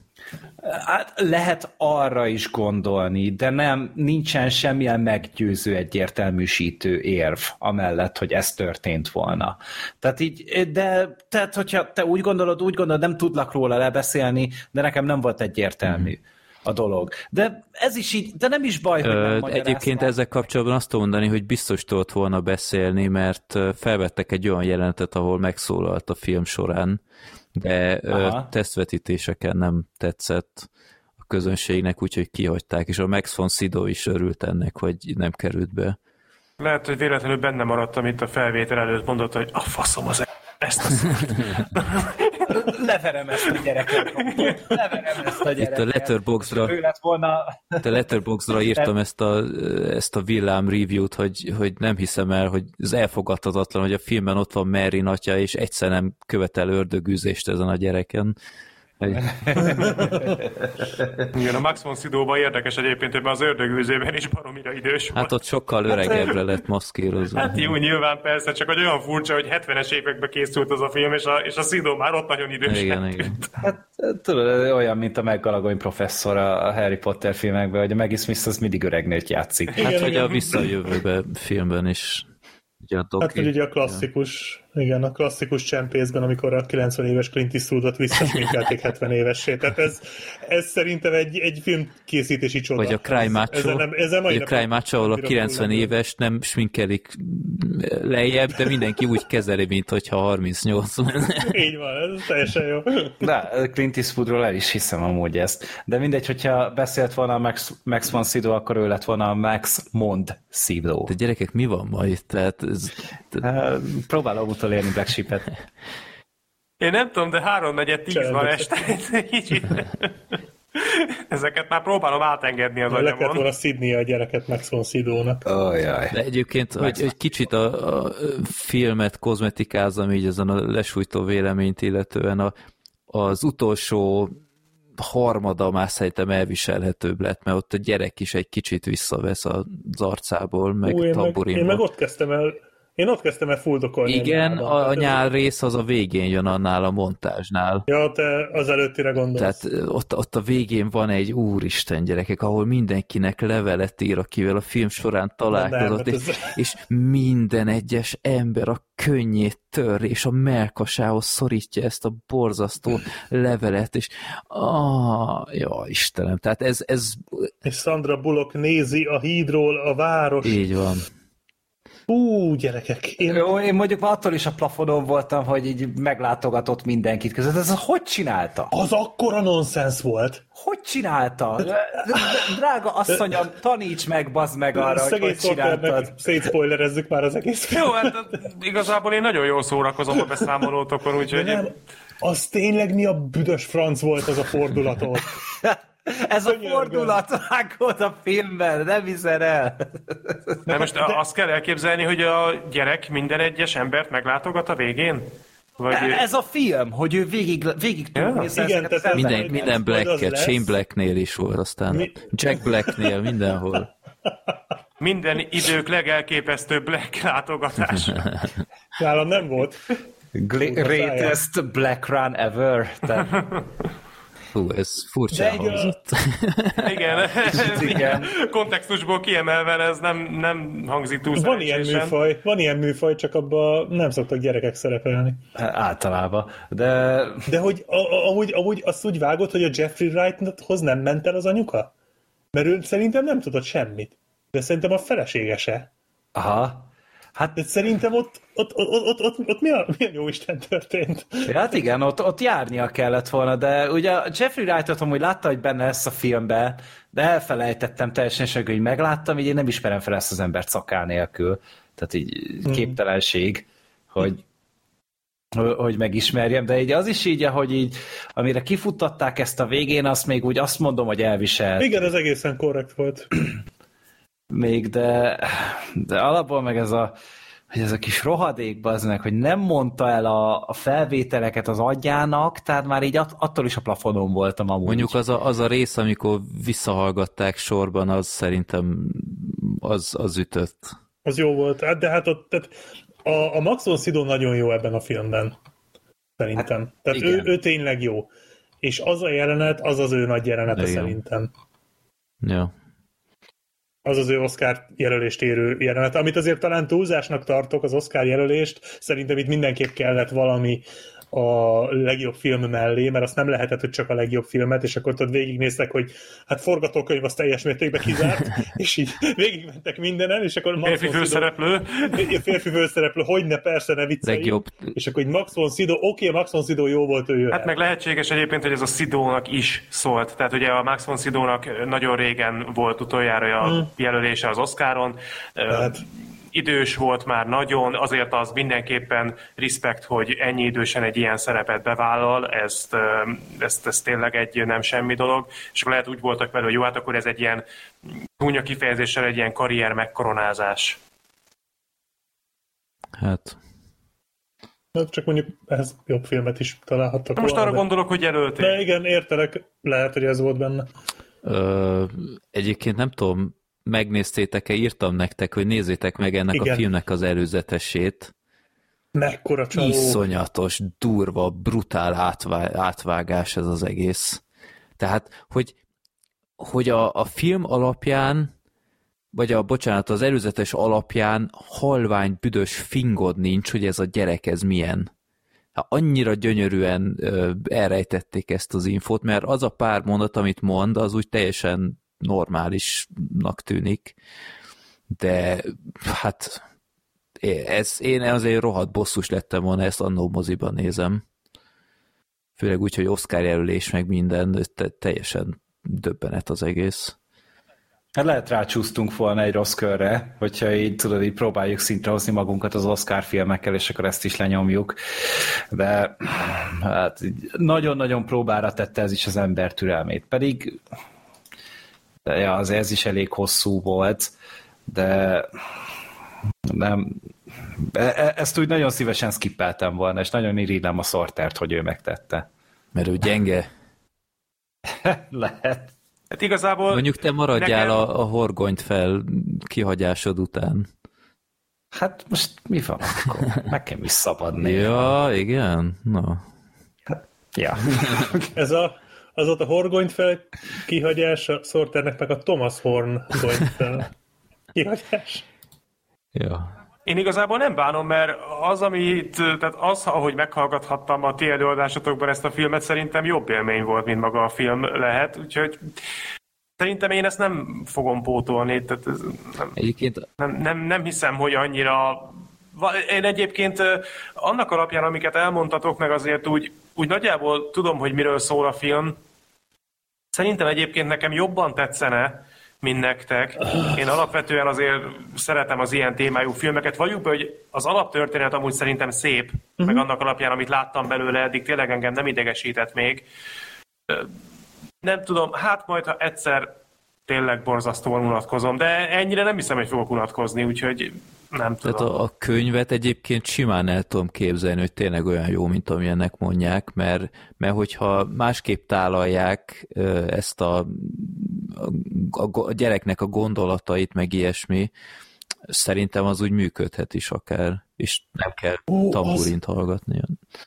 Az milyen jelenet volt, amikor elmondta, amikor kifakadt a, a, azt hiszem a Max von Sydow-nak, és összevágták a monológiát. Az emlék, amikor ilyen elkezdett hadarni, mm-hmm. hogy embereket látogatott meg, azt hiszem a Max von Sydow-nak mondta.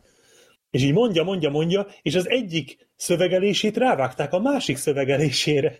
Tehát az, az hogy gondolták 22 komolyan? mérföld? Hát valami olyasmi, csak itt azt, kép, tehát azt képzeld el, hogy mondja a gyerek, elkezdi mondani, hogy mi történt vele, és aztán rávágják, hogy ugyanazt mondja, csak már későbbi részeket. De ennyire túl van pörögve, a saját szavába vág. Igen, csak ez az a baj, hogy itt nem a saját szavába vág, hanem itt az ő saját szavát rávágták a saját szavára. Igen. Úgyhogy ez valami borzalmas. Hát, vágáson, néztem, hát vágásként végül is nem kapott Oscar jelölést, úgyhogy... Hát nem, nem is értem miért. Úgyhogy ez az valami döbbenet volt, hogy basszus, itt, itt most lehetne az, hogy mondjuk előad egy nagy monológot, mondjuk kevésbé idegesítően. Egyébként hozzáteszem, a szinkronja is nagyon, nagyon idegesítő. Én is úgy néztem. Nagyon-nagyon rossz a szinkronja is. De hogy előadna mondjuk egy nagy monológot arról, hogy miket csinált, érted? És akkor az még akár működhetne, és el tudom képzelni, hogy mondjuk a regényben van egy ilyen fejezet. Mm-hmm.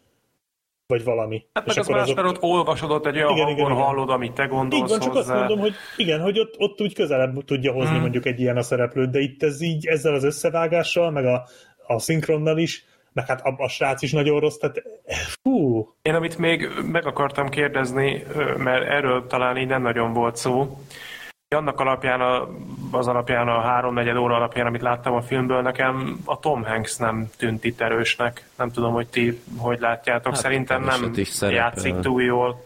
Hát ilyen, ilyen szuper jó fejapukát akar alakítani, aki ilyen frenetikus játékokat játszik a gyerekével, mint a úristen, mi volt az? Ö, ez a szó szócsata, ja, vagy igen. Mi, mi a fos volt Úristen, az? Uh, amikor Ú, tudom, mire gondolsz, amikor ilyen önellentmondásos szavakat kell egymásra Borzasztó jó, meg ilyen úristen. Igen, borzasztó. De hülye vagyok, hát kiválogattam ezt a hangfájt, és nincs előttem. What? Direkt, direkt rögzítettem mondatokat az idegesítő gyerektől, és nem készítettem elő a fenébe. Na mindegy. Hogy Na mindegy. Következő adásra iszonyat, Patreonosok meghallgatnak. Iszonyat szófosása van a gyereknek, és, és elviselhetetlen helyenként. Ahogy ilyen, ilyen több oldalas szabályrendszert rak a Max von Sydow elé, meg ilyenek, és csak ontja a szót, meg minden. Nem, csak azon mosolygok magamban, és a, a Tom Hanksre kanyarodtunk rá, és nem tudom, másfél perc után megint az jön elő, hogy iszonyú hát Összefügg, mert, mert a gyerekkel is csak helyenként szerintem ja, ilyen fura, ja, fura hobbiaik voltak. A, a kincskeresés önmagában szerintem tök jó dolog, én is csináltam hasonlót a gyerekkel a Balatonon, de mondjuk nem küldtem vadidegenekhez a nem tudom én, férfi vécén, vagy akármi, de nem tudom, a Tom Hanks az itt, itt nem, nem brillírozott, de ilyen... A bulok nekem jobbnak tűnt, ami meglepődtem. Hát ő erősebb jeleneteket kapott. Tehát a Tom hmm. Hanksnek volt pár jelenete flashbackben, meg egyszer kirepült a World Trade Centerből. Az ilyen nagyon ízléses ö, jelenet volt, hogy alulról láthatod. Na. De viszont az tetszett az a, az a gondolat, hogy tudod, ilyen fotókat nézegettek az emberekről, ahogy esnek, és akkor így mondta, hogy de hát mindenki azt hiheti, hogy ez az ő apukája. Mm-hmm. Hogyha ez ő szeretje, az egy, az, egy, az egy kifejezetten jó gondolat volt. Hát csak nem biztos, hogy ezt akarod látni. Hát nem, ezt az egész filmet nem akartam volna látni, de főleg hallani, de hát mindegy, ami megtörtént, az megtörtént. Mi a következő Tom Hanks Ez egy nagyon jó kérdés, mert nem lett eldöntve. Elfelejtettem, bevallom őszintén egy újabb ilyen szavazást kirakni, úgyhogy visszatérünk az eredeti rendszerhez, ahol a random.org dönti el, hogy melyikünk dönthet. Uh, na végre valami És ízlik. akkor a sorrend egy és négy között Black Sheep, Freddy, Gergő és Sorter, és akkor egyébként hogy lehet Black Sheep az első, amikor ő jött utoljára? ABC. Ó, tényleg. Na hát, mik vannak? Jó. Kicsit szét vagy én úgy érzem. A gyerek tehet róla. Na, ja. akkor egy és négy között egy akkor Black Sheep, na várjál, figyelj, akkor berakom ide a, a választékot, megmondom, hogy mik állnak még rendelkezés. Már nagyon fogynak itt a Tom Hanks filmek. Misztikus uh-huh. játék, ez egy ilyen TV horrorfilm, Alma a fájától, Örökké búcsúzunk, Életem a kabaré, Nyomul a banda, itt rendezett is, a Mindörökké Elvis, ebben kameózik, a tökéletlen trükk, a Larry Crown itt is rendezett, illetve az Itaka. Az nem mond semmit. Hát itt sok nem mond semmit. Igen. Hát nem tudom. Hát az Itaka az nem annak a helynek a neve, ahonnan az Odysseus elhajózott, nem tudom, van-e ahhoz köze. Lehet. Hát meglepődnék, hogyha ez valami mitológiai film lenne. Hát igen. elég rossz, elég rossz pontozása van. Nem, most valami jót, most, most régóta szartam meg filmekből. Ó, meg Ryan rendezte az itt. Jó, akkor itt akkor nem lesz. Öm, tökéletlen trükkhöz mit szóltok? Nekem oké. Okay. Én nem tudom, mi az úgy. Én sem, fogalmam sincs, de mindjárt megnézem. Ja, hát tudni én sem tudom, csak jónak tűnik. Tökéletlen trükk. The Great Buck Howard, 2008-as, 6,463, John Malkovich is benne És a fia van. is benne van. Colin Hanks, Emily Blunt, Emily Blunt, jó, tökéletlen trükk, ez lesz, ezt nézzük. És oh. Tony J. testvére is benne van, Ricky J. Oh. Oké. Okay. John Stewart is benne van, mint John Stewart. Ah.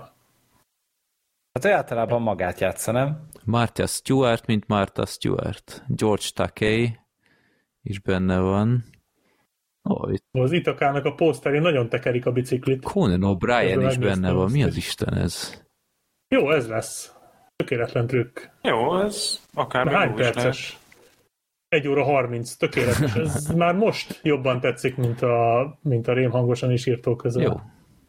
Akkor ez lesz legközelebb a tökéletlen trükk 2008-as vígjáték dráma. Csodálatos 90 perccel. Na, akkor köszönjük Black Sheep. Én meg vagyok elégedve a választásra. és akkor ezek után marad 1, 2, 3, 4, 5, 6, 7, még 8 film van. Fantasztikus, egy, egy tavaszra végzünk. Pont ezt akartam mondani. Na, akkor... És akkor ki lesz a következő maratonos? Én Jackie szeretném... Chan. Na ne. Én szeretném Tyler Perry-t. Jackie Ezt csak azért mondod, mert csomót Jackie hiányozni Chan, fogsz majd. ja, mert én nem nézném meg őket, én nem vagyok olyan. hát Steve James, nem? Ú, tényleg az az audio kommentárról is lógunk. Azt még meg igen, igen, igen, Steve James ja. is fölmerült. Tényleg a Jackie Chan. Jó, szerintem jó gondoljuk át ezt a következő tematikus rovatot, mert itt a... Emily Blunt. Hmm, nem egy ponton meg kell néznünk, akkor a izét Mary a, Poppins-t. a Mary Poppins. Nem baj, én bevállalom. A Pinocchio-nál nem lehet szarabb. Um, jó, menjünk jó. szerintem az Otsz vagy Kapszodz. Ez utolsó filmünk jó. mára.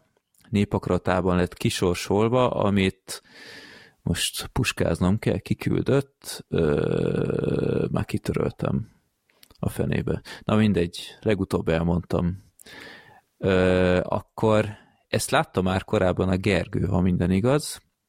Már nekem egy nagy kedvenc. Így van, látom, hogy 9 pontot adtál neki, ami mm. elég komoly.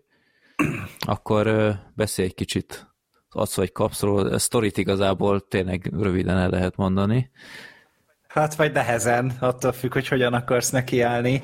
De igen, hát ez egy 2007-es horrorfilm a Michael Daugherty-nek a, a debütáló rendezése volt, ugye ő előtte csak forgatókönyveken dolgozott, az X-Men 2-nek írta ő például a forgatókönyvét, meg a Superman visszatérnek, ami nem egy annyira jó referencia, de az X-Men 2-vel szerintem eléggé felment az ázsiója, mert szerintem annak a filmnek pont tök jó a sztoria. Tehát ez egy, szerintem egy jól összerakott kis film. És, és hát egy ilyen klasszikusabb horrorfilmet akart készíteni, ami egy ilyen antológiás ö, szerkezettel operál. A horrorfilmek között szerintem nagyobb talán a, a, a hagyománya az antológiáknak. Tehát azért így akár csak a VHS filmekre gondolunk, az ABCs of Death-re, akkor a Halloween 3-nak is talán, ilyen a sztori, én ezt nem láttam, úgyhogy most csak mondok valamit, aztán kiavítotok, hogyha nem úgy van.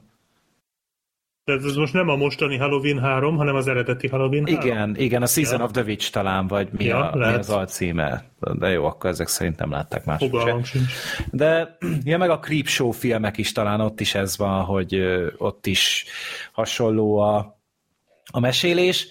És hát értelemszerűen a cikkből is következik, hogy a Halloween van megtéve, mint központi elem, és ugye ebben az időszakban játszódik Amerikában.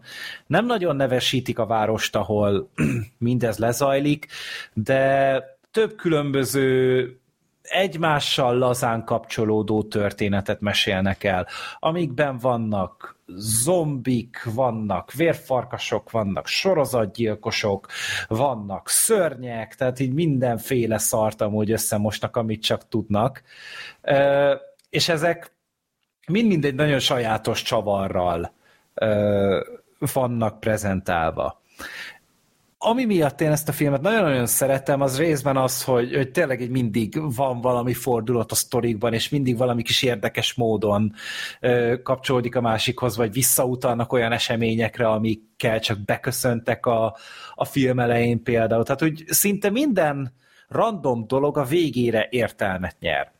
És a, az egészet a, hát a Sam Hain, aki így a plakáton is rajta van ez a fura kis zsákos fejű ö, figura köti össze, akinek szerintem zseniális a dizájnja, tehát már szerintem azzal el van adva a film. De mellette pedig tényleg úgy szerintem nagyon érdekes, és a maga kis 82 percében nem fárad el a történet egyáltalán. Tehát pontosan tudja azt, hogy, hogy mi az, ami, amire még van idő, mi az, amivel már nem érdemes szarakodni. Én az intróját is szeretem, tehát ez a képregényes stílusú uh, intro is tök király, úgyhogy én pont ezt hívom úgy, hogy ez a tökéletes kis horrorfilm adag, amiből így kapsz valamennyit, és abban úgy minden benne van, amit csak szeretnél.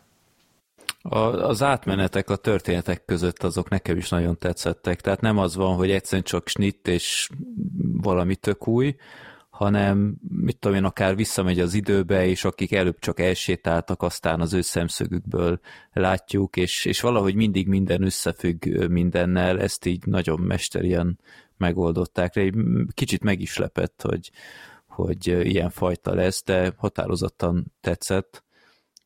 Igen, meg, meg a humora is a filmnek. Tehát én, én azt is tökre szerettem, hogy ilyen nagyon fekete akasztó hát, humora igen, van neki. Igen. Ami jöhet, nekem jöhet. Meg, meg ugye a, ennek a filmnek így az alapvető motivuma, hogy itt a halloweeni szabályrendszerek, tehát hogy nem szabad idő uh-huh. előtt elfújni a, a gyertyát a lámpásban, meg ilyenek, hogy nekem ezek tök új dolgok voltak. Nem tudom, hogy ezt csak a film kitalálta, vagy ez tényleg így van, Szerintem ez egy létező babona. Uh-huh. Jó, de, de csomó ilyennel előrukkolt, és ez úgy valahogy tök szórakoztató volt. Mint úgy általában az ilyen antológia filmeknél van, van olyan történetszál, ami jobb, van, ami kevésbé. Én a film első fejét kicsit erősebbnek éreztem, mint a második, de összességében én is tök jól el voltam, a lezárás az kifejezetten tetszett, az jó volt számomra teljesen értetetlen, hogy miért nem hallottam még soha erről a filmről. És Pedig egy kisebb kultfilm. Engem úgy. teljesen elkerült, még a plakátját uh-huh. sem ismertem, és, és ami még döbbenetesebb, hogy tényleg uh, utána olvastam is, hogy nagy uh, rajongó tábora van, hogy ebből nem készült folytatás. Tehát amikor ez a receptúra, ez tökéletesen tökéletesen tökéletes arra, hogy újra meg újra folytassák, mert, mert ez ilyen nem tud nem tudom én, kopottá válni, mert egyszerűen csak rövid történetek, és akkor valahogy egymásba kell fűzni őket. Tehát szerintem ez egy kiváló ilyen széria lehetne, és mai napig nem készült folytatás, bár itt többször lehet, előjött, hogy... mint téma.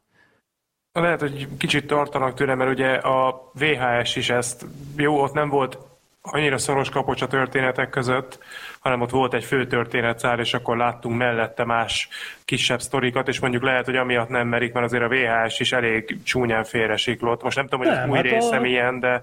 Most készül a negyedik része. A negyedik része. Persze, de igen, a VHS az, az elkezdte ezt szériaként csinálni, csak az nem igazán működik. Tehát ott, ott eléggé félrement az egész. És lehet, hogy az adsz vagy kapsz ezért nem lett széria, mert egy olyan minta van előttük, ami nem feltétlenül De hát ez már egy hány éves? 2004-es?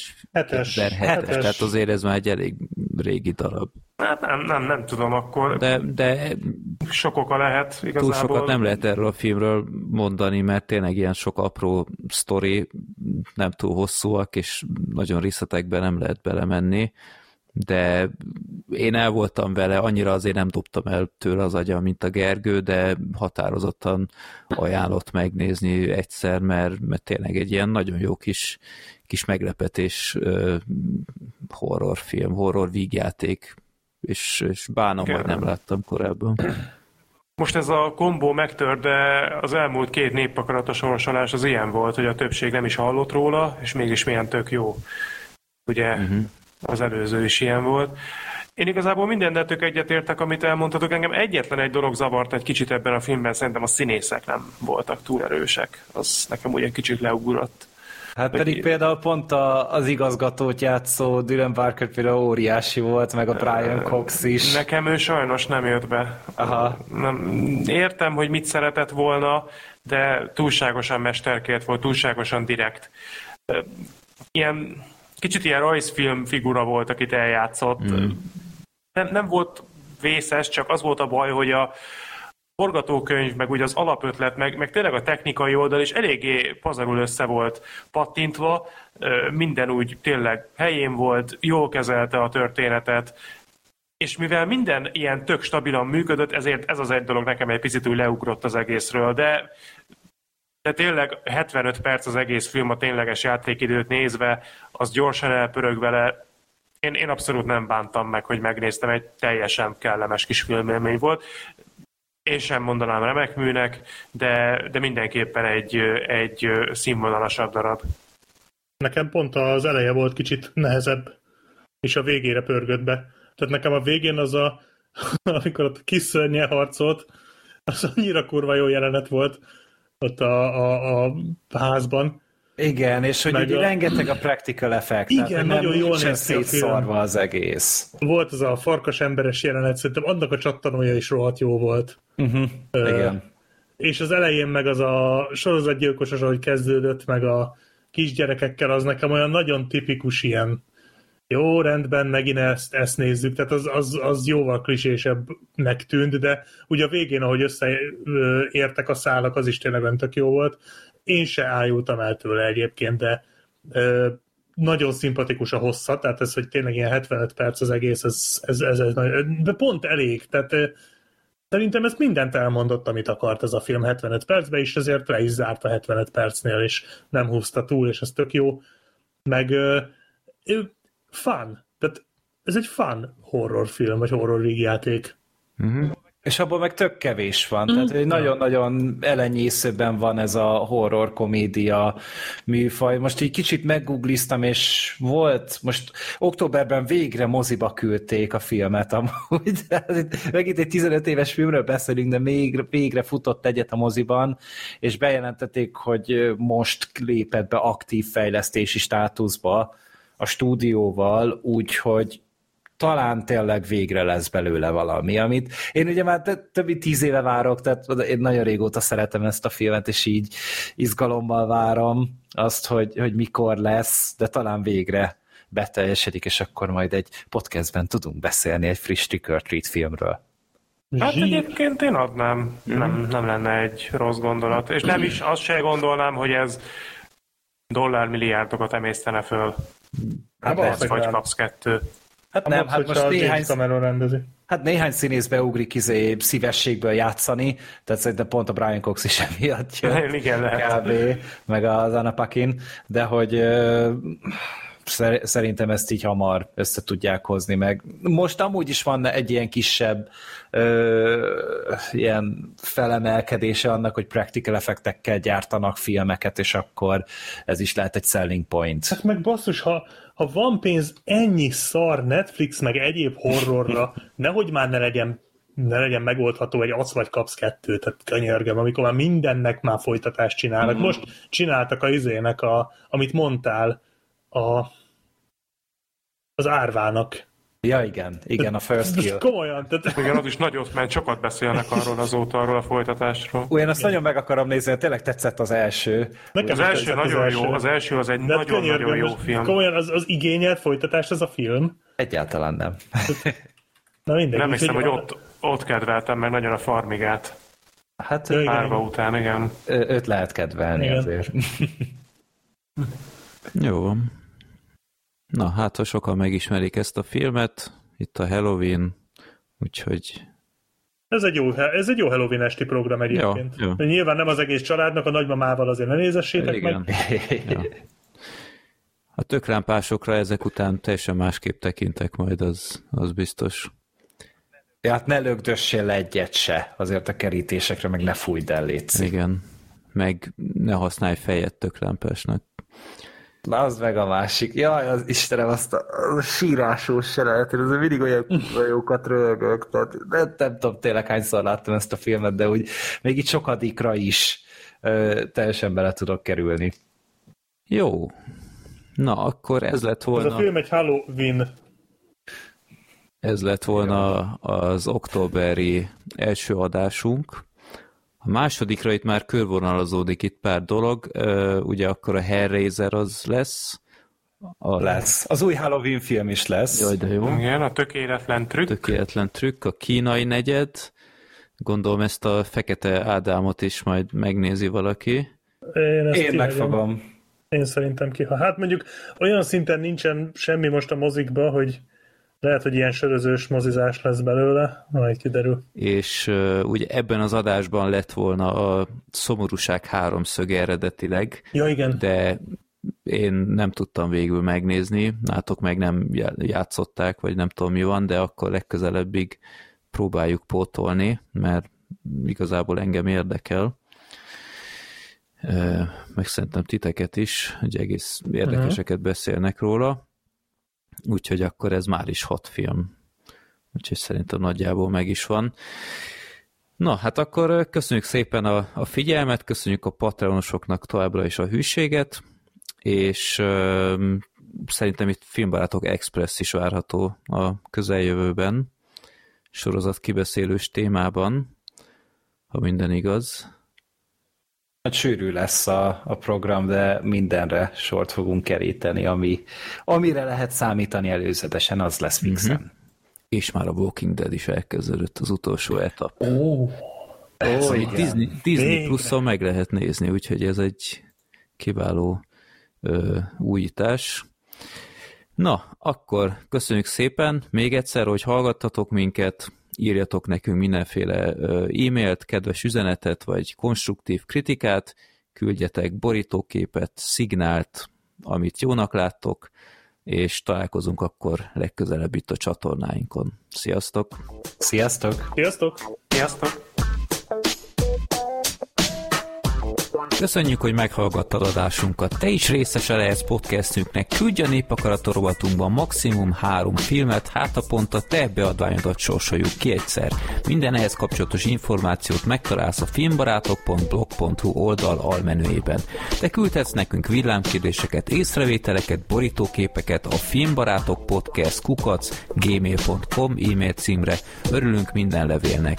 Podcastünket megtaláljátok Youtube-on, Soundcloud-on, Spotify-on, Deezeren, Twitteren, Facebookon, szóval mondhatni már csak a Wikipédián nem.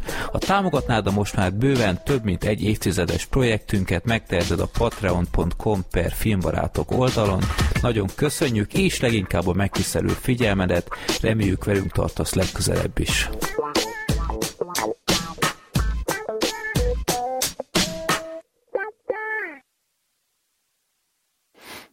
Na, fél tizenegyet mondtam, hogy addig végzünk, és... Igen? Akkor még 12 percet ráhúzzunk? Na, még beszélgessünk a kommandóról.